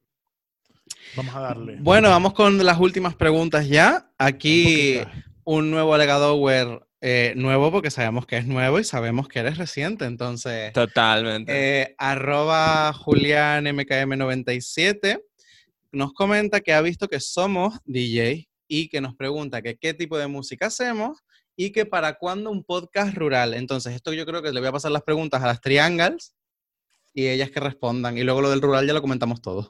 A ver, en alegadores hay dos triángulos de tres, o sea que, mm, bien. ¿Qué música hacemos? ¿Qué se- qué- nada. No hacemos nada, está música. hecha. No está hecha. Nosotros A ver, pinchamos. Julián, nosotros pinchamos, pero podemos pinchar desde. Yo qué sé. ¿Qué pinchamos la última vez? Pues mira, de mi música Un estuvo. opening de una serie. Exacto. ah, Desde música estuvo a Let It Go, todo lo que hay en el medio, básicamente. Y Shakira, una versión de Monterrosa. de Shakira. Eh, mi música Sí. es tu voz. Exacto. ¿Qué más? Digamos No que sé. nos gusta la música popular de todas las épocas. La música que dirían comercial, que está como tan denostada, pero para nosotros no, que a nosotros nos encanta un comercial. Y un petardeo. Malena Un petardeo. Gracia, por ejemplo. Y también nos gusta meter algo de indie por en medio que la gente no conozca para que lo empiecen a conocer. Efectivamente. No sé, las Triangles somos, Somos muy poco- variadas, ¿no? Sí, y muy petardas. Yo creo que lo que nos, lo que nos define es eso, mm, el Lo que petardismo. tienes que hacer es cuando volvamos a poder pinchar, ir a vernos. Claro. Arroba Triangles DJs, por si alguien quiere venir a, mm, a visitar nuestro perfil, que hay que poco. tenemos, tenemos poquitos. Tenemos poquitos y, es que hay poco porque es Es que de- nos cayó el COVID encima. Es que empezamos a pinchar y nos cayó el COVID encima. Entonces, bueno, Literal. pues eso. Y, para cuando un ¿quiere- podcast el rural, podcast rural. eh, cuando tú quieras, Cari.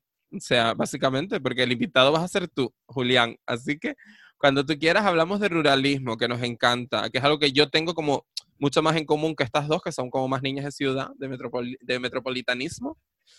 Pero sí, hay que hablar de- del mariconismo rural, que es algo que me encanta. O sea que... Yo la vez que más tierra junta he visto fue mi madre que puso una jardinera ahí chiquitita en el balcón para ¿Ve? plantar hierba a huerto. Mentira, en febrero con la calima viste mucha más. Es No te olvides. Antes Y de confinarte. que- Antes de Que yo me mandé confinarte. esos carnavales a respirar calima. Total. ¿Qué más tenemos? Y Cristian tenía un par de preguntas más por ahí. Sí. Nos la manda Eileen, que es una chicharrera, una cubana chicharrera viviendo en Gran Canaria. Imagínate, lo tiene todo. Agüita y un perro sato, guapa. Vamos, una mil leche. Una mil leche. Dios, qué despectivo ese, ese rollo para los perritos. Ah. No, para los perritos, y si encima se lo aplicas a una persona No, ya, como. muérete. Dios. Total. Nos pregunta, tiene varias. La primera es, si fueran las ganadoras de Miss y Gueste Cuatro Esquinas, ¿qué dirían en su discurso de coronación? Hay que aclarar para la gente que esto es un barrio que hay en Igueste y que durante unos cuantos años se hizo un certamen de Misses como de Reina de las Fiestas y tú quedabas Miss Cuatro Esquinas. Mis cuatro esquinas me encanta. Mis Cuatro Esquinas es lo Mis mejor. cuatro esquinas tienen mis camas, cuatro angelitos que lo acompañan. Bueno, Porque Pablo, vamos, ¿no han- Quedas no expulsada del llamada? podcast durante dos minutos. O sea, no, no, no, por ese chiste de mierda. Cuatro esquinitas tiene mi cama, cuatro chulazos que me acompañan. Que me da. Exacto. ¿De quién era? Eso era una canción. De la de la llamada. llamada. De la llamada, es verdad. Qué fuerte. Sí, Mira, lo hacemos y ya vemos. lo hacemos y ya vemos, es verdad. ¿Qué, qué diría mi discurso? Mm, que es todo un honor representar a las cuatro esquinas. No sé, es que te imagínate. Buenas cuatro- noches, Poliedro. Buenas noches, Poliedro, lo primero. Sí, vendría muy bien para las cuatro esquinas. Exactamente. Buenas noches. Buenas noches, Yo- Poliedro. Eh, eh, em, eran los chinos de los más antiguos. Gracias. Sí, a yo podría usar palabras de otra Miss y si fuese a elegir una sería esta, la que, una que no sé cómo se llama, pero llega y dice, yo me llamo fulanita de tal y vengo representando a Bogotá, creo que dice. Y solo sé que la gente está muy loca y se descojona. Soy tan fan de Miss porque dice, ah, que la gente está muy loca. Ay, se me da de la risa. Me parto. Cariño, la que está loca eres tú. Un Total. poco sí. Yo recuerdo a mi hija amazona de un, de un año, de mi Venezuela, mi hija amazona, y le pregunta qué, qué, qué opinaba ella de la tecnología, ¿no? En nuestra vida. Y se pone ella, bueno, pues yo creo que las Blackberries, las Blackberries ahora mismo están porque nuestra vida de, de smartphone, porque no sé qué, de iPhone, o sea, todo era como palabras ingleses, pero pronunciadísimos súper bien.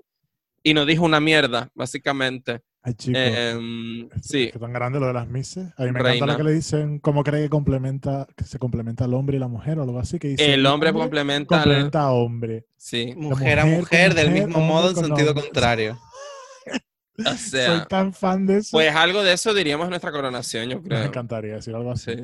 Pablo, ¿tú qué dirías? Pablo, sí, ¿tú ¿no? qué dirías? No, sí, yo me subo totalmente. a Hombre este complementa a carro. hombre, ¿no? eh, complementa a mujer, del mismo modo, en sentido contrario, o yo me iría también a una referencia que sería eh, agradecer al presentador y decir, quiero penas más duras para los violadores, esperaría el silencio y diría, la paz en el mundo. Para los que no lo entiendan, se ven mis agentes especial de Sandra Bullock y ahí entienden esa referencia a la película. Gracias, gracias Pablo, por tu cultura Pregunta- popular. Voy a ir con la otra pregunta porque esta es súper interesante. Se nos va a dar otra hora más de podcast con la preguntita. Ay, eso, pues yo no sé si esta gente quiere seguir escuchando, vamos a tres horas ya. A ver, vamos a asumir ya que la gente esto ha parado para hacer un descanso porque esto es como dos Hombre, podcasts claro. seguidos. A ver, Chicos, a mí- tienen especial alegadoras, eh, preguntas y respuestas. Total. para adelante. A mí siempre me dicen que... que Tres horas, más. guapa. Qué fuerte. Pues mira, en vez de estarnos pidiendo que pongamos más programas, este oyen la mitad el viernes y la mitad el viernes que viene. Exacto, se lo dosifican. Poquito a poco, no sean glotonas. Pregunta 2 y me dice, sugerencias para resolver mi disonancia cognitiva, ser feminista y bailar Hawái de Maluma. Ay, mira, mi amor, te entiendo tanto. Quiero decir, tienes dos opciones. Una, pedirle a Beatriz Luengo fuertemente que grabe su versión en estudio, ¿vale? Que cosa que no ha hecho, pero que ojalá sí.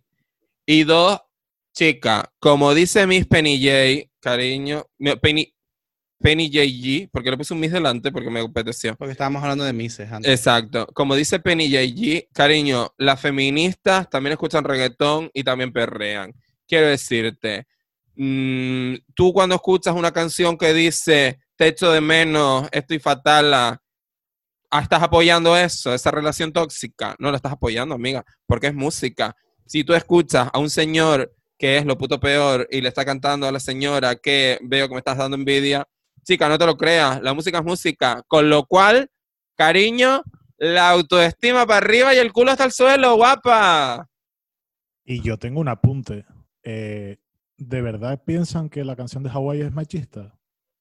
Yo sí que creo. Porque yo no la, no la veo como un tema que sea tan general. Está contando una relación en concreto. Es como otra canción que te puede ir de una relación tóxica distinta, pero puede ser de una relación tóxica, sí, pero machista no la veo. Y creo Yo que no- nadie dijo que fuese machista hasta que no empezaron a hacer las versiones contrarias. ¿Sabes qué A pasa? ver. Que normalizamos el reggaetón y me callo. Hablo, Pablo. Eh, no, a ver, yo machista en sí no la, no la considero tal cual. Sí que creo que está más enfocada desde el despecho, desde el... Pero que si estuviese cantada por una mujer, ¿qué nos parecería la canción? Igual, a mí, por ejemplo, igual, me sería desde la parte del despecho. Creo que es una canción que está orientada a un, mira, eh, mm, te quiero enseñar que estoy mejor, que no me importa lo que pasó, que estoy por encima, bla, bla, bla. Entonces, sea que la cante Maluma o sea que la cante Beatriz Luengo, creo que el enfoque es exactamente el mismo. O Pero sea, es que está- no va de eso la canción, va todo lo contrario. El que está mal es él. Y le está diciendo como que ella también está mal, pero está un poco fingiendo como una vida que no tiene, con- que no tiene con él. Pues entonces por eso desde el des- está cantada desde el despecho, ¿no? Sí, pero que él, que él no está diciendo lo bien que estoy yo.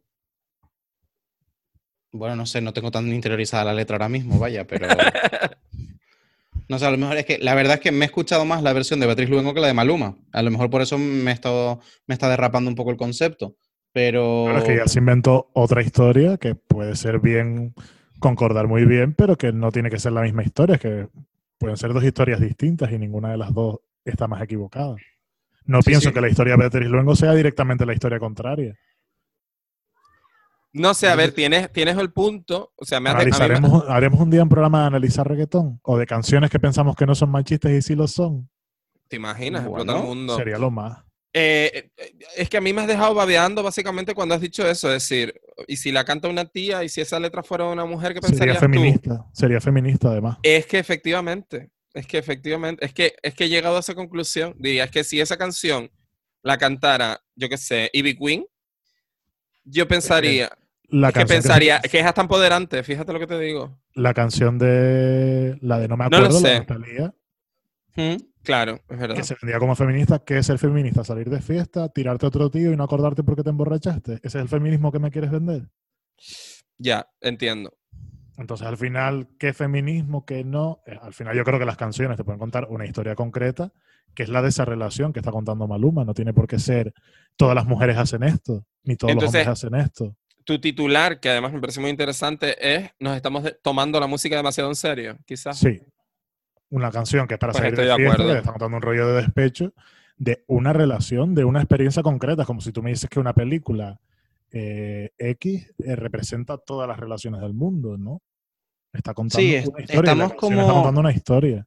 Estamos como queriendo eh, magnificar o sobregeneralizar de ejemplos particulares a cosas tremendamente generales y eso Claro. puede ser un error. Sí, evidentemente, eh, todo producto mm, cultural o que tenga algún tipo de influencia, algún tipo de impacto, hay que cuidarlo, sí, pero es que luego hay ciertas cosas que, que, que se pueden escapar al control y siempre va a haber alguien a quien le guste y siempre va a haber alguien a quien no le guste.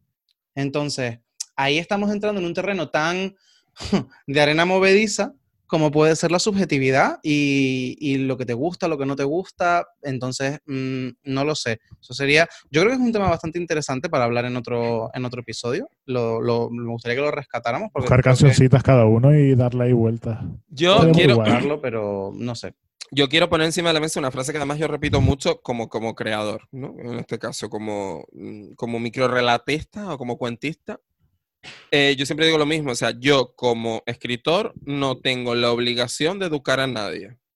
Sí, exacto. O Y luego sea- está la propia, autor, eh, la propia licencia creativa del autor. Efectivamente, o sea, si yo quiero escribir, y parece, es que me da la sensación que siempre pongo el mismo ejemplo, pero es que es el ejemplo perfecto. Si yo quiero escribir la historia de un personaje, o sea, eh, una novela negra donde el personaje protagonista sea machista, homófobo, borracho, o sea, un tío súper deleznable, yo no voy a dulcificar la imagen de ese personaje, pero ese personaje en mi cabeza existe y es, y es lo que me apetece escribir en este momento. O sea, ustedes conocen mi trabajo, mm, Mm. más o menos, y ustedes saben que en mi trabajo eh, pueden haber eh, asesinatos, movidas chungas, o sea, quiero y yo no estoy alabando eso. Em, si a mí me vienen a decir, no, es que igual, eh, a ver, en mis relatos hay violencia a veces, ¿no? No, es que igual no debería ser tan violento en tus relatos. Bueno, pues también te puedes ir a tomar por culo, ¿sabes lo que te quiero decir? Em, básicamente, o sea, yo no tengo la em, obligación de educar a nadie con mis relatos. Sí tengo quizás la obligación, pero eso como persona, evidentemente como persona humana, de ser eh, eh, responsable de mis opiniones, pero no de mi obra. O sea, el problema no es Harry Potter, el problema es J.K. Rowling. El problema no es mis relatos, el problema es David Urbano. El problema no es Hawái, el problema es Maluma. Y no, no estoy diciendo que hay un problema con Maluma, ¿eh? sino que quiero decir que la obra es esclava de su tiempo y cuenta una historia eh, concreta. A quien le podemos achacar las cosas es al autor. Claro, entonces yo creo que esto también eh, desvelaría otro debate que es el que se lleva ya teniendo varios años de separar autor y obra es adecuado, no es Claro. adecuado, en- pero eso sería ya meternos en, en En- mucha sí, más profundidad, vale. pero que es un tema que creo que también se debería abordar, lo de se debe, no se debe. Además, esto también se lleva mucho a un tema que nosotros hemos hablado por fuera, que es el tema de la cultura de la cancelación. Entonces, Hmm. creo que puede ser, salir un, un programa bastante interesante. Y bueno, aquí los Lo alegados, intenso, enterándose en directo. muy bien. Total. Pues yo todo Eh, sí. Siempre todo lo que sí. sea hablar de cultura, siempre sí, amiga. ¿Tenemos más preguntas, Cristian? La última ya. Venga. Uy, cerramos. Por fin. Porque esto no se va a acabar nunca, maricón. Como alguno me pide que grabemos más, le voy a decir, mira, te escuchas el de tres horas que te vas a entretener. Ah, no, no, esto se graba una vez al año. O sea, atesórenlo. Fin. Que yo no sé ustedes, pero yo tengo la cabeza loca ya de escucharme. Esto está el coño, marica. O sea, ahora me voy a hacer tratamiento de silencio, te lo prometo. Sí, sí. Dosificación. Eh, siempre se ha dicho que los chicos en las relaciones sexuales se excitan más con el sentido de la vista. ¿Cuál es el sentido que más les excita a cada uno? Qué buena pregunta. Es muy buena. Yo soy un básico y diré el tacto. O sea, la piel, el sentir cosas, el, un beso, un... O sea, em, yo me excito, o sea, viendo porno, ¿vale? Yo me he excitado mucho más y de, de hecho me, me- me he hasta corrido, cariño, simplemente viendo a los tíos besándose, ya está. El principio y el final, como Y digo se yo. acabó. Sí, sí, o sea, Es que yo iba a eh, decir, yo soy de tacto, sin duda. yo iba a decir la vista, porque como antes de tocar necesito ver, pero es verdad que yo viendo no me llego a excitar. Necesitaría tocar. Así que yo creo que es el tacto también. Mm, sin duda. Hombre, yo parto del tacto como base, porque sin tacto prácticamente es muy complicado que haya ningún tipo de, de placer, pero asumiendo ese como base, yo me quedaría con el, yo me quedaría con el oído. Así que decir el olor y digo, qué peculiar. No, Yo- el oído. Es que si quitamos la, si quitamos la piel, El olor. sí, Yo el oído. Yo lo que he ¿Y visto y tacto y yo. Vista y tacto. Que el tacto es como la básica de todos. creo. quieren desarrollarlo ser un que seamos poco. tántricas o algo. quieren desarrollarlo un poco o, o hasta ahí. Yo el olfato simplemente porque a mí una persona que, eh, que su olor corporal no me guste, pues me parece que es un poco... ah, Ya, no. pero estamos hablando de que te excite, no que te. A mí que me quite excita, a mí, a mí me excita un olor corporal. O sea, Ah, vale, eh, Una buena feromona. eh, sí, o sea, a ver, yo siempre he dicho que igual os puede sonar una guarrada y si es así, mm, estupendo. Pero a mí uno de los olores que más me gustan, de verdad, o sea, y que más es como, es esa mezcla entre, o sea, de me eché desodorante esta mañana a las 9 y es la una Pan. y huele entre sudor y desodorante, como esa mezcla, o sea, Yo lo eh, llamo sudor limpio. total, Sí, sí, gracias. sí. Empótrame contra la pared, thank you. O sea, de verdad, me entra mucho. Y, y eso, y el, y el Nunca propio. mejor dicho. Total. Y, y el propio, o sea, y eso igual, Cristian, sabes de lo que estoy hablando. Cuando entras a un bar de sexo y hueles a sexo, ya es que ya, yo ya estoy ahí. El olor del látex me parece como. Porque, claro, es que lo, ya, ya, lo- ya lo enlazo, ¿sabes? Es decir, hay ciertas La cosas, socia. ciertos olores, efectivamente, que ya yo los asocio a let's go, motherfucker, ¿sabes? De Entonces- hecho. ¿Será que te huele a popper por ahí? De hecho, me pasa también. De hecho, me pasaba con el novio del estropajo, que tiré el estropajo y lo dejé mientras fregaba, efectivamente. El con ese me pasaba, El que- estropajoso, lo llamaremos. olía las chuches de mora, las moras estas que son rojas y negras, Mm. Sí. y me, o sea, tiempo después me ponía como una moto. ¿Saben por qué? Porque se hartaba a las golosinas esas y cada vez que lo besaba, Claro. me sabía y me olía eso. Entonces, Mm. me olía eso y era como un rollo de, uff, me ponía mala. Entonces, por eso digo que son olores que eh, son muy característicos. Y de oler cosas de una persona, o sea, mm, yo mm, he vuelto de un viaje a donde sea, amiga, y yo me he traído en mi prenda o en mis cosas el olor de esa persona y me pongo mala, amiga. Así que sí, por todo esto, el olor. Sí, pero además eso tiene una justificación también científica, David, que está muy clara, que es que el olfato es el, es el sentido más primitivo, con lo cual... No si me además- extraña nada que sea el mío, guapa, te lo digo. No, pero que el olfato, el olfato al ser el sentido más, más primitivo y uno de los que tenemos más accesibles a nivel, también a nivel cerebral, incluso por fuera del- de lo que es el cerebro, eh, me- eh, es totalmente lógico y además teniendo en cuenta lo que dec- el ejemplo de las moras además es que es perfecto porque se mezclan el beso, lo que es el tacto, la saliva, el sabor y entonces el sabor sin olfato no existe.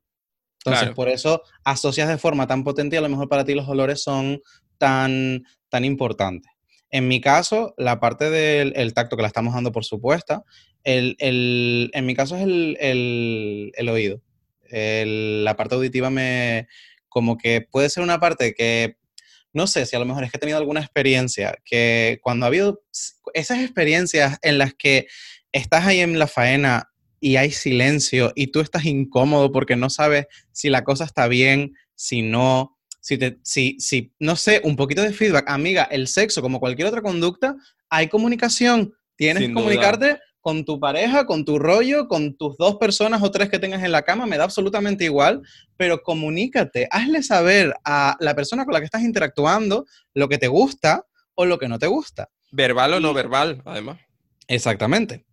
Eh, y no sé, en mi caso yo creo que cuando le pongo un añadido de algún, no sé, pues algún jadeo, algún alguna palabra, no, no tanto el, el, el talk dirty como diría Jason Derulo, sino más el, el, el jadeo, el momento primitivo pero de sonido, pues ahí, ahí es donde voy yo a todo. Vamos, o sea, que tú escuchas una cremallera bajarse y... Uh. Cari. La oye a dos kilómetros. Oye todas las cremalleras de la urbanización. En ese momento, ras. Hace ya, perdona. Ya mala. ¿Y en tu caso. Cristian, la vista?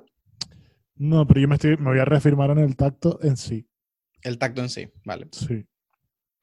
Pues ya está, chicas, ¿has visto? Pero oye, me, o sea, me, aparece, me parece súper curioso lo de, porque no tenía ni idea, tú sabes que yo, para mí las ciencias es magia, amiga. Eh, lo, del, lo de la nariz y el que sea más olfato. primitivo, efectivamente, lo Mm. del olfato. Porque tiene mucho sentido además, porque de verdad, o sea, yo, he- yo he olido perfume y decir, Dios mío, ¿por qué me he calentado tanto en este momento? Y luego igual haciendo memoria y de ser efectivamente esa memoria reptil, ¿no? Reptiliana, de decir, vale, es que este perfume lo usaba fulano. Acaba de meterle to- toda la ciencia que había metido Pablo, la acabas de sacar de una patada fuera de juego. Porque yo lo intento, tía, pero no me sale, joder. Bueno, pero poco a poco. Eh, no, pero además tiene mucho sentido porque al- aparte de ser el, el órgano más primitivo, también evoca muchísimo. El olfato tiene un poder evocador en la memoria muy, muy fuerte. Por eso que decías del olor de una prenda de una persona, incluso el olor de cómo lava la ropa una persona, hasta un poco un suavizante, un un perfume que de repente, no, no tanto un perfume, una colonia, me refiero a lo mejor a la mezcla de esa colonia con la piel de la persona que de repente entras en una habitación y dices, es que huele a mm, fulanito, es que huele a no sé quién. Entonces, por eso es tan potente el, el sentido del olfato. Y bueno, ahí está. Porque alegadoras entretiene y enseña, amigas. No y se olviden educa nunca. siempre. Maricones, pues ya está, ¿no? Cortamos ya. ¿eh? Vamos cerrando. ya estaría. Yo estaba asustado de que eran pocas preguntas. ¿Pocas? Pocas. Eh, No, Esto porque- no se hace más hasta el año que viene. Es que además nos estamos contando con que, claro, hablábamos nosotras, amiga. Claro. Tres horas 14 segu- min- eh, segundos, madre mía. Minutos, Minutos, amiga. guapa. Ay, ella no minutos, sabe ya. Esto Chica. tienen como esto se de hecho se puede llamar especial alegadoras preguntas y respuestas porque Solo, Eh, solo quiero decir que empezamos como a las cinco y media de la tarde. Esto está feo decirlo, pero empezamos como a las cinco y media de la tarde y son las nueve menos 10 de la noche. Sí es verdad, Sí. correcto. Esto llega a ser un miércoles y hubiésemos cortado, también te digo. ¡Hombre, no! Ni pregunta ni pregunto. Totalmente. No, tranquilos que aquí más Singer empieza más tarde, entonces nos hubiese dado tiempo. Es verdad, Claro. que empieza a las 10 menos cuarto. Exactamente. Pues Niña, nada, ya. eh, Sí, Acaba rápido, Pablo. Nos despedimos viva. ya y hasta, hasta luego. Nada, David, muchísimas gracias, mi niño. A ti, mi amor. Ay, la canción, maricón, te olvides. Sí, ahora la presento, la gracias. presento. Nada, un besito, David. Cristian, eh, nada, No. gracias por participar y por responder. Un besito. ¿Te lo has pasado Gracias bien? por venir, sí. Pues estupendo. Pues nada, eh, Algadowers, eh, los dejamos ahora nosotros preguntándonos, pues con tanta pregunta y tanto esto, queremos saber cuándo, cómo y dónde, así que los vamos a dejar con el quizás, quizás, quizás, pero en una versión adaptada en su momento por las Pussycat Dolls. Y nada, nosotros somos David Urbano, Cristian Gil y Pablo Gutiérrez, y ya saben, amigas, ahora esperamos que sean ustedes las que aleguen con nosotras. Pero mucho más no, por Dios, que nos da un infarto. El mejor final de la historia de final, por Alegadora. Me encanta, con Cristian Él, descojonándose. si no acaba el programa interrumpiéndome, no se queda tranquila. Hija de puta. Sí, casi no te hemos interrumpido, Pablo. No sé por qué dices eso. Salir del Zoom.